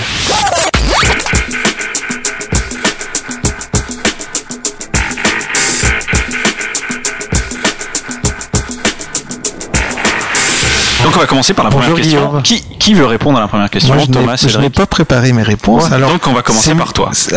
D'accord, ce sera de l'impro total. Très bien. Combien y a-t-il de jeux dans ta ludothèque, Cédric? Euh, c'est monté probablement autour des 2500 et euh, il y en a 300 qui m'ont quitté il y a peu. Ah oui. Non, t'es C'est de la sérieux là quand tu dis ludothèque. 2500 Oui, oui, je suis sérieux. Tu te moques pas de, de Guillaume et sa question Non, non, non, non, mais euh, voilà, euh, j'ai été atteint de collectionnite aiguë au stade Ouais. terminal. Et euh, ce qui se passe, c'est qu'en plus, quand on est éditeur de jeux et qu'on qu'on évolue dans le milieu, eh ben il y a des, on- les gens deviennent un peu des amis, donc on s'offre des boîtes, on joue les jeux des autres, etc. Et donc la ludothèque grossit, grossit, grossit, grossit. Et, euh, et voilà, en plus, as beaucoup, beaucoup très d'amis. très longtemps, j'ai fait pendant des années les brocantes, tout, en me levant tôt le dimanche matin pour aller chasser jeux à 1 euro ou à 2 euros, trouver un fou euh, totalement complet. Ça m'est arrivé une fois. Donc ça, ça aide forcément à gar- garnir euh, la ludothèque. Et euh, mais bon, pendant, pendant toute une époque, j'ai, je dirais, euh, créé une base de données pour Repo Production autour de, du jeu, ce qui nous permettait, lors de certains développements, de dire ah tiens, si on faisait une pièce en plastique comme ça, ah mais je crois pas que ce soit possible. Si si si, regarde, ça a été fait euh, dans un jeu de 79 euh, Mako truc, euh, et voilà. Mais donc j'ai déménagé il y a moins d'un an et tous les jeux que je me suis dit que je ne jouerais pas, je les ai euh, lâchement abandonnés. Donc maintenant la ludothèque risque d'être plus dans les 2000 jeux. Quand tu les as abandonnés, tu les as, tu les as donnés, tu les as vendus, tu les as. Je les ai euh, vendus, mais vendus en lot à quelqu'un qui, qui fait de, dont la spécialité de faire de l'achat-vente sur eBay. Donc je lui ai vraiment euh, vendu pas cher et je pense que lui a pu- vivre dessus un certain temps. Parce que quand tu dis euh, j'en ai vendu 300, j'ai- j'ai- ceux que je ne jouerai plus, c'est-à-dire qu'il y en a quand même 2000 auxquels tu penses encore rejouer, ça me paraît énorme en fait. Non, non, on, on On a va, dire, les- on va dire que probablement les, les, les enfin 300 c'est un peu plus, hein, c'est plutôt 500, euh, 500 jeux que j'avais acquis sur des brocantes, euh, auxquels bah, effectivement je pense que je ne jouerais pas, que je- que j'avais dans la, j'irais dans ma base de données, Qui sont injouables. ou qui sont injouables, non pas forcément, mais bon, euh, un destin, un richesse du monde ou la 18e version de Cluedo, je ne vais pas forcément y rejouer euh, de sitôt. D'accord. Mais ça me paraît vraiment impro- de- 2500, c'est vraiment, ça me paraît énorme en fait. Ça prend beaucoup de place. J'imagine. ouais. Ça prend beaucoup de place. Mais Thomas en a plus. Voilà. Alors. Thomas. Euh, bah oui, moi je, je les compte plus depuis pas mal d'années. Euh, Attends, c'est long, compter jusqu'à 2500. Attention, hein, c'est en comptant tous les petits jeux. Hein. Un, Oui, peu, un sûr, petit oui, jeu de cartes oui, non, est un alors, jeu. on hein. est d'accord, on est d'accord. Mais euh, oui, donc j'ai au, moins ça. Euh, je suis plus. Je préfère pas imaginer. Moi, je Mais- pense que je suis à mais- 2000 mais- et que Thomas est à 2500. Vous vivez dans, dans, dans des châteaux, donc, ou avec des. euh, On vit dans vous des avez des stocks ou. euh, Non, on, habite chez nos jeux. Il faut savoir que la Belgique n'est pas euh, n'est pas la même chose que la France euh, point de vue immobilier et donc euh, bah oui il faut il faut des grandes pièces ça c'est sûr. D'accord. Euh, par contre je vais faire une petite dédicace à Cédric. Ouais. Moi j'ai une ludothèque avec des boîtes ouvertes. Cédric, ah, il se fout de moi parce qu'en fait, je joue beaucoup de jeux, soit avec Thomas ou soit, soit avec d'autres personnes. Et donc, tant que je n'ai pas besoin d'ouvrir un jeu, je l'ouvre pas. Ce qui ne signifie pas que je ne l'ai pas joué pour autant. Tout à fait. Et donc, il se fout de ma... Mais- Parce que j'ai certaines boîtes qui sont encore sous cello. D'accord. 1500. Un peu moins. Euh, Thomas, quel est le dernier jeu auquel tu as joué? Ah mais revenant de Toulouse évidemment euh, la réponse est assez simple c'est Seven Wonders. Est-ce que tu as joué là-bas à un jeu déjà, déjà produit? Euh, non j'ai vraiment été euh, tout le temps sur le stand. Euh, j'ai- j'ai- Voilà, premier bien. Au merci. Alors, Cédric, quel est le dernier jeu auquel tu as joué? Alors, l'un des derniers jeux auxquels j'ai joué, euh, c'était un prototype de Philippe Kertz, mais le dernier jeu édité auquel j'ai joué, euh, c'était Fresco. D'accord. Ça t'a plu? Alors, j'ai bien aimé, par contre, il faut faire très attention aux règles, qui ne sont pas tout à fait euh, claires. On avait fait une, une erreur de règles, mais une fois cette erreur corrigée, le jeu est très bon. Les retours sont élogieux hein, pour ce jeu. Oui, donc méfiez-vous de l'histoire des marchés. Quand on va au marché dans Fresco, on ne va que sur une- un emplacement du marché où on peut acheter sur plusieurs stands de cet emplacement. Mais on ne peut pas bloquer plusieurs emplacements du marché. Merci pour cette forte question. Oui, mais bon, c'était planté, donc je, je le précise parce que c'est relativement facile de se planter. Ok, Cédric, quel est ton jeu préféré du monde? Du monde, euh, j'en ai plusieurs naturellement. J'ai le droit d'en dire qu'un seul. Ouais, euh, Oui, oui, oui. oui. Alors pour moi, le, le jeu maître euh, par-dessus tout, c'est le jeu de rôle. c'est beau. qui, qui pour moi euh, est le, la quintessence du jeu parce qu'il contient un peu tous les autres jeux. C'est la communication, c'est le jeu par équipe, c'est le jeu coopératif, c'est le jeu compétitif en même temps, c'est le groupe contre le jeu, c'est c'est l'univers, c'est vivre quelque chose. Pour moi, c'est la plus forte en fait expérience ludique. Comme j'expliquais tout à l'heure, un jeu pour moi avant tout, c'est créer un sentiment. C'est ce qui pour moi est un bon jeu. Et euh, le jeu de rôle est probablement le jeu où j'ai expérimenté le plus de sentiments. Moi qui ai joué. C'est une fort belle réponse. Ben, je pensais dire la même chose, c'est pas concerté, donc C'est une fort belle réponse. un peu Euh, mais il y a quand même trois jeux euh, que je trouve qui ont vraiment euh, jalonné mon parcours. Oui. Il y a Super Gang que j'ai nommé qui m'a vraiment euh, fait découvrir euh, un autre style de jeu qui était vraiment fondateur. Il y a Time's Up bien entendu. Et il y a le Seigneur des Anneaux de, de, de, Knizia, qui est le jeu qui m'a le plus appris en développement. C'est-à-dire que toutes les cartes, tout est pensé et, millimétré de manière carrément euh, incroyable, tout simplement. On a fait, j'ai fait un nombre de calculs, un nombre de parties incroyable. Et à chaque partie, bon maintenant, je commence à vraiment connaître le jeu. Je connais tous les cartes, tous les plateaux d'événements, etc. Par cœur, je connais toutes les cartes quand elles arrivent, etc. Donc là, je suis arrivé aux limites du truc. Mais euh, pendant de longues années, à chaque partie, on découvrait les combos. Et c'était vraiment, c'est un jeu d'une richesse et d'une puissance euh, Mais- inimaginable. Avec les extensions, c'est in- incroyable le, le, le renouvellement déjà, mais surtout la, la puissance de Knizia. Enfin vraiment, moi je, je pense que quand on joue, euh, quand on joue certaines, enfin, alors pas Sauron parce que bon voilà, ça, ça- mais quand on joue par exemple l'extension, euh, la dernière qu'il a faite, la quatrième, Battlefield euh, La troisième. ouais. Non, la, la, Avec ton boucher, là. Il n'y a pas de quatrième. la, c'est- la dernière, c'est celle avec euh, les, les ennemis là, c'est ça? Les champs de bataille, non. Les pas champs de bataille, voilà, c'est ça. Je voulais dire les champs de bataille, pardon. Pas, pas celle avec les orques, pas celle avec Sauron, Mhm. donc les champs de bataille, effectivement. Euh, Celle-là, ça montre la puissance de Knizia en termes de, en termes de mécanisme, en fait. Je, il y a vraiment euh, un truc qui est incroyable, je trouve. Enfin, il y a- c'est un apport. On sent qu'il est capable d'amener un, un autre mécanisme et de l'intégrer complètement euh, au jeu. Mais Ouais. tous- tous les auteurs qui ont un Z et un A dans leur nom de famille sont capables de faire ça. Antoine, si tu les écoutes. Ah oui, tiens. Mais euh, par contre, je serais un peu plus difficile sur- que toi sur la, la troisième extension, c'est-à-dire que nous, on joue tout le temps à la complète, avec un Sauron euh, qui, qui est le même depuis 5 ans, euh, et qui est d'ailleurs très très fort, l'enfoiré, un Qui se reconnaîtra. qui se reconnaîtra bien entendu. Euh, le seul défaut de la dernière, euh, c'est que hélas, Sauron n'a pas d'impact dessus. Donc je pense que elle aurait pu être encore un petit petit poil meilleur s'il y avait eu un ou deux Nazgûl qui activaient euh, le, le champ de bataille, mais je, je, je reconnais qu'elle est vraiment très impressionnante. Thomas? C'est c'est à toi que je vais Oui. poser cette question. Euh, si tu devais jouer à un jeu juste après l'émission, ça serait lequel? Il, regarde son, il, re- il a regardé Seven Wonders. Je Sept, suis sûr. sept. Non. Non, Sept. je- Non, Ghost Stories alors. C'est plutôt la deuxième extension de Ghost Stories qui m'excite. Ah d'accord. La deuxième extension, ok. Tu- me regardes bizarrement. Tu, Je- veux- tu veux toi- dire, et toi, c'est pas- ça? Et toi Cédric Et toi, si Cédric, tu devais hein. jouer à un jeu juste après l'émission, ça serait lequel? Ah, bah, Probablement, ce serait initié au jeu de rôle, mais euh, c'est euh, Seven Wonders. Ça serait avec plaisir. Seven Wonders pour vous pour vous coller une pâtée. D'accord. Ah le débutant tu, aimes, quoi. tu aimes l'humiliation, c'est bien. Euh, Cédric, est-ce qu'il y a un auteur que tu suis, dont tu suis la production particulièrement? Il y a beaucoup d'auteurs dont je suis la production. Maintenant, euh, parmi les gens que, que j'admire vraiment en tant qu'auteur, ouais, il y en a pas mal. Euh, J'ai une pensée en particulier pour euh, Philippe Keertz, parce que Philippe est pour moi un très très bon auteur. En plus d'être quelqu'un humainement d'absolument très chouette, je pense qu'il a encore beaucoup beaucoup de choses à dire et à sortir.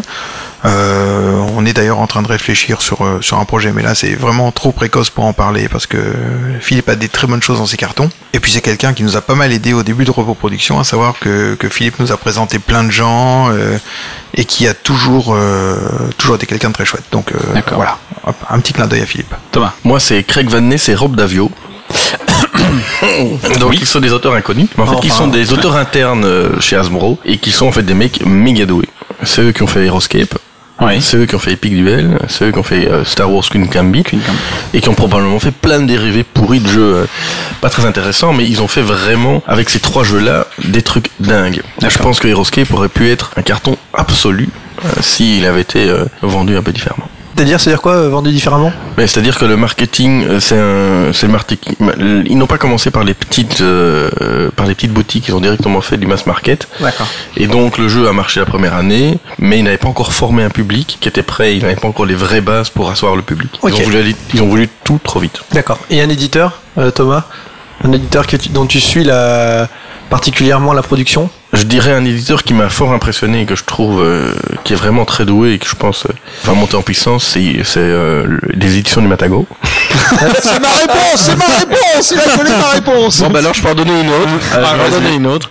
Euh, bah, c'est Gameworks en fait. Je pense que Sébastien euh, et Malcolm, Pochon. et Pochon Oui, et Malcolm Malcolm Braff.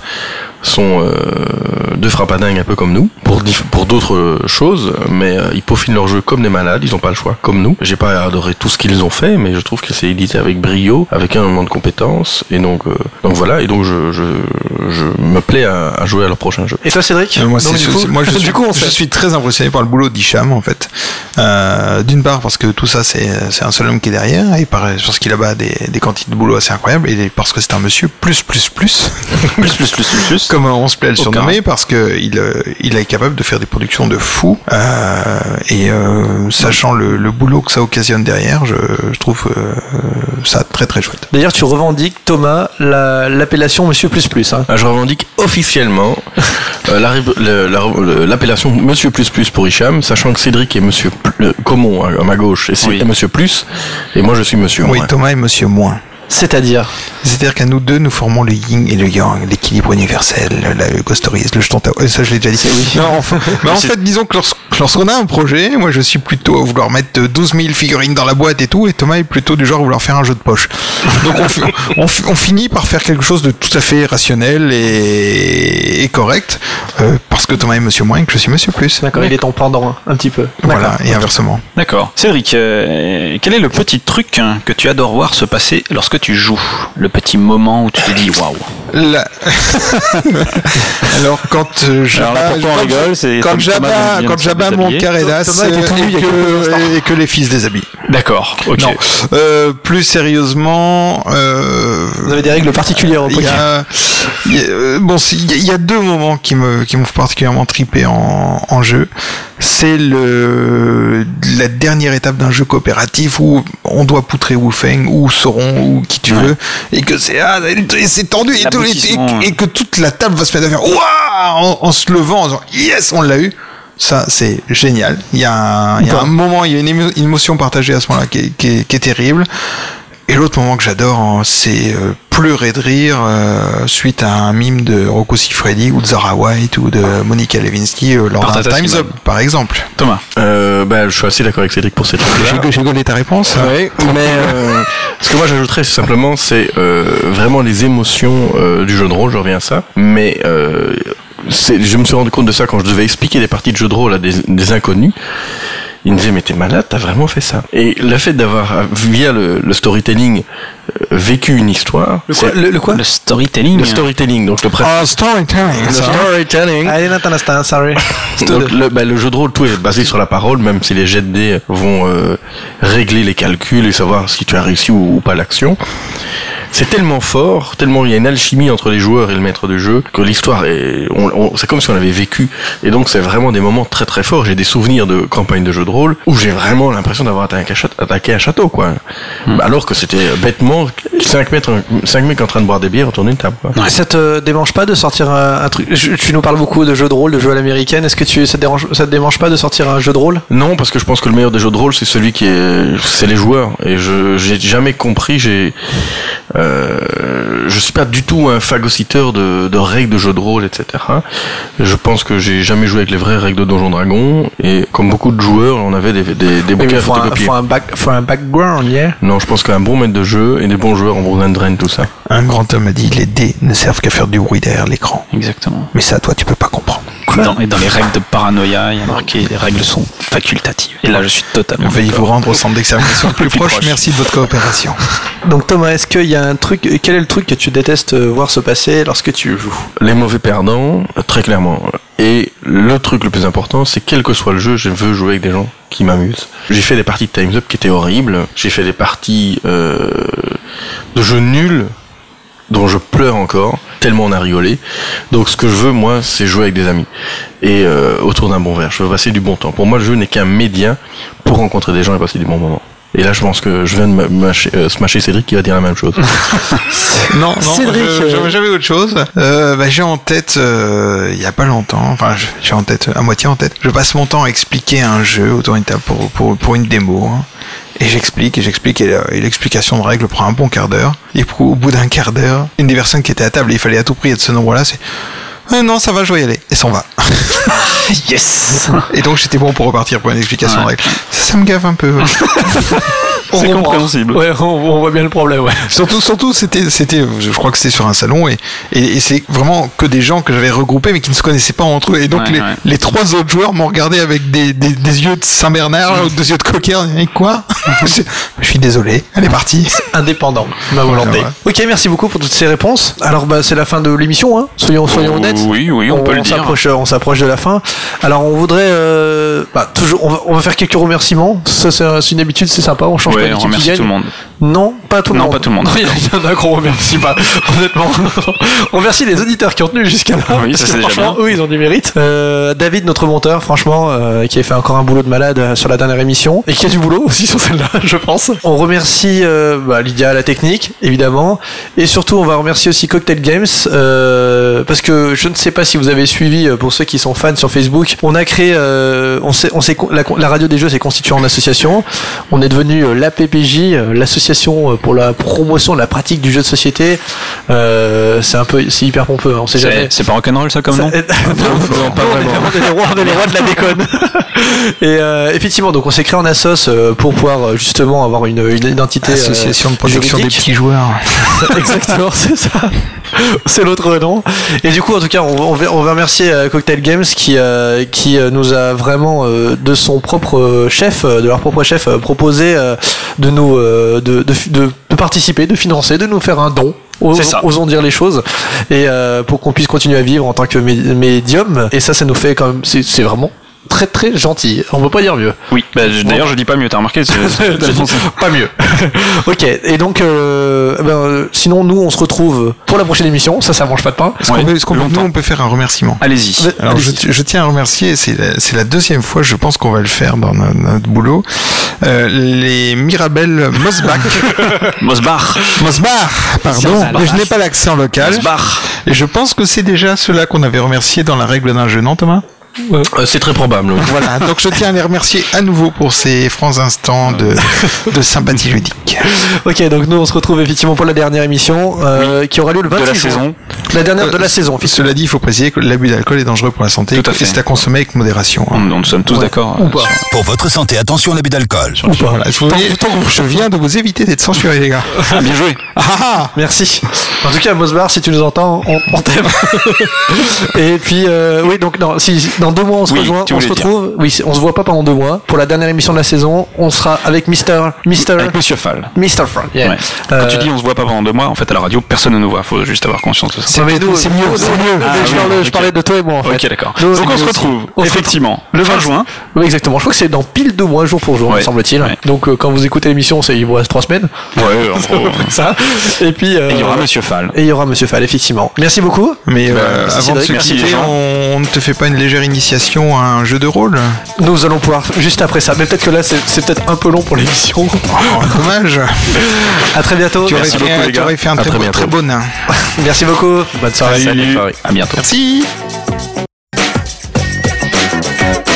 Et bien voilà. Il fait chaud là-dedans. Ça, ça fait chauffer un peu les oreilles. Eh oui. Moi je peux pas trop déconner, je n'ai pas trop parlé.